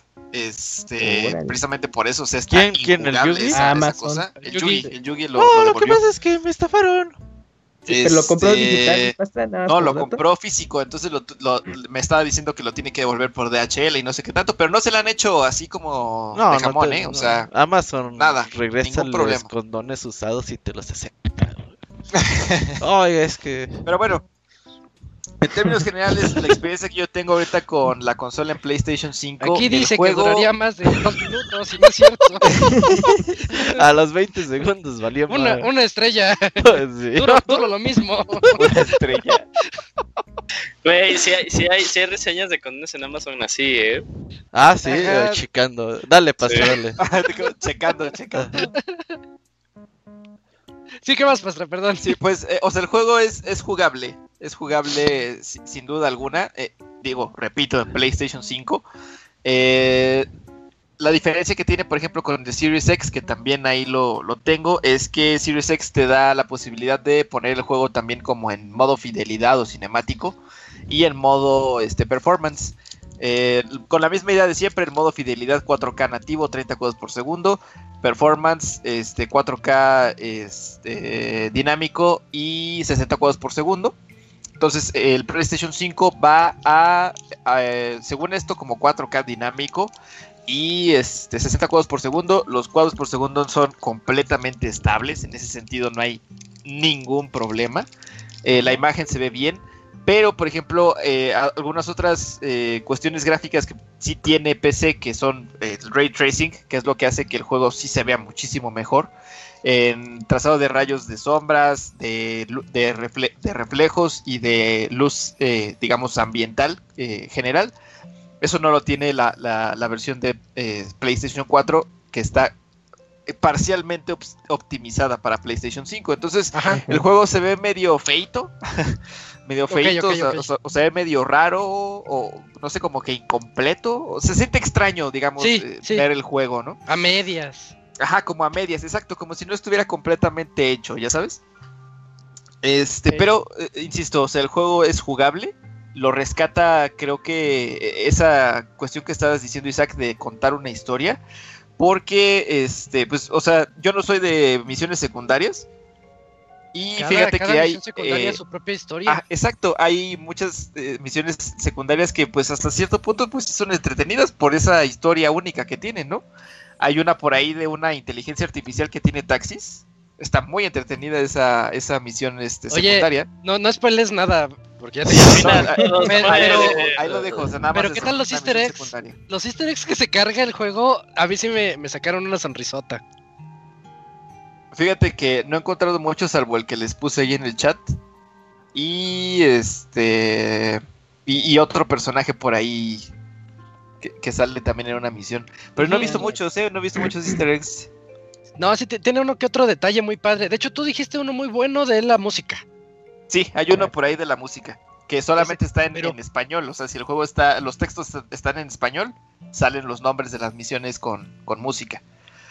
Este, Igual en pero inglés. bueno, ahí, ahí para que lo vean. ¿También en inglés? Sí, sí, en, en inglés las misiones se llaman eh, eh, Search and Destroy, eh, The Full on the Hill, eh, estoy pensando en alguna otra famosona, eh, Psycho Killer, o, o sea, puros nombres de canciones. Puros Es- nombres de canciones. se, se me hizo bien bonito. Sí, está, está int- int- interesante. Y, y en español, digamos, las canciones corresponden, pero con música, pues, como de rock en español, ¿no? Entonces son de Soda Stereo y hay varias ahí. por- Es un buen detalle que al traducirlo lo que hecho nadie así. escucha eso, pastor, ¿eh? Y de hecho, este, la traducción al español, yo no sé cómo le estás jugando tú, este, Isaac, pero yo tengo todos los textos este, eh, puestos en español y los subtítulos puestos en español. Ajá. Y me da un buen de risa porque, o sea, ponen español latino, pero es español mexicano, ¿no? O sea, sí te pone ahí así como que la neta, te Ah, pone sí. las palabras este, chingado, ¿no? Y todas sus derivaciones y todos sus usos te los pone ahí. Este, te No, ya- pone el pinche no sé qué, o sea, te pone muchas cosas ahí en, en Y aún español todo, mexicano. todo en inglés, es que es un futuro en donde tienen traductores instantáneos. Ent- Entonces, Ah, sí. cuando, cuando hablan con alguien, ven los subtítulos, pero se traduce del chino al inglés. Al inglés, ajá. Del español al inglés. Y también en inglés se escucha así, se escuchan frases de ese tipo. eh, cuando vas por los barrios más chicanos, eh, si escuchas cada cosa que ay, te asusta. Sí, también hay algunos personajes que, o sea, el juego está en, en inglés, las voces están en inglés, pero algunos personajes hablan en español, ¿no? Ahí dices, ay, qué cagado, ¿no? O sea, sí se Sí. ve así como que esa... Oye, Eh, y Keanu. Reeves es un personajazo. Yo creí que iba a ser así de. Ay, les están vendiendo que va a salir Keanu Reeves cuando salió. A mí eso no me llama. Pues a mí véndeme el juego, no un personaje que salga. Pero qué padre personaje tiene Keanu a lo largo de todo el juego. Sí, y también está, está chida la dinámica de, de tu personaje, del protagonista, y cómo habla, ¿no? Con, con, con Keanu Reeves, bueno, o sea, Con con, su amigazo, pues, Johnny. y, y, y, o sea, es buena la dinámica, está cagado, ¿no? Sí, sí, todo, todo eso está, está muy interesante. Y ahora sí, pues creo que podemos hablar ya de la polémica libremente. No, espera, Eh, espera, espera, espera, espera. Todas esas broncas. ¿Qué pasó, Eugene? Eh, yo, yo nada más quiero agregar algo, no, no echarme una reseña como pastra, no mames, pastra. Eh, Oíte, ay, eh. Era- Este, a ver, eh, yo sí estoy impresionado en el aspecto eh, de diseño de arte del juego. Está muy padre, está muy chingón y toda la cosa. Pero no sé, Isaac, o sea, nada más sácame de la duda porque si me dices esto, esto Ah, ya me da... Podcast. bueno, nada más respóndeme esta, esta duda porque si me la respondes como que a mí ya me responde un chingo de dudas. ¿Tú lo, eh, lo estás usando en PC y el control es mouse y teclado? Sí, en con mouse y teclado. Pero Ya- también recibe, este, pues, control si quieres jugar con control. ¿Y lo has jugado con control? Mm, No, Ya, es que eso voy. Eh, el juego se siente muy raro con control. O sea, la, la neta, a mí no me ha impresionado. O sea, más bien, hasta siento yo el control muy torpe. Le tuve que subir mucho la sensibilidad al control. Pero sí me da la sensación de que el juego está pensado nada más para PC y es que esté en consola es una coincidencia. Es una coincidencia, una necesidad para que pues se, se genere el, el- la cosa que está eh, que bueno para que se genere el revenue que se necesita para la inversión tan grande. Eh, y, y es eso o sea e- en modo gameplay a mí el juego no me ha impresionado mucho más que nada hasta diría todo lo contrario me ha dado mucho dolor de cabeza porque te digo el control no me gusta cómo se juega cómo se siente eh, el stick, el stick, o sea, porque pues caminar y saltar todo está fu- bien funcional, pero si al final es primera persona y todo se define en el accuracy de tus, de tus disparos, pues sí es un peso muy importante. Ah, ¿no? ok. Ahí, ahí te va, Eugene. Es que cuando empiezas el juego es súper torpe. Las balaceras son horribles. A mí me, yo dije, ay, no, sí, sí, qué, sí. qué feas están las balaceras. Qué malo soy. Y, y- pero es que depende, como ese, es que hay que recordar algo, es un RPG. Tienes que evolucionar. Hay una parte que dice reflejos. Si evolucionas los reflejos, evolucionas tu habilidad con, la- con el arma. Y eso te va a dar chance después de tener ciertos, entre comillas, poderes para poder eh, disparar mejor y hacer cosas que se vuelve muy divertido. yo, yo ya llegué a un punto en el que las balaceras son igual de divertidas que el sigilo y, y ya me gustó, me gustó ese aspecto. Pero yo como siempre, este, pues, afín fan de Metal Gear, me voy por el sigilo, ya mejoré mi, mi sigilo también lo más que, que he podido. Sí, o sea, es- eso es algo que, o sea, le, le tengo que, que, que dar más tiempo al juego. Ahorita no estoy impresionado, más que nada en el aspecto del diseño gráfico. Me parece una cosa muy, muy, muy, muy cabrona. Pero en cosas de, de lo demás no estoy nada impresionado. Pero nada más es como mi... Tiene, este- eh, Cyberpunk hasta, hasta en PC tiene sus altas muy altas y sus bajas muy bajas. Hay, hay veces en, en donde llegas a un escenario súper espectacular. Hay una carretera muy especial que va desde las Wildlands hacia Night City, que siempre la tienes que tomar si vas a entrar a la ciudad. En donde cuando van sal- va saliendo la ciudad y vas viéndola en todo su esplendor, se ve espectacular. Hay unas puestas de sol muy bonitas. Y también hay otras partes donde ya estás en los barrios bajos, donde se ve muy feo el juego. Y donde hay unas caídas de cuadros eh, en PC también muy considerables. Entonces sí tiene, se, se nota, le faltó tiempo. Todos podemos decir, estar segurísimos, 100% seguros que a Cyberpunk le faltó tiempo. Y Sí. esto no se va a arreglar en marzo. Y esto se hizo un chisme gigantesco que yo no entiendo por qué, ahora sí como los tuiteros, no entiendo por qué este, le echan tanto hate a Cyberpunk 2077 si Ubisoft lleva haciéndolo por años. Ubisoft nos acaba de entregar una basura eh, con Watch Dogs Legion Pero para nadie la Play 4. Nadie jugó. La, cues- Watch la cuestión es que no, no nos lo hypeó tanto como Cyberpunk. Y nadie lo Y- jugó. Y ahí viene lo de que a la gente le emociona ver trailers con, con real time events y así con, con, con actores y con todo eso, pero nadie se preocupó por decir, oye, ¿y el gameplay qué tal está? Yo creo que de Cyberpunk, eh, la neta es que sí, pues el tiempo es indudable, pero yo creo que la gente ha sido muy amable con Cyberpunk, ¿sabes? Este juego, Oh, yo, yo no he visto eso. no, yo creo que ha ¿Por sido súper amable, güey. Este juego Si lo si hace hay EA, reembolsos. lo hace Ubisoft o lo hace Capcom, güey. No mames, este juego enterradísimo, güey. Si este juego está en tierra firme, eh, con las otras compañías estaría a 300 metros bajo tierra, güey. Pero no es lo que le está haciendo ahorita a la gente. No, Sí, yo, no, o- yo yo, estoy yo los, yo estoy chisme, viendo Robert. bastante amables. O sea, yo sí he visto gente enojada, pero el tema de los reembolsos es como que, ah, bueno, pues... Pero eso es único en la historia del PlayStation. Sí, sí, sí. Eh, ah, Ah. bueno, pues si quieren lo regreso. Creo, creo que eso minoró un poco también. el hate, pero creo que también fue medio torpe por parte de, de CD la regaron. Projekt. Sí, o sea, dijeron, bueno, pues vámonos, vamos viéndonos por usuarios y pues si quieren les regresamos su dinero. Y Sony dijo, ah, espérame, güey, pues no, yo no les voy a regresar ni ¿Qué madres, te no pasa? mames, ¿Por sí, qué güey, hablas pues- por nosotros? Exacto, güey. Regrésaselos tú.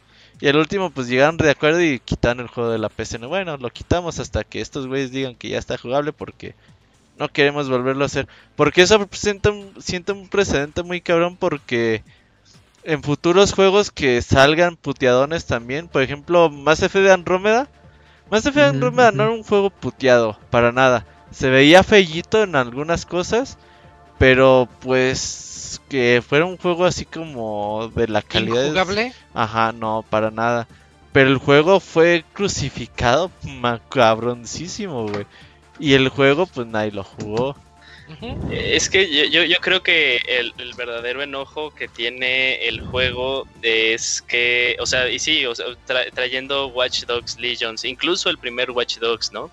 E, e incluso, Ah, o sea, ok, no, no, me, no me voy muy lejos. Eh, eh, Hyrule Warriors Age of Calamity, que tiene una caída de cuadros también muy cabrona.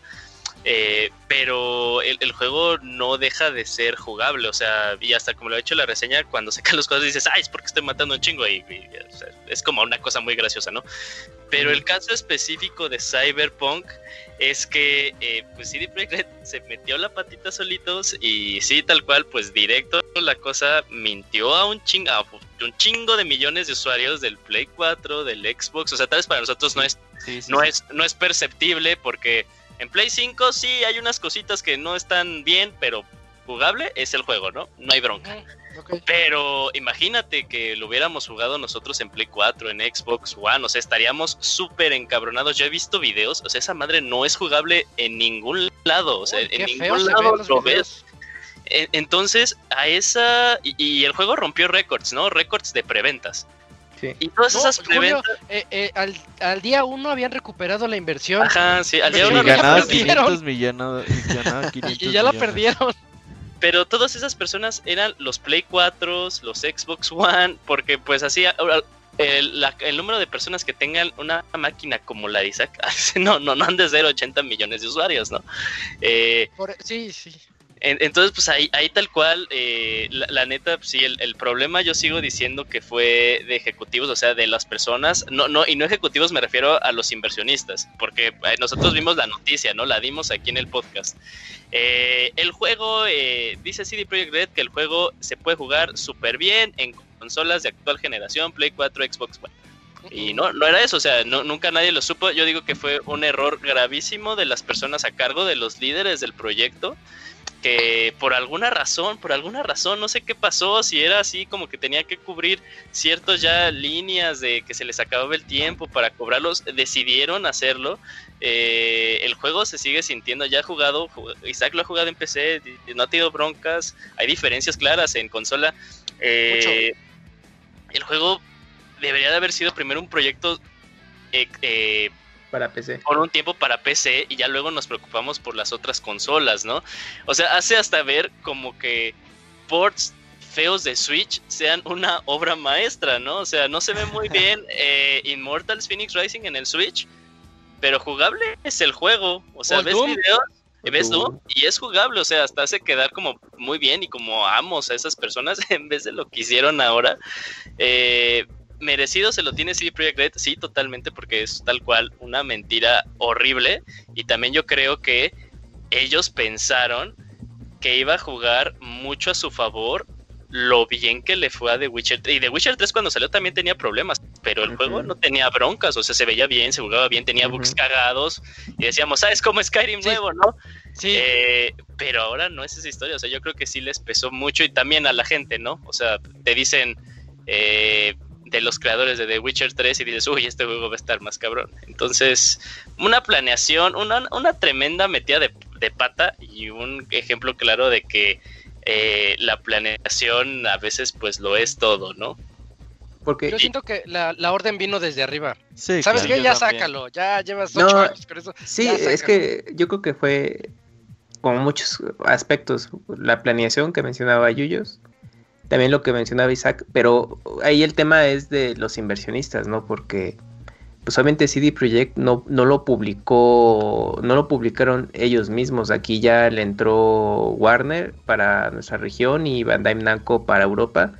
Y pues obviamente ellos invierten un capital para la distribución y todo y han de haber dicho, oye, pues qué onda con el juego. Tú me dijiste que eh, sí salías en tal fecha y ahorita me lo estás postergando, ¿no? Pero yo creo que también es- estuvo bien que ocurriera un caso así, porque va a ser un antes y después para justamente las compañías y sobre todo ahora en, en esas nuevas consolas que el desarrollo va a ser más caro. Pues para que, pues como nosotros le decimos coloquialmente, no jugarle al vergas y ocurran, y ocurran estas catástrofes. O sea, pues, lamentablemente CD Projekt sí eh, ya tienen su historial, muchos juegos sobre eh, que de buena calidad y se dieron donde tuvieron su foco fue con, con The Witcher y qué bueno por ellos y que siendo un equipo no demasiado grande como otras compañías eh, pues les haya ido bastante bien y su siguiente proyecto pues fuera muy ambicioso, lo cual pues eh, qué bueno, pero pues no tuvieron como un límite para decir, no, pues este, hasta aquí hay que también ponerlos, este, este, estos límites ya porque si no se, se desborda todo el proyecto y pues es lo que les pasó, ¿no?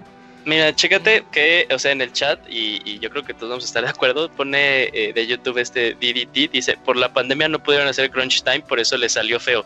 Recordemos que el juego iba a salir en marzo, sea, nada que Ah, ver sí, con cierto. COVID, No les iba a Antes de la pandemia, inclusive. na- nada que ver por la pandemia, o sea, hasta Ya traía broncas desde entonces. le salió a su favor, salió a su favor la pandemia, ¿no? Salió a su favor que dijeran, no salimos en septiembre y llegaron las consolas de nueva generación. El juego no, no salió gracias a consolas de nueva generación. También recordemos eso y por cuál es la molestia tan grande, ¿no? El juego dijo Xbox One, PlayStation 4, ¿no? Y ah, mira, como Plus, como viene el Series X, como viene el Play 5, pues vamos a sacar una versión para eso. Pero no, o sea, nada de pandemia, aquí nada de nada. Sí, sí que fue un desastre total de planeación. Es que fueron ocho versiones, Yuyos, que estaban trabajando. Sí, y está cagado. Me, me dio ahorita. Isaac al inicio que dice, ay, Stadia. Y eso que dicen que Stadia es de las versiones que mejor Sí, corre. que Isaac. mejor corre. sí, Pues corre en- En su cara. En PC a super alta, sí, güey. Ajá, sí, o sea, está súper Sí. cagadísimo ya todo esto, ¿no? porque Es que es el streameas. equivalente a jugarlo en una super PC streameándolo, pues así sí. Sí. Eh, es- a mí lo que me pone más triste de toda esta noticia es que le haya pasado a CD Projekt, porque es una empresa bien noble con, con lo que entrega, con, con la forma de, de- al menos hasta The Witcher, se, se ha portado bien con el usuario. Todas las versiones de The Witcher, todas, hola, ahí te va tu mapa, ahí te van algunos extras, toma, toma. eh, no sé, como que es una empresa que yo la he visto muy noble en su proceder con nosotros. Y, y siento que, que les había ido bastante bien al respecto. Algo que sí se me hace una jalada es de que en, en Metacritic ya están, ya bajó la calificación porque algunos reseñadores dijeron, ay, sí es cierto, tiene bugs y le están modificando y tenía un 91, era un must play de Metacritic.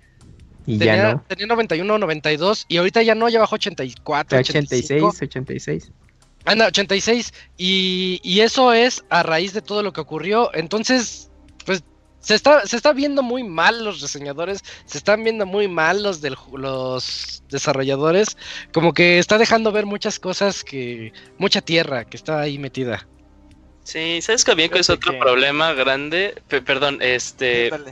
O sea, est- estoy de acuerdo contigo, Isaac. Yo, yo también, qué triste que haya sido con CD Projekt Red, la verdad. O sea, lo esperábamos de Ubisoft, lo esperábamos de EA. pero Sí. Les tocó Sobre a ellos. Este. Pero. o sea, y estoy de acuerdo contigo de que, pues, o sea, ¿qué pasó con ese 92, no? O sea, ya ahorita todos, pues, están haciendo. eh, están, están pegándole al ya caído, ¿no? Eh, Exacto, exactamente. Que, o sea, e, en este caso lo veo yo en escalas de grises, o sea, lo comprendo, lo comprendo porque eh, en algunas razones, en algunos casos puede ser de que pues, sea vocal de que, oye, no, si lo tienes planeado comprar para Play 4 y Xbox One, no lo compres, ¿no? Ya si es nada más para tirar hate por tirar hate, pues ahí sí de no mames, ¿no? O sea, los reseñadores dijeron, claro, eh, en PC tiene problemas, pero es una gran experiencia, punto final, ¿no? Eh, esa es otra historia. Eso es lo que yo Eh, digo. Ajá, sí, eso es lo que tú dices. Y nosotros podemos hablar de nuestra experiencia personal y también pues entender un poco pues las, las ramificaciones que esto puede tener. Eh, la va a tener muy cabrona CD Projekt Red poderse recuperar de esto. O sea, y lo hemos hablado antes. Yo creo que ya eh, no. El que pega, prime- el que pega primero pega dos veces. Eh, sí, en algún momento vamos a tener como que el juego que nos prometieron. eh, mínimo en consolas de actual generación. La anterior generación, la neta lo que puedan hacer pues ya es ganancia. Eh, pero, o sea, pues, la va a ver muy cabrona, muy cabrón el juego. El juego luego se lo va a comer tal cual el tiempo. Pues el siguiente año, pues también vienen juegos muy pesados. Eh, entonces, pues, o sea, la, la neta, qué mal, qué, qué mal que les pasó a ellos, porque, o sea, yo comprendo los desarrolladores cuántas horas no le invirtieron, o sea, tampoco le echen la culpa a los desarrolladores, esto es culpa, tal cual de, de planeación, de, de los managers. Sí. Este, y sí, o sea, hay ideas muy buenas, o sea, les digo, el diseño, eh, dices, no mames, o sea, y, y yo en una parte estaba emocionado, decía, es, es el, este, es el Blade Runner hecho juego a huevo, ¿no? Mm, Eh, sí, sí, sí. Y pues yo, yo, yo no tengo nada más que decir, qué tristeza, eh, por, por el juego y por los desarrolladores, por la compañía. Y porque sí pues- era, sí era contendiente a juego del año, ¿eh? se los digo así. En PC a full, contendiente a juego del año sin broncas. Que hubiera- se hubiera puesto como la misma, la misma tal vez bar o la misma cuestionamiento de, de Half-Life Alyx, ¿no? O sea, si hubiera sido nada más de PC, pues así de, ok, pero ¿a cuánta gente llegó, no? Ajá, ahí, ahí me recuerda dos casos ya del pasado. Uno de ellos, creo que es más viejo, es el de Hello Games con No Man's Sky. Ah, claro. Que le sucedió eh, como que lo mismo en el sentido del marketing, ¿no? Eh, que pues ves los trailers y ves todo esto y se ve bonito el juego, pero de repente lo ves en PlayStation 4, ¿no? Eh, base y, o sea, no es nada comparado con lo que se mostraba, digamos, en los trailers, ¿no? Entonces, en este sentido, pues con esa disociación entre lo que estás jugando y entre lo que viste, pues, o sea, se, empata demasiado con el caso de, de- de No Man's Sky, que también este cuate, el, eh, Sean Murray creo que se llama, que Ajá. aparecía en todos los lugares presentando el juego y diciendo, no, puedes hacer esto y lo otro y no sé qué tanto. Y al final ya cuando tenías el juego, este que eh, Todo quedó estaba bien, digamos, en, en el esqueleto, pero este todo lo que realmente se prometió en algún momento dado, pues no estaba ahí, ¿no? Entonces lo, lo mismo con esto, a lo mejor, eh, sobre todo en la cuestión como de, pues la más básica, ¿no? Que es eh, que el juego sea jugable. Y, y- como no lo es, digamos, en las consolas base eh, de Xbox y de PlayStation 4 y, y así, bueno, pues entonces sí tienes pues ahí sí, un no. problema este, completamente, ¿no? Con, con el marketing y con lo que al final se, se entrega como producto. Y este, el otro caso también que me recuerda un poquito, nada más que es en el sentido inverso, es eh, la, la cuestión de Batman Arkham Knight. Se acordarán también ustedes que primero salió el juego en, en consolas y cuando salió la versión de. PC, ajá, la versión de. PC estaba hecha una mierda, ¿no? Entonces ahorita aquí como que sucedió, pero al revés, que la versión de PC me parece que es la mejor para jugar ahorita, pero las versiones de consolas son las que no están completamente este, optimizadas, ¿no? Entonces sí, lástima que también se les haya ido o se les haya prolongado el tiempo y haya coincidido con el cambio, digamos, generacional, porque también los cambios generacionales son muy complicados de repente como para este tipo de cosas. Far Cry 3 también le tocó el, el cambio generacional del, del 3 al 4 en, en el caso de- del PlayStation, por ejemplo, y también había muchos problemas para correrlo en PlayStation 3. Entonces lo mismo, ¿no? Creo que está sucediendo aquí. Os digo, a lo mejor se les empalmó ya después el tiempo entre tantas consolas y tantas versiones que tenían que hacer la versión de Play 4, la versión de Play 4 Pro, la versión de Play 5, por así decirlo, que todavía ni siquiera ha salido, la versión andan. de PC, o sea, todo, ¿no? Sí, claro. Entonces, este, pues sí, es este, una lástima que le haya sucedido también así de Project Red, ni modo, pues ya, o sea, le tocó que valga de algo, ¿no? Que todo el mundo aprenda de todo lo que pudo haber sucedido con esto y ojalá que no se vuelva a repetir en ningún momento después. Sí, que ya dejen de andar mostrando esos trailers súper espectaculares y saben que no van a llegar. Ya pasó con Watch Dogs y ahorita la volvieron a hacer con esta. Pero bueno, pero bueno, creo que creo que ya es suficiente para el podcast de, de lo mejor y lo peor de este año. Pues hablamos de todo lo que lo que pudimos. Robert, tenemos chance de hablar de unos extras. A ver, dale. A la verga, dale. Ya son tres horas y media, tres horas cuarenta. cuatro Eh, horas. Yo, yo les quiero hab- hablar de unos extras que, que no se mencionaron aquí. El primero, como fanático, Comandos 2 HD, pero ese ya es, es fanático, lo dejo de lado. Astros Playroom, que salió con PlayStation También. 5 de lanzamiento. Es una oda a todo lo que ha salido en PlayStation 5. Si son poseedores de un Play 5 y lo ven, no le hagan el feo, jueguenlo. Y si son fanáticos, se- de seguro hasta les saca una lagrimita, al- algún detalle, al- alguna cosita que ocurre en el juego. Astros Playroom es, es una maravilla, tal vez no como juego, pero como una carta a PlayStation. Un- es una carta de amor. Y, y de verdad, a mí me llegó cuando, cuando lo jugué también con, con mi novia. Se lo puse, dije, juégalo tú y yo, yo te veo. Dije, qué bonito está. Eh, otro juego que, del que no hablamos es de Pedestrian, que ya viene para Play 4, creo también, pero salió en PC en 29 de enero. The Pedestrian es un juego de plataformas con puzzles súper inteligente y, Ah, con, sí, ya. y con una visión bien bonita porque vas caminando por los por lo- los ¿cómo se llaman estos? Los anuncios viales, esos que se ven así de no estacionarse, no caminar, no avanzar y todos esos. Por ahí va un, un monito de, de, de palo, de esos que dibujamos nosotros, así nomás dos patitas y, un, y una cabecita arriba. Este, pues ahí va el monito resolviendo diferentes acertijos. Eh, Súper ingenioso el juego, cortito, pero es demasiado ingenioso y yo se los recomiendo mucho en PC. Ya viene, no sé si ya salió, pero ya viene en Play 4, creo que ya no. Ya no También para no Play tarda. 5, ¿no? Y Sí. creo que sí, creo que sí. Lo anunciaron en un direct de PlayStation. Ese salió el 29 de enero en PC. El 16 de junio en PC salió Desperados 3. Juego que, del que yo me enteré que salió a los VGAs. Dije, ¿a poco ya salió? No manches, no, no sabía. Entonces luego, luego lo compré, lo bajé y, y lo he estado jugando los últimos 2, 3 días. Porque quería hablar de él en este podcast. Desperados 3 es un juego tipo comandos. Es un juego donde tienes este, estrategia, eliges a tu... Son vaqueros. Eliges a tu vaquerito y cada vaquero tiene diferentes habilidades contra los rivales. Puedes ver por dónde están viendo los rivales, sus conos de acción. Y tú dices, tú vete para acá, tú escóndete acá. Tú lánzale un cuchillazo a ese, que el otro lo esconda en, los pastizales. Es un comandos. Es un Shadow Tactics también. Eh, y está buenísimo, pero, pero muy bien hecho Desperados 3. Llevo, aquí no es reseña, llevo tres, tres misiones. Estoy comenzando la cuarta y, y está, está demasiado bien hecho este, este título para todos los fanáticos de este tipo de juegos eh, que hay muy pocos. Los comandos, se me olvidó otro que era como de Grecia, eh, los Desperados y Shadow Tactics. Son, son los que son de este tipo de juegos. Y Mr. Driller, Drillland, que salió en Switch, también este hablo como fanático, salió el 25 de junio, pero es que ya eran años que no jugábamos un Mr. Driller. Y pues qué bonito, la versión que salió de Switch está bastante completa, así en un parque de diversiones donde hay muchos minijuegos, muchas cosas que hacer, y puede darles muchas horas a todo aquel que le guste este tipo de juegos donde van rompiendo y, y excavando, así como, como... Se me fue el nombre, Julio. Eh, donde excavas y vas hacia abajo, que son robots. Ah, este, Steam World Dig. así como en Steam World Dig, así más o menos, pues Steam World se basó en el gameplay de Mr. Driller, porque Mr. Driller es más básico, pero está, está bastante bonito. Y pues son los, los juegos extras que, que yo mencionaría como buenos juegos del año también, que están, están muy bonitos. Y si les gustan ese género, jueguen Desperados y también de Pedestrian, que es el ingenio, así a más no poder. Eh, y, y ya, ¿verdad? Creo, creo que creo que eso sería todo. No, no Yo sé si haya. dos. Yo Ah, dos. perfecto, dale. Le- lo mencioné rápido, eh, la conexión de Mega Man Zero y el ZX, o sea, no pueden decir mal, son grandes juegos todos.